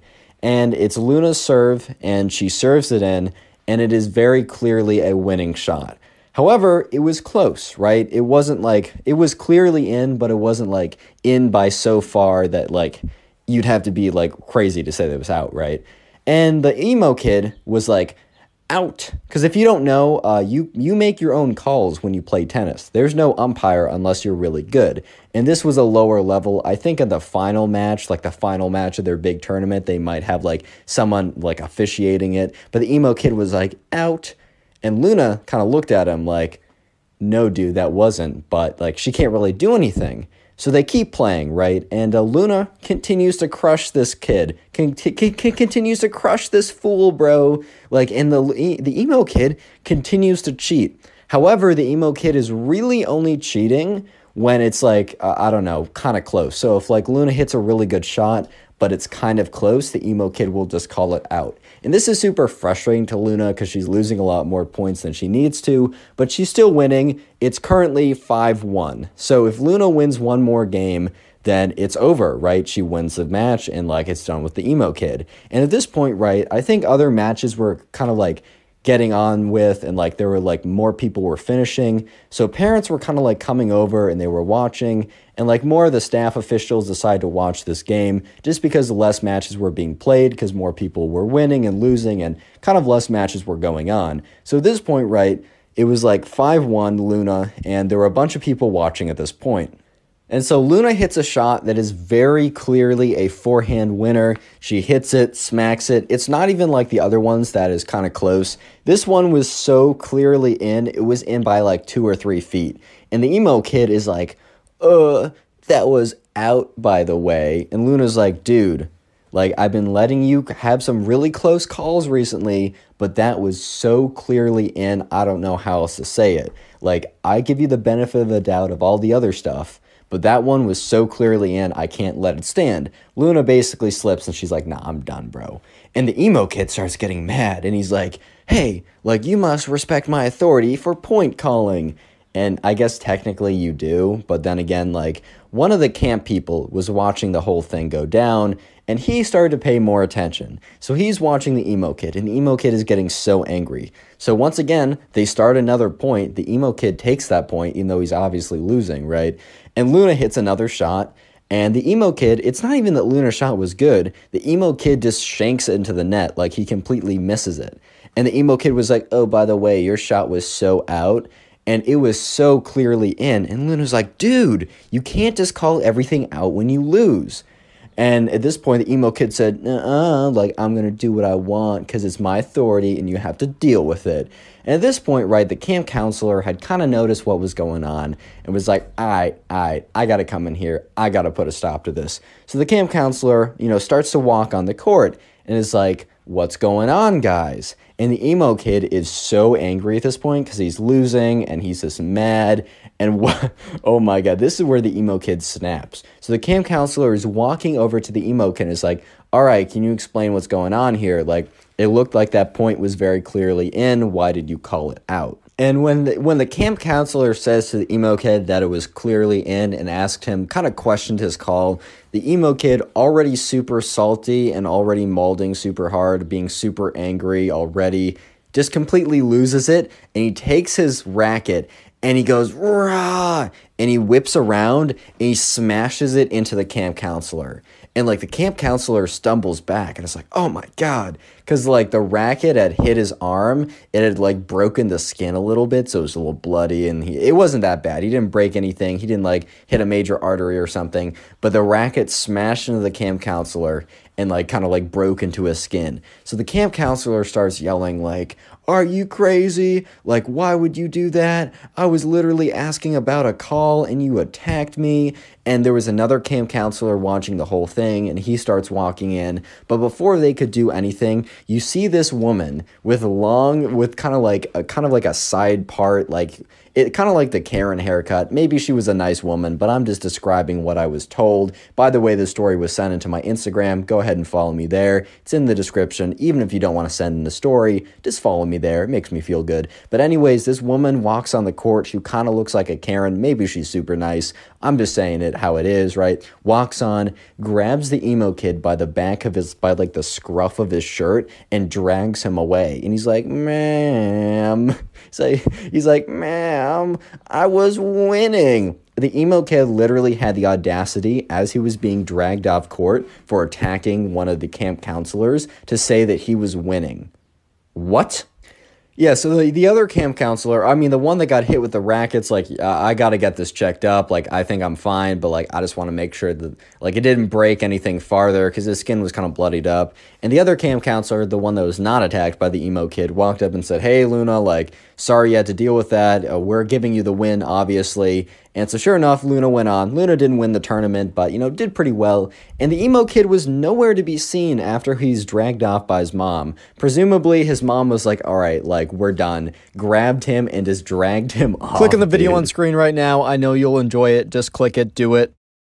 Today we get a story time of this emo kid who thinks that he's like legitimately a god, like he has godlike powers and can put spells on people, and the people must cower in fear before him and do exactly what he says because he thinks he's legitimately a god. I'm not even kidding. Strap in, subscribe if you like stories, and let's call today's subscriber who sent in this story, let's call him Drew. So this all happened one day when Drew and his mom decided to get uh, dinner with uh, his cousin and his cousin's mom because it had been a long time since Drew and his mom had seen his cousin and his cousin's mom. And at this point, right, you know, you know, they just want to have a little bit of a reunion. It had actually been so long that it had probably been about three to four years since Drew has seen his cousin. And, you know, while they're driving over there, because they're driving to some kind of like local restaurant or whatever, because Drew's cousin and his Drew's cousin's mom were happened to be in the area for some reason, uh, Drew's mom was like, Hey, Drew, by the way, I just want to let you know that your cousin, he's going through a little bit of a phase. And, you know, Drew's like, What do you mean?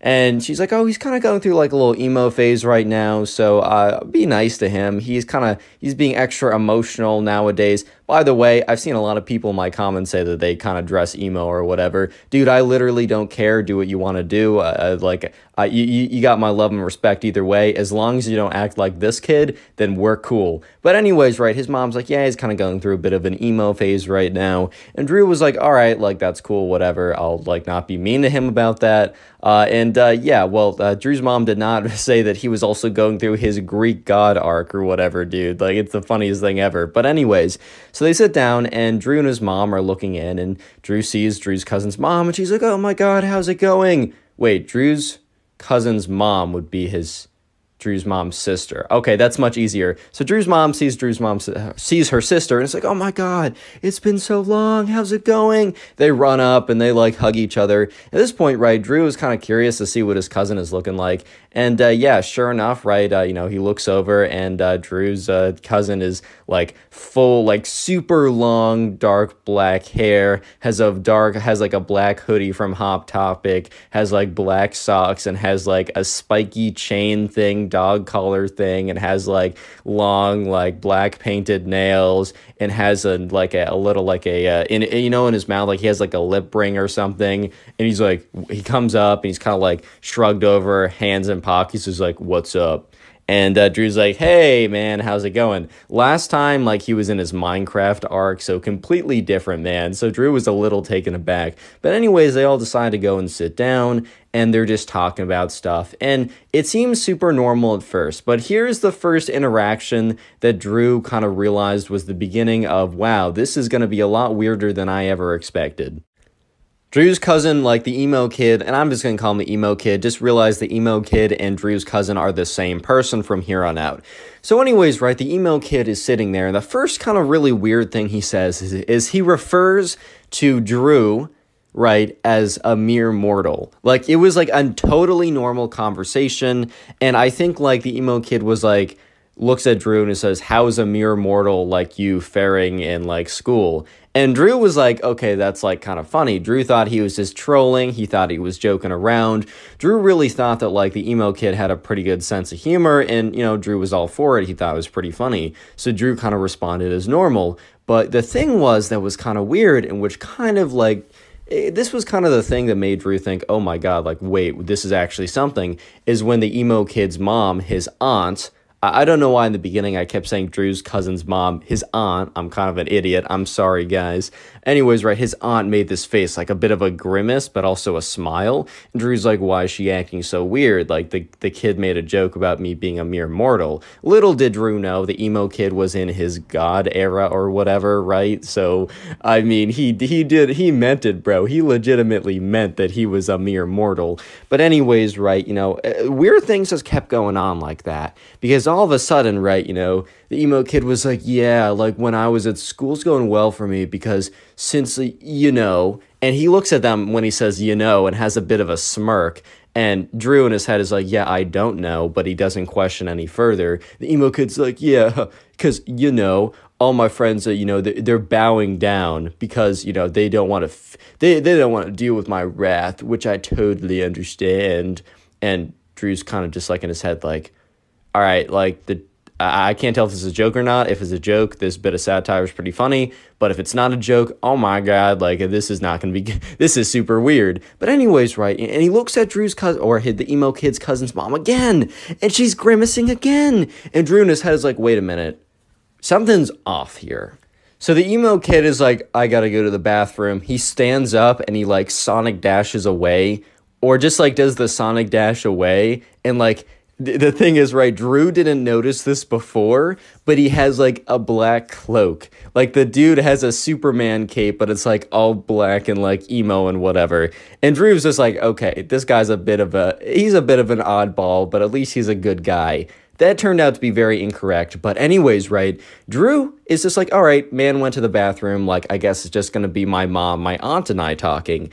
And the aunt, her face was like a forced smile for the entire conversation until Drew left and her face completely dropped. And she's like, guys, I'm so sorry. Like, I got to let you know something. And they were all just like, uh, what are you, what are you talking about? And she was like, guys, like, I don't know how to explain this, but I guess the the best way I can explain this is that, you know, your cousin and looks at Drew is like, Drew, your cousin, he's uh, you know, he's in his God arc right now. And Drew's like, huh? What is a god arc? He's like, huh? Well, what do you mean a god arc? Like, what does that even mean, bro? And she's like, uh, yeah, so basically, he thinks that he's a legitimate god and that his friends bow down because they know that he can smite them and put spells on him. And, you know, he's been in his emo phase for a while, but it's evolved into an emo god phase. And Drew's just like looking at her like, wait, is the emo kid and my aunt are they both on the same comedy bit? Is this like a sketch or something? And he left to make it seem more believable? Because if that's the case bravo they're getting five star rating from me. But if this is legit and it's seeming like it's legit oh my god i'm actually gonna like flip out dude. This is the craziest thing ever. And and then the, his aunt goes on to say and you know he's very fragile emotionally or whatever so if you guys can just please please play along if he like makes a mention that he's a god. Please don't burst his bubble. Like uh, like i i know it's a lot to ask and it's super weird but please just do it for me. He's gonna get through this phase and be normal soon I hope. she has a long pause and then says, I hope. And like, you know, Drew's mom kind of cringes a little bit. She's like, oh my God. Like, thank God Drew is not like this and not in his God arc. Drew's mom wouldn't care if Drew was like an emo or something, but if he was an emo God phase, like, she would be like, bruh, like, my son, why? Why do I live? Just to suffer. And that's when Drew sees the emo kid slash his cousin return from the bathroom. And you guys might be thinking, oh, he's not too bad, right? In his little god arc, because all he's saying is like his friends are mortals or whatever. No, it is about to get 1,000 times worse. It's something about the bathroom just turned him into like super evil, vengeance god mode. Like it is about to get so so bad. So strap in and prepare yourself. Real quick, comment emo down below if you want a heart on your comment. I'm going to try and heart as many of those comments as I possibly can because emo is the secret word of the day. And by the way, the channel's actually been doing really well because you guys have been binge watching the videos. And I, I, tell you, best way to support the channel is to watch a bunch of my videos in the row and then comment about it. And you guys have been going like really above and beyond. Like here's just some people on screen who've been like legitimately watching like a ton of videos and like legitimately watching watching me and letting me know. Just so you guys know, this is the best way to support me, and it's actually really shown, and it, it's crazy. And I just want to say thank you. So let me know if you're binge watching these videos in the comments. I'll try and heart them. I'll try and respond or something. And just know I really do appreciate it. And uh, yeah, thank you for the watch time. Uh, the channel is going kaboom, and it's all because of you guys. Anyways, back to the story. So the emo kid comes back and he sits down, and when he sits down, he wraps his cape around him like he's Dracula or whatever. And uh, you know, uh, Drew's mom slash the emo kid's, uh, or Drew's aunt slash the emo kid's mom, right, is like, "Hi, Drew, welcome back." And Drew, I don't know what happened to him in the bathroom, but he's like, he responds, he he turns his head, he looks at his mom and he says, Silence, mortal! Do not speak to a god like me! And all of a sudden, everyone at the table goes silent, and even the table next to them goes silent. And they were in the middle of a conversation. Like everyone, like in the in the five mile like vicinity or five foot vicinity, was like, paused and was just like, "What did I just hear?" And you know, the emo kid's mom gets like very like eh, nervous, and she's very thankful that like she was able to tell uh, you know Drew and his mom like what's going on. But she was like, "Oh, my liege, I am so sorry. Please forgive me." And the emo kid is like, "Fine, I'll consider it. Your punishment will be less." Then uh, because of your uh, repents, repents is that the word? Yes, because you're forgi- you're slightly forgiven, but your punishment will still happen. And he like whips up his cape again and like hides his face behind it. Is like at this point, Red Drew is like, "Oh my god, my cousin's gone off the deep end, bro. What?" So, anyways, right, the emo kid's mom starts having a conversation with Drew's mom, kind of just trying to like move past that super awkward moment of his of like her son saying, "Silence, mortal, you will be punished," like something just very strange like that. And uh, she just tries to have a normal conversation, and she was doing pretty successfully as the emo kid was like, evilly staring at them like uh, like through his black mascara looking at them. And like it like I don't know like Drew like looked at his cousin and like briefly very briefly Drew just kind of Drew looked at his cousin and the emo kid looks at him makes eye contact and goes and Drew's just thinking to himself what? What did I do? I looked at you. Like why are you so much less normal right now? Cuz uh, the emo kid was kind of weird before as he was calling people his mortals, but for some reason he just went off the deep end by the time he came back. Anyways, right, the uh, the waiter comes around and brings their food, and things are looking pretty good because, like, I don't know, Drew's like, all right, I don't need to interact with my uh, cousin anymore. He's kind of weird. I can just focus on my food, and he can focus on his food, and then we can just get out.